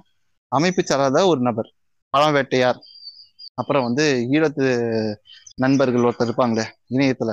அவங்க வந்து என்ன சொல்றாங்க இங்க இருக்கிற கலைஞர் அண்ணாவை நான் உடைப்பேன் பெரியாரை உடைப்பேன் அப்படின்னு ஒருத்தர் பேசுறான். அவன் வந்து நாம் தமிழ் கட்சியின் அமைப்பு சாராத நபர். ஆதரவு கொடுக்குறான். ஆனா அமைப்பு சாராத நபர். அதுக்காக இவனுங்க என்ன பண்றானுங்கன்னா இணைய ஊப்பிகள் இருக்காங்களா இணைய அறக்கர்கள் அவனுங்க அமைப்பு சாராத நபர் வந்து நான் பிரபாகரனை உடைப்பேன்னு சொல்லிட்டு இறங்குறாரு. இவரும் அமைப்பு சார் இவரும் அமைப்பு சாராத நபர் தான். இவரும் திமுக ஆஹ் இவரும் அமைப்புல இல்ல. இது வந்து இங்க ஒரு ஒரு ஃபைட்டிங்க கிரியேட் பண்ணுது. களத்துல கிரியேட் பண்ணுதா கேட்காம இணையத்துல தான் கிரியேட் பண்ணுது. பல போதூர்களை பரப்புறானுங்க. இவனுங்க மாத்தி மாத்தி இவன் ஒரு கடி கடிக்க அவன் திருப்பி கடிக்க. இது மாதிரி ஒரு ஒரு ஒரு சிக்கலான ஒரு அமைப்புல வந்து மக்களை மக்கள் என்ன பார்ப்பான்? என்ன நீங்க அச்சீரியாகிறாங்க நான் வெளியே போறேன்னு சொல்லிட்டு போயிடுவான். ஆமா. அவன் குழம்பிடுவாங்க இது ரெண்டும் எதிர்நிலை போல இருக்கே அப்படின்னு. இந்த குழப்ப நிலையில இவங்க மக்களை வச்சுக்கிற ஒரு வேலையை இவங்க பண்றாங்க. நான் அதுதான் சொல்றேன். ஒரு அமைப்பு சாராத நபரோட விமர்சனத்தை கடந்து போங்கன்னு நான் சொல்றேன். இக்னோர் இட் ஒரு அமைப்பை தாக்குறானா? ஒரு அமைப்பு ஒரு அமைப்பை தாக்குதுன்னா நம்ம அதுக்கு வேலை செய்யலாம். கரெக்டா ஒரு இஷ்யூ அட்ரஸ் பண்ணி வேலை செய்யலாம். அவதூறு பண்றானா அவன் மேல கேஸை போட்டு உள்ள போடுங்க. இதான் நம்ம உங்க ஆட்சி தான் நடக்குது. நம்ம ஆட்சி தான் நடக்குது. உள்ள போட்டு போல. இப்ப கிஷோர் கேசாமி உள்ள இல்லையா? அது மாதிரி வெயி ஆட்டோமேட்டிக்கா அவன் திருந்துவான். இப்ப கூட பாத்தீங்கன்னா கரண்ட் நியூஸ் பேப்பர் நியூஸ்ல வந்து விநாயகர் சிலையை வச்சு போல ஒரு குழப்பம் நடத்திருக்கானுங்க சர்ச்சை பக்கத்துல ஒரு விநாயகர் சிலையை வந்து ஏதோ ஒன்று வச்சு நாங்க நாங்க இங்கதான் கும்பிடுவோம்னு சொல்லும்போது வாய் மேலே குத்தி வெளியே அமைச்சிருக்கானுங்க அதோட நித்த அதோட நிறுத்தக்கூடாது ஒரு ஒரு முப்பது கேஸ் இல்ல ஒரு முப்பத்தஞ்சு கேஸ் ஆச்சு அட்லீஸ்ட் கொஞ்சமா போட்டு அங்கங்க சுத்த விட்டீங்கன்னா அடுத்து அவன் வாயை வர திறக்க மாட்டான். இது மாதிரி வந்து வாண்டடா பண்றான் பத்தியா ஒருத்தன். அவனை வந்து அவன் குழப்பவாதிகள் கலவரக்காரர்கள் அவனெல்லாம் வந்து இரும்பு கடன் கொண்டு இந்த அரசு வந்து ஒடுக்கணும். ஒடுக்கணும்னு சொல்றது போல வாயிலே குத்தணும்னு சொல்றான். அந்த வேலையை அவங்க செய்யணும். அதை செய்யத வந்து நிறைய பேர் விட்டுறாங்க அப்படின்னு சொல்றேன். நீங்க சொல்லுங்க இணையத்துல உங்களுக்கு பார்த்த சுவாரஸ்யமான சண்டைகள்லாம் என்ன? நான் நான் சண்டையை பார்த்ததோட இப்ப நீங்க சொன்னீங்கல்ல ஃபீட்பேக் கியூன்னு ஒண்ணு இருக்குது. அதை எந் அந்த கருத்து நீ சொல்லணும். அவன் மேல இருக்க குறைய சொல்லணும்னா அந்த இயக்கத்தை சார்ந்தா நீ இயங்குறன்னா அந்த ஐடியாலஜியில் தான் இருக்கன்னா நீ அதை வந்து அந்த இயக்கத்தோடைய ஃபீட்பேக் கியூல தான் போகணும் என்ன பண்ணக்கூடாது? ஆஹ் ஒரு இதை போட்டு அதாவது பாட்காஸ்ட்டை போட்டு அதில் வந்து வெறும் ரைட் அப் தாங்க எழுதுவாங்க இவங்க இவங்களுக்கு வேற எதுக்கும் வக்கீல்லைங்க அப்படின்னு பேசக்கூடாது. அதை பார்த்துட்டு மற்ற மத்த அதை ஃபாலோ பண்ற ஆட்கள் எல்லாரும் அதையே பேசுறாங்கன்னும் போது நீங்க கண்டிக்கணும். இல்லைன்னா நீங்க இது எங்களுடைய ஸ்டாண்டு கிடையாது. இந்த மாதிரி பேசாதீங்க. அவங்க உங்களோட நட்பு சக்தினாலும் சொல்லணும். அவங்க ஒரு எதிரி சக்தியாவே மாத்தி நிறுத்தி இருக்கிறாங்க. அது யார மாத்துறாங்கன்னா ஆஹ் யாரு ஒரு கழகத்தை நோக்கி போகணுமோ அவங்க எல்லாரையும் தடுக்கிறாங்க. அவங்க அரசியல் மயப்படுறதையே இவங்க தடுக்கிறாங்க. காரணம்னா இவங்க இவங்களுக்கு ஒரு ஃபேன் ஃபாலோவிங் இருக்குது. ஸோ அதனால இந்த மாதிரி விஷயங்களை சொல்றாங்க. இவங்களும் நட்பு சக்தியாக தான் இருக்கிறாங்க. ஆனா ஆஹ் அதை வந்து எப்படி ஹேண்டில் பண்ணுங்கிறது தெரியல. ஆக்சுவலா வந்து இ- இங்க வந்து ஒருத்தர் வந்து நான் அமைப்பு சாராத ஒரு நபரா நான் இங்க பேசும்போது நான் மக்களுக்கு எது பரிந்துரைப்பேன்னு கேட்டீங்கன்னா இங்க இருக்கிற கட்சியை மட்டும் நான் பரிந்துரைக்க மாட்டேன். இங்க இருக்க கட்சியில போய் நீ வேலை செய் அப்படின்னு சொல்லணும்னா நான் கழகங்களையும் பரிந்துரைப்பேன். இங்க இருக்க இயக்கங்களை இயக்கங்களையும் நான் பரிந்துரைப்பேன். இங்க வந்து நிறைய இயக்கங்கள் இருக்கு. இப்போ வந்து நீங்க நீல பண்பாட்டு இயக்கத்துல கூட நீங்க சேர்ந்து ஜாயின் பண்ணி பங்கு பெறுங்க. அப்படி இல்லையா நீங்க வந்து டிவிகால ஜாயின் பண்ணுங்க. தாபேதிகால ஜாயின் பண்ணுங்க. மே பதினேழுல ஜாயின் பண்ணுங்க. இல்ல இணைய நிறைய இயக்கங்கள் இருக்குல்ல அந்த இயக்கத்துல தீகால ஜாயின் பண்ணுங்க. தீகா போன்ற மாபெரும் பெரு இயக்கங்கள்ல ஜாயின் பண்ணுங்க. கம்யூனிஸ்ட் தோழர்ல போய் ஜாயின் பண்ணுங்க. விசிகால ஜாயின் பண்ணுங்க. ஏன்னா உங்களுக்கு வந்து உன்னதம் எப்படி சொல்றது எனக்கு எல்லாருமே எல்லாரும் கெட்டவனா இருக்கான் அப்படின்னு சொன்னா உனக்கு அரசியல் தெரியலன்னு அர்த்தம். உனக்கு அரசியல் தெரியல. எல்லாரும் கெட்டவனா இருக்க முடியாது. ஏதோ ஒரு ஸ்டாண்டு உனக்கு கெட்டதா தெரியுது. அந்த ஆங்கிள் அதுவும் நீ அந்த கட்சியிலோட உள்ள போயிட்டு ஆங்கிள் பார்த்தாதான் கருத்தை விட ஆங்கிள் ரொம்ப முக்கியம். இந்த ஆங்கிள் பார்த்தாதான் இந்த குரோபுரம் தெரியுது அப்படின்னு நம்ம சொல்ல முடியும். இதுவே வேற அதாவது எப்படின்னா எக்ஸாம்பிள் வந்து ஒரு குரோப கோபுரத்தை முன்வாசல ஸ்ட்ரைட்டா பாத்தீங்கன்னா தான் முன்பக்கம் தெரியும். சைடு ஆங்கிள் பார்த்தா முன்பக்கம் தெரியாதுங்க. அதே மாதிரிதான் கருத்து. கருத்துக்கு ஆங்கிள் ரொம்ப முக்கியம். கருத்தோட ஆங்கிளை சேர்க்கறதுனா ஒரு நல்ல தலைவனா இருப்பான். நல்ல ஒரு அரசியல் மிக்க ஒரு அறிவுற்ற ஒரு நபரா இருப்பான். விழிப்புணர்வு பெற்ற ஒரு நபரா இருப்பான். அப்போ கருத்தோட ஆங்கிளையும் சேர்க்கணும். ஓகேங்களா? ஒருத்தனுக்கு கட்சி அரசியல் எனக்கு தேவையில்லை அப்படின்னு சொல்றானா. அவனை இயக்கத்துக்கு இட்டுன்னு போ. அமைப்பாய். திரள வேண்டும் தான் எந்த அமைப்பிலாச்சும். திரளு. அததான் நான் சொல்றேன். அமைப்பாய் திரளணும். எந்த அமைப்பிலாச்சும் திரளுங்கடா அப்படின்னு கேக்குறேன். ஏன்னா. அப்படி சேர்ந்தீங்கன்னா தான் உங்களுக்கு ஒரு கட்சியோட இணக்கமா இயங்குற ஒரு ஜனநாயக தன்மை உனக்குள்ள உருவாகும். நீ தனி. மனிதனா இருக்கிறதுனால ஒரு நீ ஒரு பேட்மேனாவோ இல்ல சூப்பர்மேனாவோ இல்ல ஃபைட்டர்மேனாவோ நீ கற்பனை பண்ணிக்கிட்டு இயங்கிட்டு இருக்க. அது. கிடையாது. உன் மக்கள் என்பது உன் மக்களுக்காக கை கோர்த்து நடக்கிற ஒரு மூமெண்ட் மனித செங்கலி போராட்டத்துல ஒரு இந்த இந்த பாயிண்ட்ல இருந்து இந்த பாயிண்ட் வரைக்கும் நிக்கிறாங்க சொல்றதுக்கு வந்து எல்லாரும் கை கோத்துனாலதான் அது மனித சங்கிலி இந்த பாயிண்ட்ல இருந்து இந்த பாயிண்ட் நின்னாங்க சொன்னாங்க. நடுவுல பத்து பேர் நிக்கலன்னா மனித சங்கிலி கிடையாதுன்னு சொல்லிடுவான் கரெக்ட்டுங்களா? ஒரு போராட்டத்திலே உ- இவ்வளவு யூனியன் யூனியன் வந்து யூனிட்டி வந்து எப்படி ஃபங்க்ஷன் ஆகுதுன்னு பார்க்கணும் முரண்பாடுலாம் இருந்தாலும் மக்களுக்காக கை கோக்குற நிகழ்வுகளை அடிக்கடி செய்யறத இயக்கங்கள் செய்யும்.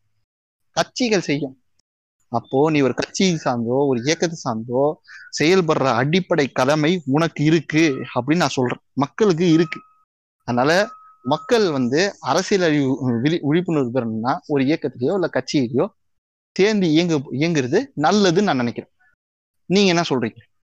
நானும் அதுதான் நினைக்கிறேன். அதாவது அரசியல் சார்ந்து அஹ், இயங்கணும் அப்படின்னு முடிவு பண்ணிட்டா கண்டிப்பா ஒரு ஒரு கழகத்துக்கு ஆஹ், சொன்ன மாதிரி ஒரு ஒரு அமைப்பு கீழே வரணும். ஒரு ஒரே ஒத்த கருத்தோட நீங்க திரளணும்னாலே ஒரு அமைப்பு கீழே வந்தா தானே நீங்க அமைப்பா திரள முடியும். அமைப்புக்கு வெளியே இருந்தா அந்த சப்போர்ட் எதுவும் பெருசா இருக்காது. ஸோ அதனால அமைப்பாய் திரள்றதுல நிறைய அட்வான்டேஜ் இருக்கு. அரசியல்ல இயங்கணும்னு நினைக்கிறவங்க அரசியல் பழகணும்னு நினைக்கிறவங்களுக்கு தெளிவு கிடைக்கிறதுக்கு ரொம்ப முக்கியமான ஒரு ஒரு முடிவா இருக்கும்னு நினைக்கிறேன். ஒரு அமைப்புல போய் சேர்றதும் அதுல இருந்து இயங்குறதும். அமைப்பு என்னென்ன பண்ணும்? மக்களை மக்களை ஜனநாயகப்படுத்த அமைப்பு என்னென்ன பண்ணுது? அப்படின்னு நான் கேட்கறேன் உங்ககிட்ட. அமைப்பு நிறைய விஷயங்கள் செய்யுது. இப்போ ஒரு ஒரு கட்சி நட்பு சக்திகள் யாருங்கிறத சொல்லுது. அதே மாதிரி நாடகம் நடத்த சொல்றது குழந்தைங்களுக்கு வந்து சிறுவர் மலர் மாதிரி வந்து கொண்டு போய் கையில கொடுத்து சேர்க்கறது. ஃபார் எக்ஸாம்பிள் ஸ்கூல் பசங்களா இருப்பாங்க. அவங்களுக்குள்ள வந்து கருத்தை எப்படி கொண்டு போகணும்னு கொண்டு பிளான் பண்ணி பண்றது. அது மட்டும் இல்லாம நாடகம் நடத்த வைக்கிறது. அவங்களுக்கு அவங்களே ஸ்கிரிப்ட் எழுத வச்சு அவங்களே வந்து நாடகம் நடத்த வைக்கிறது. போட்டிகள்லாம் நடத்துவாங்க. கட்டுரை போட்டி இந்த ரைட்டிங் ஸ்கில்லுன்னு சொல்லுவாங்கல்ல ரைட் அப் எழுத வந்துட்டான் ரைட் அப் எழுத வந்துட்டான்னு சொல்றானுங்களே. அந்த ரைட்டிங் ஸ்கில்ல வந்து சின்ன பையன் கையில எப்படி எழுதணும்ன்றத பயிற்றுவிக்கும். ஒரு நாலு பக்கத்துக்கு உட்காந்து ரைட் அப் எழுதுறது எப்படி? சும்மா வராதுப்பா. நீ ஒரு தலைப்பை கொடுத்துட்டு கவிதை எழுதுறதும் இல்ல ரைட் அப் எழுதுறதும் சும்மாலாம் வராது. அதெல்லாம் பழகினா மட்டும் தான் வரும். அது சரி. இவனுங்க டிக்டாக்க வந்து கிண்டல் பண்ற இவனுக்கு எப்படி கலையை ரசிக்க தெரியும்? இவனுங்களுக்கு இதெல்லாம் தெரியாதுங்க. அப்புறம் உட்காந்துக்கிட்டு ரைட் அப் எழுதுறானுன்னு பேசுவானுங்க. நீங்க இவனுங்க இவனுங்களை மட்டும் இல்லைங்க. யார் பாட்காஸ்ட்ல யார் என்ன கருத்து சொன்னாலும் அதை வந்து அப்படியே எடுத்துக்காதீங்க. உட்காந்து யோசிங்க. யோசிச்சு உங்களுக்கு எது பயனுள்ளதா இருக்கோ அதை அதை எடுத்துக்கோங்க. இயக்கம் அது மட்டும் செய்யாது. நீ வந்து எப்படி இயங்கணும்? தனி மனிதனா இருக்கும்போது உனக்கு வந்து எப்- நீ எப்படி இருக்கலாம்? நீ உன்னோட வாழ்வியல் முறையை நீ எப்படி கொண்டு செய் செய்யலாம் அப்படின்ற முதற்கொண்டு அது கற்றுக் கொடுக்கும். இப்போ அஜித் இருக்கார்ல நெவர் எவர் கிவ் அப் இதெல்லாம் கூட இயக்கம் சொல்லி கொடுக்கும். தேவைப்படும் இடங்கள்ல எப்படி வந்து இருக்கணும் இப்போ ஒரு பிரச்சனைன்னே வச்சுக்கோங்க. காட்டுக்குள்ள மறந்துக்குவானுங்களா? காட்டுக்குள்ள மறந்துக்கிறது இல்லைங்க. காட்டுக்குள்ள மறந்துக்கிறது இல்லைங்க. ஊர்ல. தண்ணி வரலன்னா குடம் தூக்குறது. அந்த குடம் தூக்கிட்டு போயிட்டு உட்காந்து மறியல் பண்ணா போலீஸ் வந்துச்சுன்னா போலீஸ் கிட்ட எப்படி பேசணும்னு கத்து கொடுக்கும். ம் அத சொன்னீங்க வேற போலீஸ் எப்படி அணுகணும்னு சொல்றதுக்கு இயக்கம் சொல்லி தரும் கரெக்டா இல்லைன்னா என்ன ஆகும்? என்ன ஆகும்? அந்த பையன் பண்ண நம்பரு. அந்த பையன் எப்படி? இது அயல் நாட்டில் அயல் நாட்டில் அடிமையாகிறேனா? அடி ஆஹ் அயல் நாட்டில் அடிமையாகிறேன்னு சொல்லிட்டு முட்டி போட்டு சாரி சார் சார் மன்னிச்சிடு சார் அப்படின்னு சொல்ற மாதிரி ஆயிடும். அது இயக்கம் சொல்லி கொடுக்கும். ஒரு மனுஷனை எப்படி வந்து மாத்துறது? ஆஹ் படிப்பகம் போடும் படிப்பகம் போட்டு வாசிப்பு திறமையை வந்து அதிகப்படுத்தும் இயக்கம். ஒரு மாணவனுக்கு ஒரு இயக்கவாதிகளுக்கு பண்ணிவிடுவோம் பாட்டு எழுத சொல்லும் கதை எழுத சொல்லும் தத்துவ ரீதியான கதைகளை வந்து ப்ரொமோட் பண்ணும் இங்க தத்துவம் பெருசா இருக்கு. ஆனா தத்துவ ரீதியான கதைகள் ஃபிக்ஷன் ஸ்டோரிஸ் ரொம்ப கம்மியா இருக்கு. அதனாலதான் வந்து பெரியார் பிஞ்சு ஏங்க டெய்லியும் வந்து விடுதலை நாலு பக்கம் வருதுங்க. ஃப்ரீயா வருதுங்க. டெய்லி படிக்க மாட்றாங்க. இவன் நாலு பக்கம் எட்டு பக்கம் படிக்க மாட்டான் விடுதலை படிக்க மாட்டான் கருஞ்சட்டை தமிழர். ஆஹ் கடுஞ்ச கருஞ்சட்டை தமிழர் அப்படின்னு சொல்லிட்டு ஒரு பிடிஎஃப் வரும். மூணு நாளைக்கு ஒரு வாட்டி இல்ல நாலு நாளைக்கு ஒரு வாட்டி வந்து திராவிட தமிழர் பேரவை சுபவீர பாண்டியன் போடுறாரு. அத படிக்கணும். பெரியார் பெரியார் முழக்கம் அப்படின்னு சொல்லிட்டு கரு இவர் இருக்காரு டிவிகா தொடர் வந்து குளத்திருமணி எழுதுறாரு. எங்க குளத்திருமணி அண்ணனோட வெப்சைட்ல எவ்வளவு புக் இருக்கு தெரியுமா? எவ்வளவு அறிக்கைகள் இருக்கு ஃப்ரீயா அதெல்லாம் உட்காந்து படிக்க வேண்டிய கடமை நம்மளுக்கு இருக்கா இல்லையா? படிச்சுட்டேன்னு சொல்லிட்டு இப்ப மக்களை நோக்கி இப்ப நான் படிச்சுட்டேன் எனக்கு வேலை சம்பாதிக்கிறேன் எனக்கு வேலை கிடைக்குது நான் இங்கிலீஷ்ல பேசுறேன் வெளிநாட்டுக்கு போறேன். அதெல்லாம் ஓகேடா ஆனா மக்களுக்காக இந்த இந்த இயக்கம் தான் உன்னை படிக்க படிக்கிறதுக்கான ஏதுவான சூழலை இங்க கொடுத்துருக்கு. நம்ம படிச்சு மன்றதுக்குலாம் இங்க இயக்க பங்களிப்போ இங்க இருக்க கட்சி பங்களிப்போ அதிகமா இருக்கும்போது நம்ம திருப்பி அந்த இயக்கத்துக்கு செய்யலனாலும் பரவாயில்ல மக்களுக்கு செய்யணும்னு சொல்லும்போது நீ என்ன செய்வ? அதை கொஞ்சம் பிளான் பண்ணி அந்த இயக்கத்தோட ஒருங்கிணைச்சு மக்களோட ஒருங்கிணைப்பா செய்யணும். அததான் நான் இங்க சொல்ல வரேன். உம் நீங்க சொல்லுங்க சோ நீங்க சொல்லுங்க மக்கள் அமைப்பு எப்படி சாரா பிரபலங்கள் எப்படி இயங்கணும்? மக்களை சரி மக்களுக்கான அரசியல் எப்படி இருக்கணும்னு நினைக்கிறீங்க? மக்களுக்கான அரசியலா? அதான் ஆல்ரெடி தான் சொன்னனே ஒரு அண்ணா சொல்ற மாதிரி மக்களுக்கான அரசியல்ன்றது மக்களை மக்களுடைய வளர்ச்சியையும் அவங்களுடைய ஆஹ், மேம்பாடையும் வந்து முன்னிறுத்தி அஹ், ஒரு இடத்த மட்டும் நான் எடுத்துப்பேன் மற்ற எல்லாத்தையும் விட்டுருவேன். அப்படின்னு இல்லாம எல்லா தளங்கள்லையும் அவங்களுக்கான முன்னேற்றத்துக்கு என்னென்ன வழியோ அது எல்லாத்தையும் செய்யணும். அதே மாதிரி நான் வீம்பு பிடிச்சி தான் இருப்பேன். ஆஹ், நான் வந்து எங்கேயும் ஆஹ், அதாவது மக்களுடைய முன்னேற்றத்துக்காகன்னு தேவைப்படுற இடங்கள்லையும் நான் வந்து சண்டை போடுவேன். நான் வந்து சுமூகமா போக மாட்டேன். அப்படின்னும் இருக்கக்கூடாது.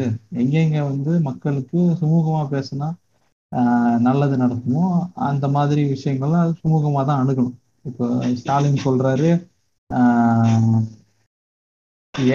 மத்திய அரசோட எப்பயுமே நீங்க இதே மாதிரி சண்டை போட்டே இருப்பீங்களான்னு கேட்கும்போது ஆஹ், உரிமைக்கு கண்டிப்பா குரல் கொடுப்போம் அப்படின்னு சொல்றாரு.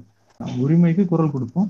ஆஹ், அதுக்கப்புறமா இந்த மாதிரி பிரச்சனைகள் வரும்போது நாங்க முதல்ல சுமூகமான இதுதான் பேசுவோம் அப்படிங்கிறது தான் ஆரம்பம். ஸோ அந்த மாதிரி ஒரு அப்ரோச்சோட இருக்கணும். ஒரு இது. எப்பயுமே சுத்தமாவும் அவங்களுக்கு சரண்டரும் ஆயிடக்கூடாது. எப்பயும் சண்டை சண்டையிலேயும் இருக்கக்கூடாது நான் மக்களுடைய தேவைகளை சரி செய்யறதுக்கும் பூர்த்தி செய்யறதுக்கும் பிரச்சனைகளை சரி செய்யறதுக்கும் எந்த வழி சரியான வழின்னு தோணுதோ அந்த வழியை எடுத்து நடக்கும் அது ஒரு கோட்பாட்டுக்குள்ள உட்காந்துக்கிட்டு ஆஹ், மத்த மக்கள் நிலத்தை கோட்டை விட்டுறக்கூடாது அப்படிங்கிறது தான் என்னோட கருத்து. மக்களுக்கான அரசியல் என்பது மக்களின் தேவையும் மக்களின் நலனையும் சார்ந்து இருக்கணும். அப்படி இருக்கு பட்சத்துல நம்ம வந்து இயக்கம் அமைப்பு கட்சி சார்ந்து தான் இயங்கணும். வேற வழி கிடையாது. இங்க வந்து ஒரு கட்சிக்கு எதிரான ஒரு நிலையை வந்து பெரியார் வந்து இயக்க அரசியல கண்ட்ரோல் பண்ணாரு. அது மாதிரி வந்து நீ ஒரு அமைப்பா நின்றுதான் எதிர்கட்சியாவே செயல்படணும் இப்போ வந்து செகண்ட் ஃபா ஃப்ரண்ட்டுக்கான தேவையை வந்து நான் மக்களுக்கு ஸ்ட்ராங்காகவே நான் இந்த பாட்காஸ்ட் மூலமாக சொல்லிக்கிறேன். செகண்ட் ஃப்ரண்ட்டாக நீங்கள் பார்க்க வேண்டிய கட்சியை வந்து நீங்கள் எது ஜனநாயக தன்மையோட எது லெஃப்டாக செயல்படுதோ அதை தான் நீங்கள் செகண்ட் சின்ன கட்சியை தான் நீங்கள் செகண்ட் செகண்ட் ஃப்ரெண்டாக பார்க்கணும். அதை விட்டுட்டு இந்த கட்சிக்கு எதிர்நிலையில இருக்கிற எல்லாத்தையுமே செகண்ட் ஃப்ரெண்டா பார்ப்பேன் அப்படின்னு சொல்றது ஒரு அறிவற்ற செயலா தான் நான் பார்க்கறேன். ஒரு விழிப்புணர்வு அற்ற ஒரு அரசியல் செயலா நான் பார்ப்பேன்.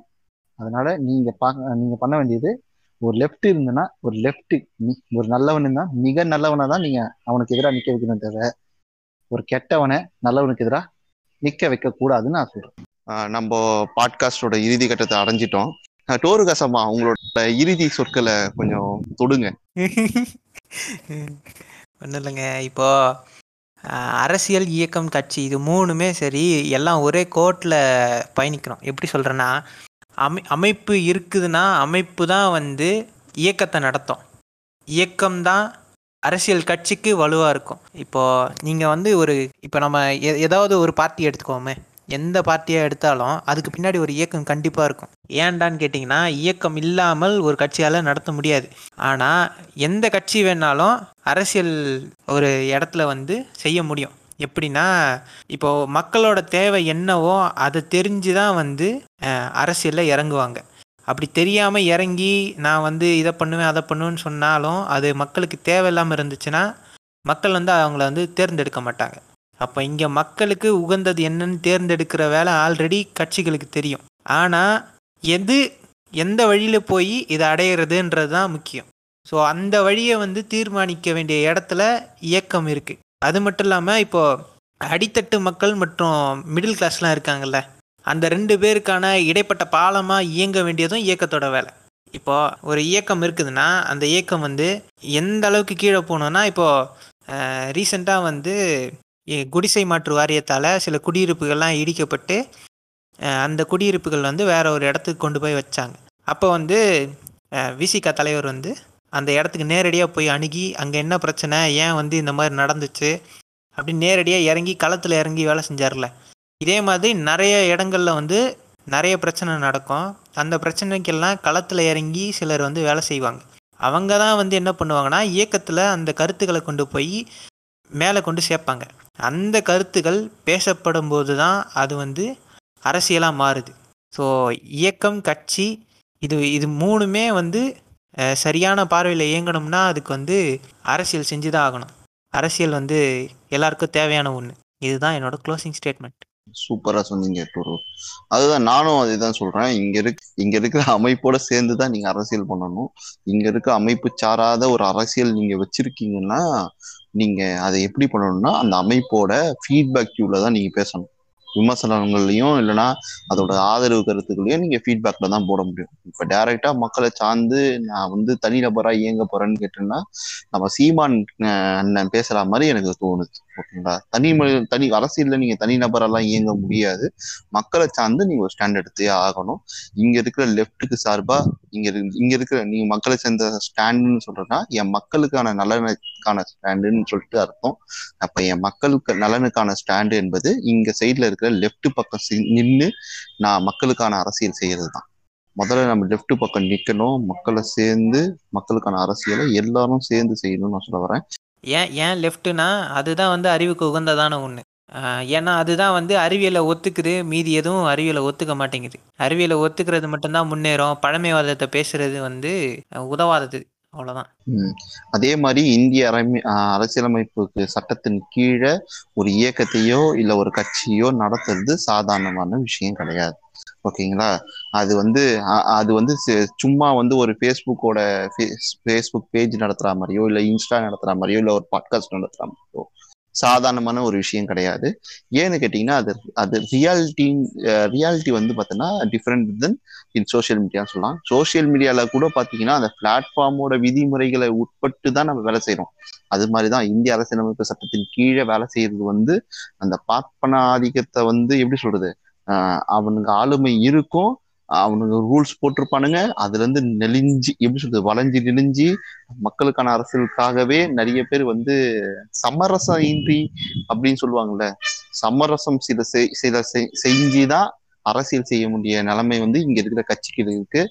இயக்கம் அம்பேத்கர் சொல்லுவாரு எப்பவுமே இந்த நம்மளோட மக்களுக்கு நடு நம்ம மக்களோட அதிகாரம் வந்து பார்த்தோன்னா சமூக அதிகாரம் பொருளாதார அதிகாரம் சட்ட அதிகாரம் சொல்லுவாங்க. மூணு அதிகாரத்தையுமே கைப்பற்றணும் அப்படின்னு சொல்லுவாங்க.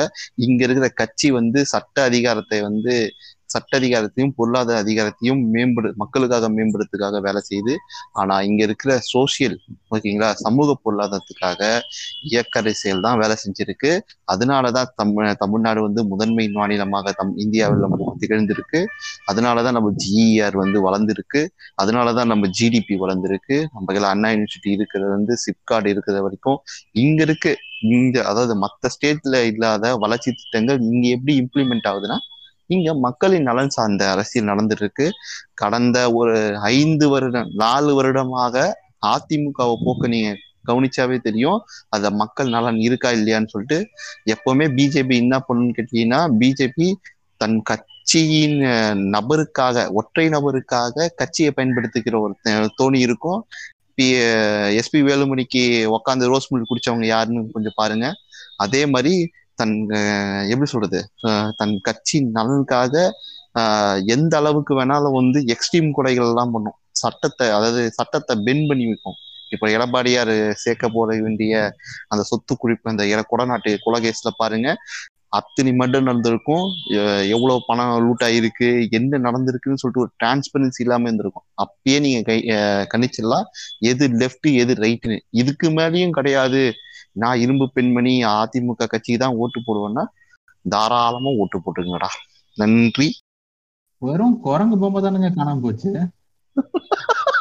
அஞ்சு அஞ்சு வாட்சி ஒரு பொம்மை. அஞ்சு வாட்ச் ஒரு பொம்மை தான் காணாம போச்சு. என்ன நீங்க என்னென்னவோ சொல்றீங்க. இதெல்லாம் தவறுங்க. நாங்க வெளில போய் தர்ணா பண்றோம். போங்க.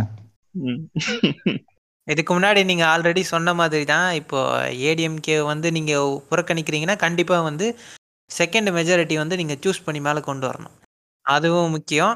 மக்களுக்காக மக்களுக்கு நடுவுல வேலை ஒருத்தன் செஞ்சிட்டு இருக்கான் ஓகேங்களா? ஒருத்தன் மைக்கு கொடுக்காம அதாவது ஏதாச்சும் ஒரு கொஸ்டின் கேட்டா இருங்க இருங்க நான் பக்கத்துல இருக்கிற மைக்கு கொடு இந்த மைக்கை நான் பக்கத்துல இருக்கிற கொடுத்துக்கன்னு சொல்லாம உக்காந்து வேலை செய்யறாங்க கம்யூனிஸ்ட் தோழர்கள் செய்யறாங்க நீங்க செகண்ட் ஃப்ரண்ட்டை தெளிவான ஒரு பார்வையில எடுத்தே வைக்கணும். எதிர்க்கட்சி வரணும்னாலும் டிஎம்கேவுக்கு எதிர்க்கட்சி வரணும்னாலும் இல்லை டிஎம்கேவுக்கு சப்போர்ட்டிங் வரணும்னாலும் அதை டிஎம்கே தான் சூஸ் பண்ணும் இப்போ அந்த நிலைமை இருக்கு.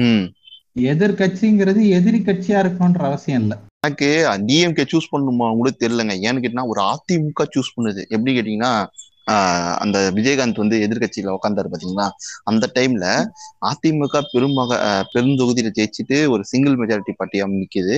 மீன் வயல் வந்து பாத்தீங்கன்னா விஜயகாந்த் அவரோட கூட்டணி கட்சியான விஜயகாந்த் வந்து ஒரு சிங்கிள் மெஜாரிட்டி எதிர்க்கட்சியா நிக்கிறாரு. ஆனா ஒரு ரைட்டுக்கு இது நடக்குது. ஓகேவா ஆ- அதாவது எப்படி எதுவுமே பண்ணாதவங்க ஒருத்தவங்களுக்கு நடக்குது.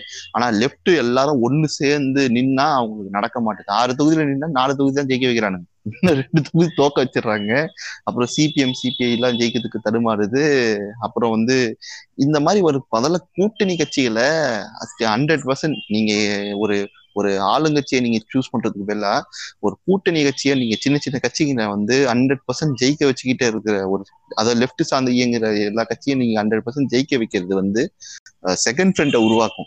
நம்ம ஸ்ட்ர- நம்ம இப்ப எனக்கு என்ன தெரியுதுன்னா தமிழக மக்கள் வந்து ஒரு குறுகிய மனப்பான்மையோட டிஎம்கே ஏடிஎம்கே அப்படி சூஸ் பண்ணிக்கலாம் அப்படின்னு நினைக்கிறாங்க. ஈஸியான ஒரு போக்கை தான் பிக் பண்றாங்க. ஏடிஎம்கே சூஸ் பண்ணீங்கன்னா என்ன ஆகும்னு சொல்லிட்டு நீங்க கடந்த ஒரு நாலு வருஷமாவே நல்லா தெரிஞ்சிருப்பீங்க. இதுலலாம் இழந்திருக்கோம். டவுசர் முதற்கொண்டு எல்லாத்தையும் இழந்து அம்மனமா இருக்கும்ல. அதை முதற்கொண்டு இருக்கு. எத்தனை பேர் வந்து கலெக்டரேட்ல தீ குடிச்சாங்க அப்படின்னு லிஸ்ட் எடுக்கலாம். ஓகேங்களா? ஏகப்பட்டது இருக்குங்க. எடுக்கலாம். அந்த லெவலுக்கு வந்து ஏடிஎம்கே ஆட்சி வந்து கடந்த நாலு வருஷம் இருந்திருக்கு.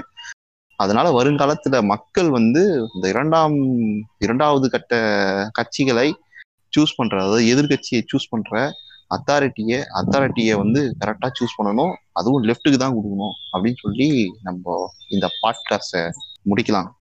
நான் தூண்லையும் இருப்பேன் துரும்புலையும் இருப்பேன் டிஸ்கார்ட் சர்வர்லையும் இருப்பேன். வணக்கம் கடவுள். வணக்கம் கடவுள். வணக்கம் வணக்கம். மக்களே எல்லாம் பேசி முடிச்சிட்டு கடைசியில் உங்கள் அபிப்பிராயம் என்னன்னு என்னை கேட்டிருக்கிறாங்க. அதனால் ஃபுல் லென்த்தில் எல்லாம் இருந்திருக்க மாட்டேன். கிரிஞ்சு மாமா கேட்ட தலைப்பை ஒட்டி சொல் பேசணும் அப்படின்னா க்ளோசிங் ஸ்டேட்மெண்ட்டுன்னு வச்சுக்க வேணாம் மொத்தமாக என் கருத்துன்னு வச்சுக்கலாம். இப்போ இயக்கம் எந்த அளவுக்கு வந்து தமிழ்நாட்டு அரசியலில் வந்து வலுவாக இருந்துச்சு அப்படின்னு தான் சொல்லணும். இருக்குன்னு நான் சொல்ல மாட்டேன். இருந்துச்சு.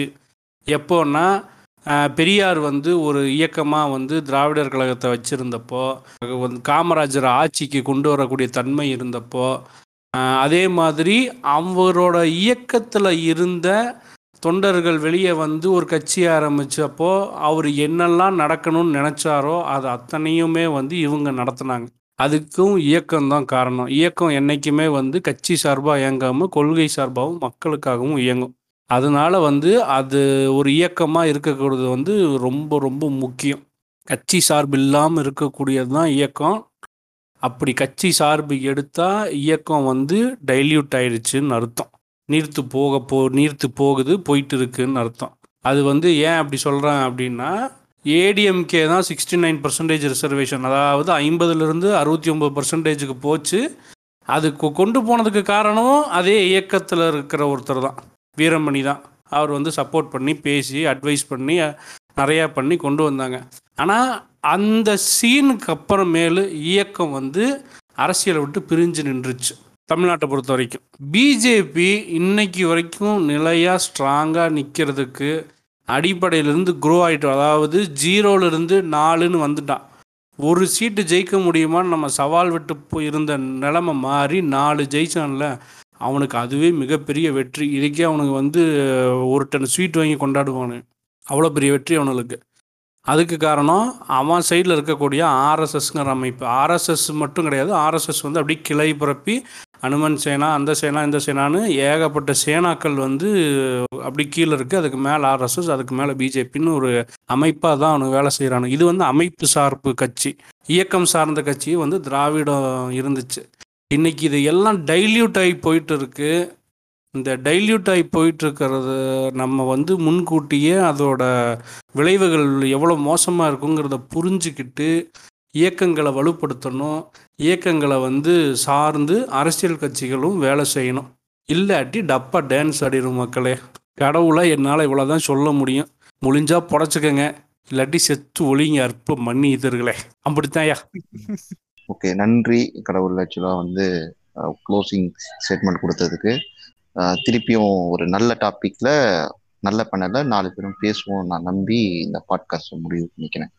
நன்றி மக்களே. நன்றி வணக்கம். நன்றி நமக்கம். நன்றி வணக்கம். குருப்பியோ நமக.